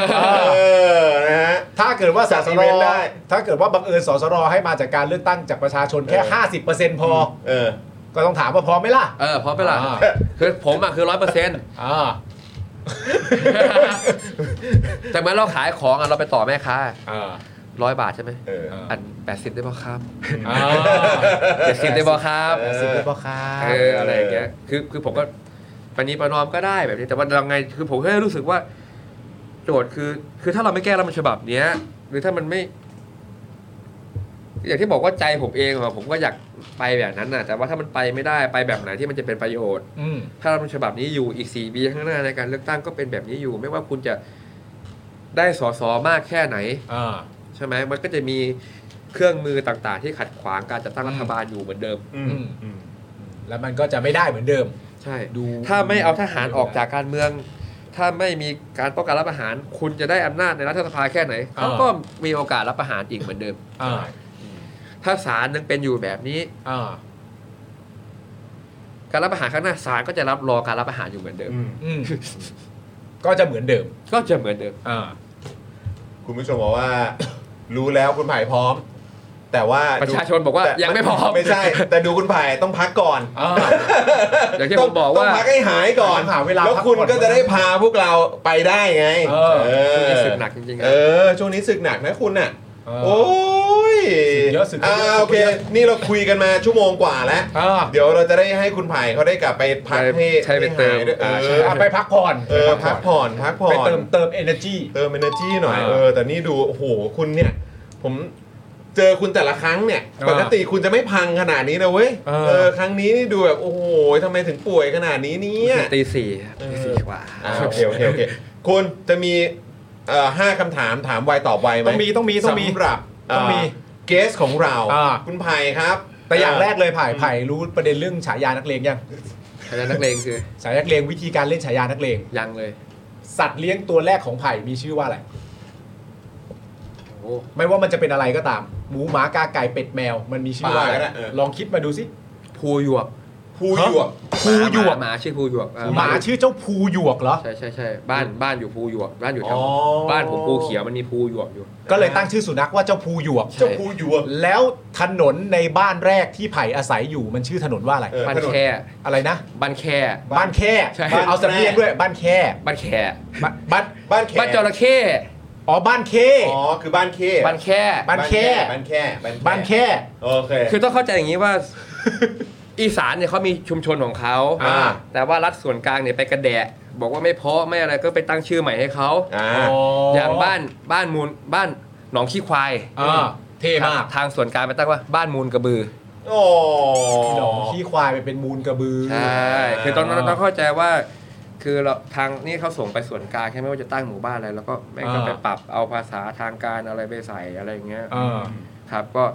คือจริงๆมันบ้านแขบ้านแข บ้านแข่ ภูหยวกบ้านแข ใช่นั่นฉายานักเลงคือคุณคือภูหยวกบ้านแข่นะ โอเค อ่าทุกคนจะจดจำคุณว่าคุณคือภูหยวกบ้านแข่ ภูหยวกบ้านแข คุณจรนี่เขาคือมิกกี้พระรามหก โอ้ ผ โอ ม เค นี่โก้ติวานนท์ อ๋อ คุณคือภูหยวกบ้านแข่ เออ จำไว้เอาไปใช้เอาไปใช้ ภูหยวกบ้านแข เอาไปใช้ เออครับ อ่ะ ผม จบฉายานักเลงนะครับ คุณผู้ชมพิมพ์เข้ามาหน่อย อย่าลืมนะ เวลาเจอคุณไผ่เนี่ย เฮ้ยผู้ยวกผู้ย เอ วก ออ้าวภูหยวกภูหยวก ผู้ยวกบ้านแขก อันนี้ก็ตอบคำถามนี่มีเติมได้ไหมฮะ ได้ๆๆโอ้โหเฮ้ย เดี๋ยวแป๊บนึง หมดแล้ว เดี๋ยว เดี๋ยวเดี๋ยว เดี๋ยจะวเดี๋ยวจบแล้วเดี๋ยวจบแล้ว โอเค เดี๋ยวจบแล้วแล้วว่ากัน ครับผม อ่ะคำถามที่หนึ่งครับไผ่ครับ อะไรที่เด็กๆไผ่คิดว่าเท่ แล้วพอโตมามองย้อนกลับไปรู้สึกว่าอันนั้นไม่เท่ละ อืม ยอมได้ไหม มันยากไปฮะ เออฮะ ลองคิดดูสิอะไรนะเด็กๆไผ่ว่าเท่มากเลย การแต่งตัวของเขิง อาชีพ อาชีพเออ คน ตั้งแต่เด็กเลยเหรอ ตั้งแต่เด็ก เออ แล้วพอโตมามองย้อนกลับไปแล้วแบบโหอันนั้นมันไม่เท่แล้ว ไม่ นี่หว่า เท่แล้วว่ะอืม มีไหม ตอนนั้นเป็นนักเลงฮะ อ๋อคิดว่านักเลงเท่ ใช่ อ่า ก่อนก่อน คนเก่าๆเหรอ ก่อนที่จะมาเข้าคือรู้จักสิทธิมนุษยชนก่อนที่จะ มารู้จักอะไรต่าง ๆ เนี่ยก็ อ่า แบบว่า ก็คิดว่าไม่เท่แล้ว อ๋อโอเคโอ้โหชัดเจน ตี มาก กั ชัด น เจน อะไร มาก อย่างนี้นะ แบบแกล้งเพื่อนอะไรอย่างเงี้ยแบบว่า อ่โอเคโอเค ตีการแกล้งเพื่อนโชว์โชว์โชว์แมน พวกผมเนี่ยตีกันยกยกชั้นเลยนะครับ อ่าย กชั้นเรียนเลยนะค อ่ รับ าโอเค รู้กันมีแบบ เออ ข้ามโรงเรียนข้ามอะไร โอ้ โอ้แล้วพอโตมา ข้ามถิ่น พอโตมาพอมารู้จักศึกษาประเด็นเรื่องสิทธิมนุษยชน อ่า อันนั้นก็ไม่เท่จริง ใช่ใช่ใช่ ๆไม่ไม่เลย ใช่ใช่ ไม่เท่เราเอาซะเลย ข้ามถิ่นเออครับผม ใช่ใช่ใช่ นะครับผมคำถามที่ 2 ครับไผ่ครับ อะไรเออไม่ใช่อะไรเอ่อดาราหรือนักร้องที่ไผ่เคยกรี๊ดตอนเด็ก เออเคยชื่นชอบตอน ๆเคยชื่นชอบตอนเด็กๆดารานักร้องที่ไผ่เคยชอบตอนเด็กๆนะ เออ ชอบคนนี้ฉันชอบคนนี้ อืม นักร้องเหรอ ดาราก็ได้ ดาราก็ได้ นักแสดงพิธีกรก็ได้ เออหรือว่าจะเป็นดาราต่างประเทศก็ได้นะ อ่า เออ นักร้องอ่ะ ใคร เออ พิเศษว่ะ พิ พี่ เศ เส ษ กโอ้โห สิบสี่ครั้ง เพราะว่าตอนผมหัดเล่นดนตรีนะผมเอาเพลงพิเศษมาเล่น อ่า เล่นเพลงพิเศษ โสมซานจริงจริงจริงๆจีบสาวหน้าบ้าน โอ้โห เกิดมาไม่เคย โอ้โหโอเคโอเค คุณเคยเล่นเพลงพิเศษด้วยพินไหม ไม่ ตอนนั้นตอนนั้นผมเล่นกีตาร์ ตอนนั้น เล่ กี นกี ตา ตาร์ ร์กีตาร์นะ อ๋อ โอเคโอเคโอเค ชอบเพราะอะไร เต่าเต่าเต่าโซโล่ด้วย เอ้ยเอ้ยเอ้ยเอ้ยเอ้ยลึกด้วยลึกด้วย ใช่ใช่ ลึกด้วย สมัยนั้นพวกใจสั่งมา ใช่ และสมซานอะไรก็ยอมพวกเนี้ย ใช่ใช่สมัยก่อนอมพระมาพูดด้วยอะไรอย่าง อ่า เงี้ย เสกเบิร์ดเสกเบิร์ด คือตอนนั้น อ่ะ น่ะ เหมือนกับว่ามีประกวดวงวงในมัธยม ครับ พวกเรากับเพื่อนในห้องก็ทำวงทำเพลงกันครับ ก็เขา อ่า ก็ก็ cover เพลงพิเศษไป ชอบชอบชอบ โอ้โห จักรยานสีแดง อ่าใช่ใช่ หมาเห่าเครื่องบินโอ้ยเด็ดๆทั้งนั้น ใช่ใช่ ใช่ใช่มากใช่มากคำถามที่ 3 ครับไผ่ครับ ภาพยนตร์เรื่องโปรดครับ ภาพยนตร์เรื่องโปรดเหรอ ครับ เป็นเรื่องเหรอ เป็นเรื่องหรือจะเอาเป็นซีรีส์ก็ได้ คือผมจำเป็นเรื่องไม่ได้ แต่ผมจำเหตุการณ์ได้ไหมที่แบบว่ามันโปรดอ่ะ ได้คุณเล่ามาเดี๋ยวคุณจอรู้เลย อืมคือมันเป็นหนังอารมณ์ประมาณว่าแบบ เด็กคนหนึ่งได้ออกไปไฮสคูลไปเรียนรู้อะไรอย่างนั้นนะแล้วก็ไปเจอโลกกว้างอะไรอย่างนั้นนะฮะ อืม ซึ่งในตอนนั้นเองเนี่ยแบบ มันหัวเลี้ยวหัวต่อระหว่างเราที่จะไปไปมหาลัย อ่า อ่า อืม แล้วเราดูในหนังแล้วแบบเราเราโอ้จินตนาการคือมันเป็นหนังของฝรั่งอะเนาะ อืม อ่า สังคมการศึกษาฝรั่งอะไรอย่างเงี้ย เออ เออเรารู้สึกว่าแบบเออชอบว่ะแล้วเราตอนนั้นมันกำลังจะไปมหาลัยก็จินตนาการภาพหนังเรื่องนี้แหละ อ๋อ แต่จำชื่อหนังไม่ได้ แต่ไปแล้วผิดหวัง เอา ทำไมอ่ะ ไก่ย่างถูกเขา โอ้ไปรับน้อง ถูก แล้ เขา วไปรับน้อง รับน้อง มันไม่เหมือนอย่างในหนังเลยนี่หว่า อ๋อ นึกว่าไปมหาลัยมันจะเหมือนแบบ อ๋อเป็นหนังเป็นหนังฝรั่งนะ ใช่ มันแบบเสรีภาพไง คือนึกออกไหมเราอยู่บ้านอ่ะ อืมพยายามนึก เราแบบ เราแบบไม่ค่อย คือเอาที่บ้านก็ให้กลับบ้านนู่นนี่นั่นใช่ไหม อ่า ทีนี้เรากำลังแบบกำลังจะ อ่าวัยรุ่น เสรี น่ะ ภาพ วัยรุ่นน่ะ อิสระภาพ เออ จะมาแล้ว อืม แล้วแบบหนังเรื่องนี้มันมันเออว่ะไปเดินทางไปท่องเที่ยวเขาแบบอะไรอย่างนี้นะ มันเป็น อืม ฟิลแบบนี้เลยแบบ อ่า ใช้อิสระ แต่พอไปในรั้วมหาลัยแล้วเจอแบบโดนพี่วากด่า เออ ร้องเพลงอะไรเอ้าอะไรวะ ไม่ไม่เหมือนกัน มึงไม่รักคณะหรือไงฮะอะไรวะร้องเพลงเกี่ยวอะไรอะไร เออมันชอบมีคำถามเนี่ยมึงไม่รักคณะหรือไงเนอะเออชอบถา ด่าม มก พ่อ เลย ด่าแม่เอ้าพ่อแม่กูเกี่ยวอะไรวะเออเริ่มแบบ คือพอพอพอมาเจอสังคมมหาลัยที่เป็นจริงเราก็รู้สึกว่าแบบมันมันไม่เหมือนกับที่เราดูในหนัง อืม เอออื มอืม ใช่ใช่อันนั้น มันไม่ ไม่ ได้เป็แบบได้เป็น นนั้น นั้นแบบว่าเป็นแรงผมขับมอเตอร์ไซค์มีโอแดงตัวแรง แต่งเต็มจากบ้าน เออ พายกระเป๋าขี่มอเตอร์ไซค์ไปมหาลัยขอนแก่น เออ เราเจอแบบนี้ก็ช็อก เออเออ เออ เออช็อกเลยช็อกเลย ในหนังฝรั่งที่ดูเขามีแจวมาแจวจ้ำจึกไหมไม่มี ไม่มีไม่มีเขาเหมือนกับว่าเต็มที่อ่ะวัยรุ่นเขาแบบปาร์ตี้เขามีเล่นเขามีสนุกสนานเขามีแบบ เออใช้ชีวิตอ่ะ เสรีภาพอ่ะ อ่า เพราะฉะนั้นเราแบบเพิ่งเรียนรู้จากเสรีภาพอิสระภาพครั้งแรกเพราะว่าอยู่บ้านนี่โดนแม่ตีเด้แอบสูบบุหรี อะไรอย่างนี้ไงครับเรา ไปใช้ชี เราเก วิต เรเราอะไรอย่างนี้ไง อ่า ใช่ป่ะ โอเค มาได้ครับไปครับ หนังเลยเออ เดี๋ยวไปไปไปค้นหา เดี๋ยวไปค้นหา ดู ไปค้นหาก่อน คำถามทีสี่4ครับไผ่ครับ อะไรที่ไผ่อยากเก่งกว่านี้ครับ เออ ขอสักหนึ่งเรื่องสิฉันอยากเก่งเรื่องนี้มากกว่านี้ ยาก หลายเรื่องเลยนะ เรื่องหนึ่งใช่ไหม เรื่องหนึ่งลองเรื่องหนึ่ง ผมคิดว่าเรื่องการเคลื่อนไหวนี่แหละฮะ อ่าฮะยังไงอยากจะเก่งกว่านี้ด้วยยังไง คิดว่ายังไม่สมบูรณ์ยังไง ก็ตัวชี้วัดก็คือว่าเราก็ยังเปลี่ยนแปลงไม่ได้ใช่ไหมคือโจทย์คือว่าเราจะทำยังไงให้มันเปลี่ยนแปลงได้มันมันก็ต้องแบบว่าต้องพัฒนาขึ้นต้องอะไรขึ้นมากขึ้นเนี่ย เออ ก็คิดว่าเรื่องนี้แหละ คือเวลาที่อย่างที่ผมบอกตอนต้นว่าเวลาเราพูดอะไร เราไม่ได้พูดลอยๆนะ อืม บอกว่าพี่น้องประชาชนเราต้องร่วมกันใช้ชนะอะไรผมรู้สึกว่าผมจดจำ อืม แล้วก็พยายามทำคิดแก้โจทย์นี้นะอันนี้อันนี้ผมคิดว่าคืออยากให้เรื่องนี้มันเก่งขึ้น เพราะว่าเรื่องนี้ถ้ามันมีผลหมายความว่าถ้าภาคประชาชนเข้มแข็ง อืม ถ้ามันเปลี่ยนแปลงตรงนี้มันก็มีผล คือใจผมก็อยาก คือถ้ามันถ้าโครงสร้างมันดี ทุกคนมันก็จะใช้ชีวิตที่ปกติ มีคุณภาพชีวิตที่ดี อ่า ทำงาน มันให้มันแฟร์กันแล้วมันทุกคนไปใช้ชีวิตมีความสุข อืม ใช่ไหมฮะอันนั้นอันนั้นคือผมก็ว่าเลยอยากจะทำให้มันเรื่องอามิติเรื่องการเคลื่อนไหวเรื่องอาขบวนการเคลื่อนไหวเรื่องประชาธิปไตยเรื่องอะไรให้มันเก่งขึ้น อ่า ใช่ โอเค เขาเขาอินจริงๆนะเนี่ย เขาอิน เขาอินจริงๆนะเนี่ย เขาอินเขาอินจริง ใช่ใช่ ๆ คุณผู้ชม ให้กำลังใจเขาหน่อย ขอกำลังใจกันหน่อยอ่ะคำถามที่ 5 ครับคำถามสุดท้ายนะครับไผ่ครับไผ่รู้สึกอย่างไรกับการทำรัฐประหารหรือคนทำรัฐประหารครับ โอ้ไม่เห็นด้วยอยู่แล้วตั้งแต่แรกแล้ว ครับ อย่างเกาหลีใต้อะครับก็คือว่าเขาก็เป็นเผด็จการเหมือนเรา อืม แล้วอย่างล่าสุดเองฝ่ายขวาชนะหนึ่งเปอร์เซ็นต์นะคือผมรู้สึกว่าฝ่ายขวาที่เกาหลีใต้หรือเขายังมีมาตรฐานกว่าฝ่ายขวาไทย อืม เขายังยึดหลักสิทธิมนุษยชนเคารพโอเคเขาคือเขายังไม่ฆ่ากันอะหรือว่าไม่ไม่แบบนั้นอะคุณเห็นต่างแล้ว ก็ เห็น ยึ ต่าง ดติอกยู่ด้วยกัน กา ได้อะไรอย่างเงี้ย อ่ายึดกติกาก็แข่งกัน ตำรวจผู้ปฏิบัติงานเนี่ยมีม็อบชนกันเขาอยู่ตรงกลางเขาไม่ได้เลือกปฏิบัติไม่ได้แบบว่า หันหน้าเข้าฝ่ายเราฟาดฟาดฟาดหันหลังปกป้องทางนู้นอะไรอย่างเงี้ยเนี่ยอันเนี้ยผมคิดว่ามันมันก็หนักหนาพอสมควรนะแล้วก็หลังจากตอนนั้นที่ที่ขบวนการที่อ่าเขาชนะเนี่ยเขาก็จัดการกับเผด็จการทหารนะอันนี้ผมคิดว่า คือตัวสะท้อนที่เราได้ได้อำนาจรัฐหรือไม่ก็คือว่าการที่เช็คบินกับเผด็จการนั่นแหละ อ่า อันนั้นคือหมายความว่าเรามีอำนาจรัฐเต็มแล้วเราก็สร้างมาตรฐานใหม่ทางสังคมเพราะว่าผมยกตัวอย่างอย่างที่บอกว่าถ้ารับอาหารแล้วเป็นองคมนตรีได้ดิบได้ดี ทุกคนก็อยากทำ อืม อืม ใช่ไหม โอเค โอ้ คุณผู้ชม สุด ค ย รั อบ ดครับนะฮะแล้วก็เมื่อสักครู่นี้โอ้โหยังมี โอ้นี่คนยังพูดกันถึงเรื่องของการรับน้องอยู่เลยนะเนี่ย โอ้โห เออ คงเคยรับน้องกันมาทุกคนแล้ว ใช่ครับผมก็คงต้องเจอกันมา เฮ้ย เมื่อกี้ผมเห็นว่ามีมีภาพของร้านอะไรสักอย่างหรือเปล่าเนี่ย อ่าใช่ใช่ใช่ใช่ คืออะไรฮะ คุณคุณไผ่ครับเมื่อกี้ผมเห็นผมเห็นเอ่อผมเห็นทางพี่ออมส่งเข้ามาในกรุ๊ปอยู่ มันเกิดอะไรขึ้นครับ ครับ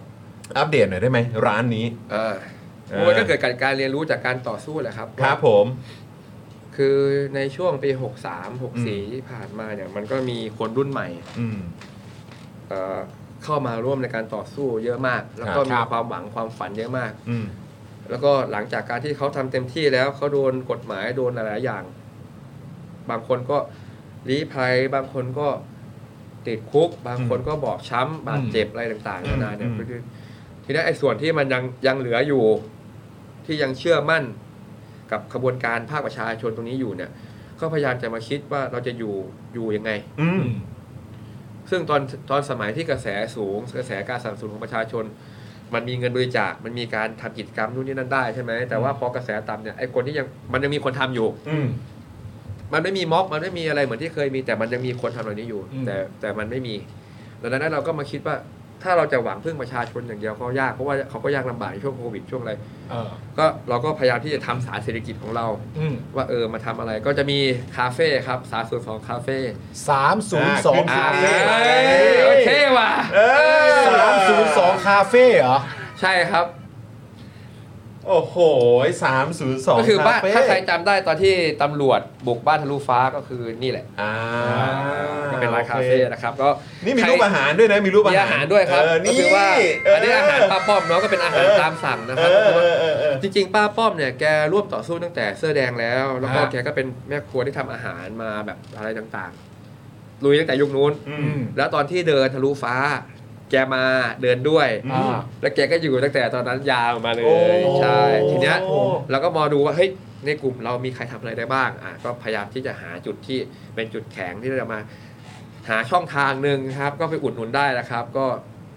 อ่าในที่บ้านเนี่ยยังไม่พร้อมครับเพราะว่าก็มีแค่โต๊ะอะไรเฉยๆนะค ครั รับบ ออนไลน์ได้นะครับ ก็ไลน์แมน อ๋อคือสั่งได้ ใช่ สั่งไรเดอร์ได้ พอเราเข้าไปในระบบนี้ปุ๊บเราก็ได้เรียนรู้อีก ว่า มันหักเรา 35เปอร์เซ็นต์ อ๋อครับผม เอ้ย ครับ ไม่ได้ ก็เดี๋ยวเดี๋ยวรอมาสั่งตรงมานั่งแบบอุดหนุนที่ร้านก็ได้ มานั่ง เราก็กลับไปเพราะว่าโอ้โห คนพยายามจะหาทางเลยโอ้โหระบบแม่งเอาเปรียบมากเลยแบบ เออ คนที่ทำเนี่ยได้น้อยมาก แต่ระบบมันเอาเปรียบคือผมไม่ได้ปฏิเสธว่าคุณจะหักเปอร์เซ็นต์นะค่าคิดแอปนู่นนี่นั่น แต่ว่ามันมันมันเกินไปเป้า อืม ใช่ไหม กับ แล้วผลกระทบคือผู้บริโภคนะครับ อ่า ใช่ไหมอันนี้เราก็กำลังแบบฟันฝ่ากับเรื่องนี้ แล้วก็ใครไปที่รามนะครับ ที่รามก็จะมีหมูกรอบ อืม หมอบกู หมอบกู หมอบกู ใช่ใช่ใช่ อืมครับผม หมูกรอบ อันนี้คือหมายว่าไงคือหมายว่าก็คือไปอุดห สา นุน ขาเราใช่ไปได้ ที่รามได้ ใช่ใช่ใช่ครับ อ่าโอเค 302 คาเฟ่ ใช่ โอเค เอ่อหมอบกู แล้วก็มีเครื่องดื่มด้วยครับ แต่ว่ามันโฆษณาไม่ได้ครับ โอ มัน เค เป็นกิจการตามบูธตามงานที่ โอเค าที่จัด แต่เราแต่เราเห็นแล้วเราเห็นแล้ว อ่า เราเห็นแล้วเราเห็นแล้วหาโฆษณาไม่ได้แต่เราเห็นแล้ว กันได้นะ คือว่าก็เอาทรัพยากรของพี่น้องมาเนาะเอาน้ำผึ้งมาจากในป่า แล้วก็เป็น อ่า เอากล้วยมาครับ ครับ เป็น อ่า อ่าครับ เออ อ่า นะครับ โอเค แล้วก็เพจนะครับเพจ ที่สำคัญที่ ฟ้า สุดไปทะลุฟ้ากันด้วยอ่ะเอา อ่า เพจขึ้นมาหน่อยเอาเพจขึ้นมานี่ นี่ นะ ไปตามกันด้วยนะ อ่า เออทะลุฟ้าครับผม ใช่ครับ ครับ ก็คือ ผม ว่าเดี๋ยววันที่ 29 นี้นะครับ ก็ฝากฝากทุกคนติดตามเนาะว่า เราจะจัดงานลำลึกหนึ่งปีของลุงไพโรจน์เนาะ ครับ เอ่อนักสู้ทุรีดินคนธรรมดาคนหนึ่ง อืม ที่แบบว่าก็ แต่ว่าสิ่งที่แกทำยิ่งใหญ่มาก แล้วก็ ครับ อยากจะชวนทุกคนนะครับ ว่าไปร่วมกันลำลึก อืม ทำให้อ่าคนธรรมดามันไม่ธรรมดา อืม ครับ อืม ต้องไปรับเรื่องกัน เพราะว่าผมก็เคารพนับถือหัวจิตหัวใจลุงมาก ครับ ครับ 29 แก นี้ ช่วยมาโดยตลอดขบวน ครับ การตั้งแต่เสื้อแดงนะแกยังอยู่มาตลอด แล้วแกก็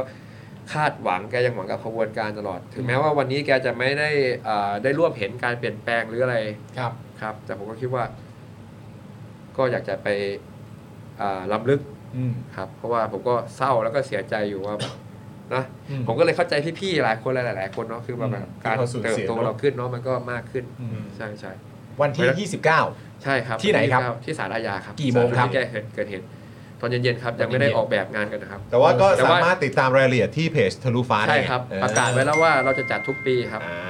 อ๋อทุกปีเลยนะครับ ใช่ครับ เป็นเป็นวันแบบประจำเลยทุก 29 มกราคม ใช่ ใช่ไห ผม มคิดว่าเราต้องให้คุณค่ากับคนธรรมดา อืม นี่แหละ อืมค ครั รับบ ผมนะครับ ก็มีทางพาร์ทของคุณลุงนวมทองเนาะที่เราก็จะรำลึกอยู่เป็นประจำอยู่แล้ว ครับ งนี้ก็เป็นของพาร์ทของเอ่อคุณไพโรธด้วยเหมือนกัน ใช่ นะ ค ค รั รับ บ แล้วก็อีก อืม พาร์ทหนึ่งเนาะครับก็เอ่อในเดือนมีนานะครับเดี๋ยวจะประกาศอีกทีก็เป็นพาร์ทของพี่จี๊ด อืม ครับ คือคนเหล่านี้จะอยู่เบื้องหลังเนาะก็คือว่าเราอาจจะเห็นความสำเร็จเบื้องหน้าหลากหลายต่าง ๆ แต่ว่ามันมีคนเบื้องหลังที่เกี่ยวข้อง แล้วก็ผมรู้สึกว่าอย่าเชื่อชูคนอยู่ข้างหลังนะครับ เพราะว่าเวลาเราเห็นเอ่อโอ้โหคำปราศัยที่นี่เครื่องเสียงที่นี่มันก็เกิดจากพี่จีน อืม หรืออะไรอย่างเงี้ย ครับ หรือแม้แต่การที่แบบว่าอ๋อ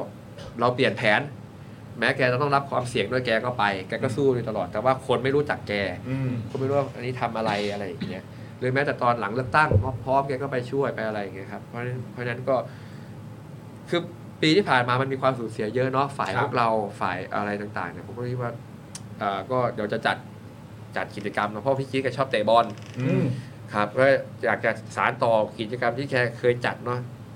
จี๊ดครับนะ จี๊ดครับ ใช่ โอ้โห คือปกติอ่ะแกจะเป็นเหมือนคนที่สไตล์แบบว่าเฮ้ยเอาเอาเอาพี่น้องมาเจอกัน เอานักเคลื่อนไหวเอาสายต่างๆ มาเตะบอลมากินข้าวกันมาร้องเพลงมาอะไรกันอะไรอย่างเงี้ยพอแกเอ่อจากไปอย่างกระทันหันนะครับ แล้วก็ก็เลยคิดว่าอยากจะจัดนี้อีกเนอะอันนี้คือถ้าถ้าเบื้องต้นที่เป็นงานที่จะแบบว่าอ่าลำลึกอะไรอย่างเงี้ยก็จะมีสองงาน แต่ว่างานอื่นเดี๋ยวรอประกาศอีกที งั้นก็ปักหมุดไว้ 29 มกราคม ใช่ นี้ก่อ สาน รอาญานะครับ สารอาญา เจอกัน นะ ครับ แล้วก็ น่าจะเป็นช่วงค่ำๆเนาะ ใช่ แต่ว่าถ้าเกิดอยากจะเช็คชัวร์เรื่องเวลาเนี่ย ก็ง่ายมาก ๆ ด้วยการติดตามเพจทะลุฟ้านั่นเองนะครับคุณผู้ชมครับนะฮะสนับสนุนกันนะครับ แล้วก็ใครที่สะดวกก็อย่าลืมไป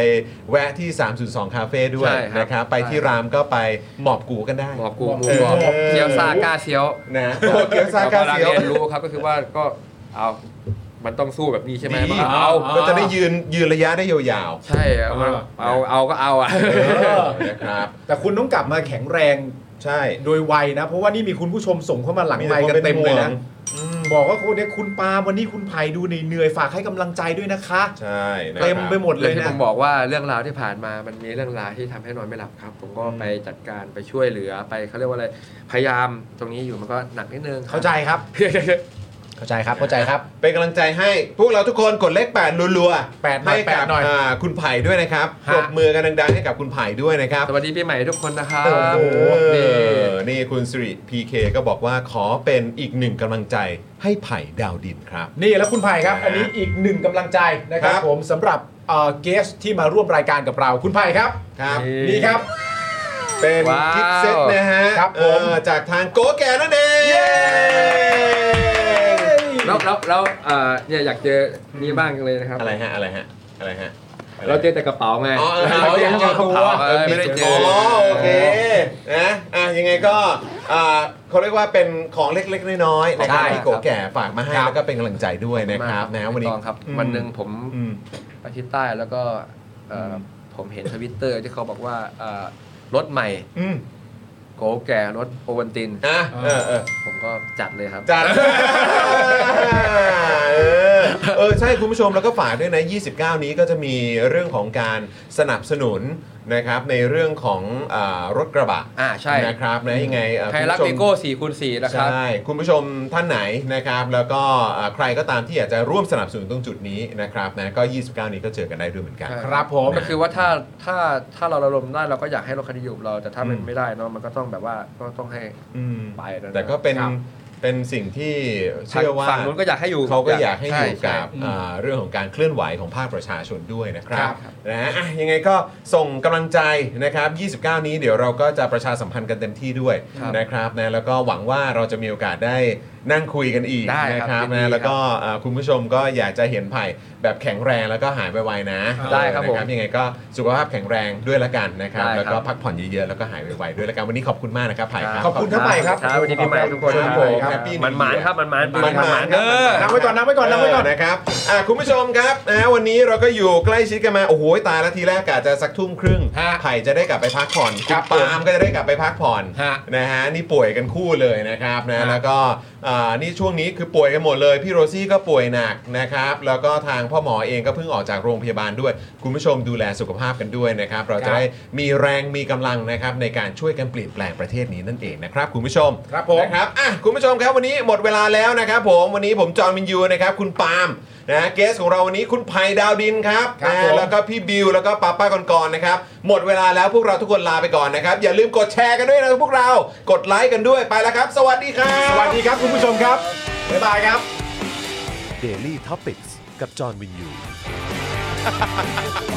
อยากจะเชิญชวนคุณผู้ชมนะคะ มาเป็นซัพพอร์ตเตอร์ให้กับช่องสป็อคดาของเราค่ะ ตอนเนี้ยทำง่ายมาก แค่คุณผู้ชมนะครับ กดดอกจันนะครับ แล้วก็ตามด้วยเบอร์ที่ขึ้นอยู่ตรงนี้ แล้วก็กดโทรออก หรือกดโทรออกข้างล่างนี้เลยก็ได้นะครับ แค่นี้เนี่ยคุณก็สามารถเป็นซัพพอร์ตเตอร์ให้กับพวกเราแบบรายเดือนได้เลยนะครับ ผ่านเบอร์โทรศัพท์มือถือนั่นเองครับ เราต้องการซัพพอร์ตเตอร์ผู้สนับสนุนเท่าไหร่นะครับ 15,000 คน ตอนนี้เรามีซัพพอร์ตเตอร์ 5,000 คน ใช่ นะ ซึ่งก็ได้บอกความต้องการนี้ไปเมื่อประมาณปีกว่าๆที่แล้วแล้ว เราก็พยายามกันนะครับ เรื่อยๆเรื่อยๆเป็นหมื่นสามครับ ตอนนี้เหลือ 5,000นะครับไม่เป็นไร ครับ เรายังสู้ต่อครับอีก 1 0,000 คน อีก 1 ะครับ 0,000 คนเท่านั้นเอง ใช่ค ใช่ รับ ก็คือเราก็พยายามจะทำให้ง่ายที่สุดนะคะ สะดวกที่สุดสำหรับคุณผู้ชมนะคะ บางทีเนี่ยอาจจะแบบว่าเออไปสมัครเป็นซัพพอร์ตเตอร์ไปทำอะไรคือแบบมันกดหลายลิงก์ ใช่ มันวุ่นวายใช่ไหม ใช่ มันบางทีแบบว่ามันไม่ค่อยแน่ใจว่าทำยังไง แต่ว่าอันเนี้ยคือง่ายมากที่สุดเลย แล้วก็ท่านใดที่สมัครแล้วนะครับ ก็สามารถไปติดตามคอนเทนต์ Exclusive นะครับ ได้ที่ Facebook Page Spoke Dark Supporter ได้เลย แล้วก็สำหรับ Supporter ท่านใด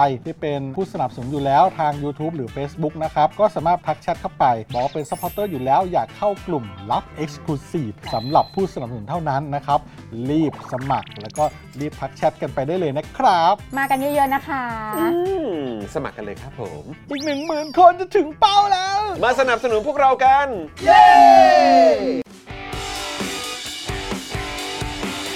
Daily Topics กับจอห์นวินยู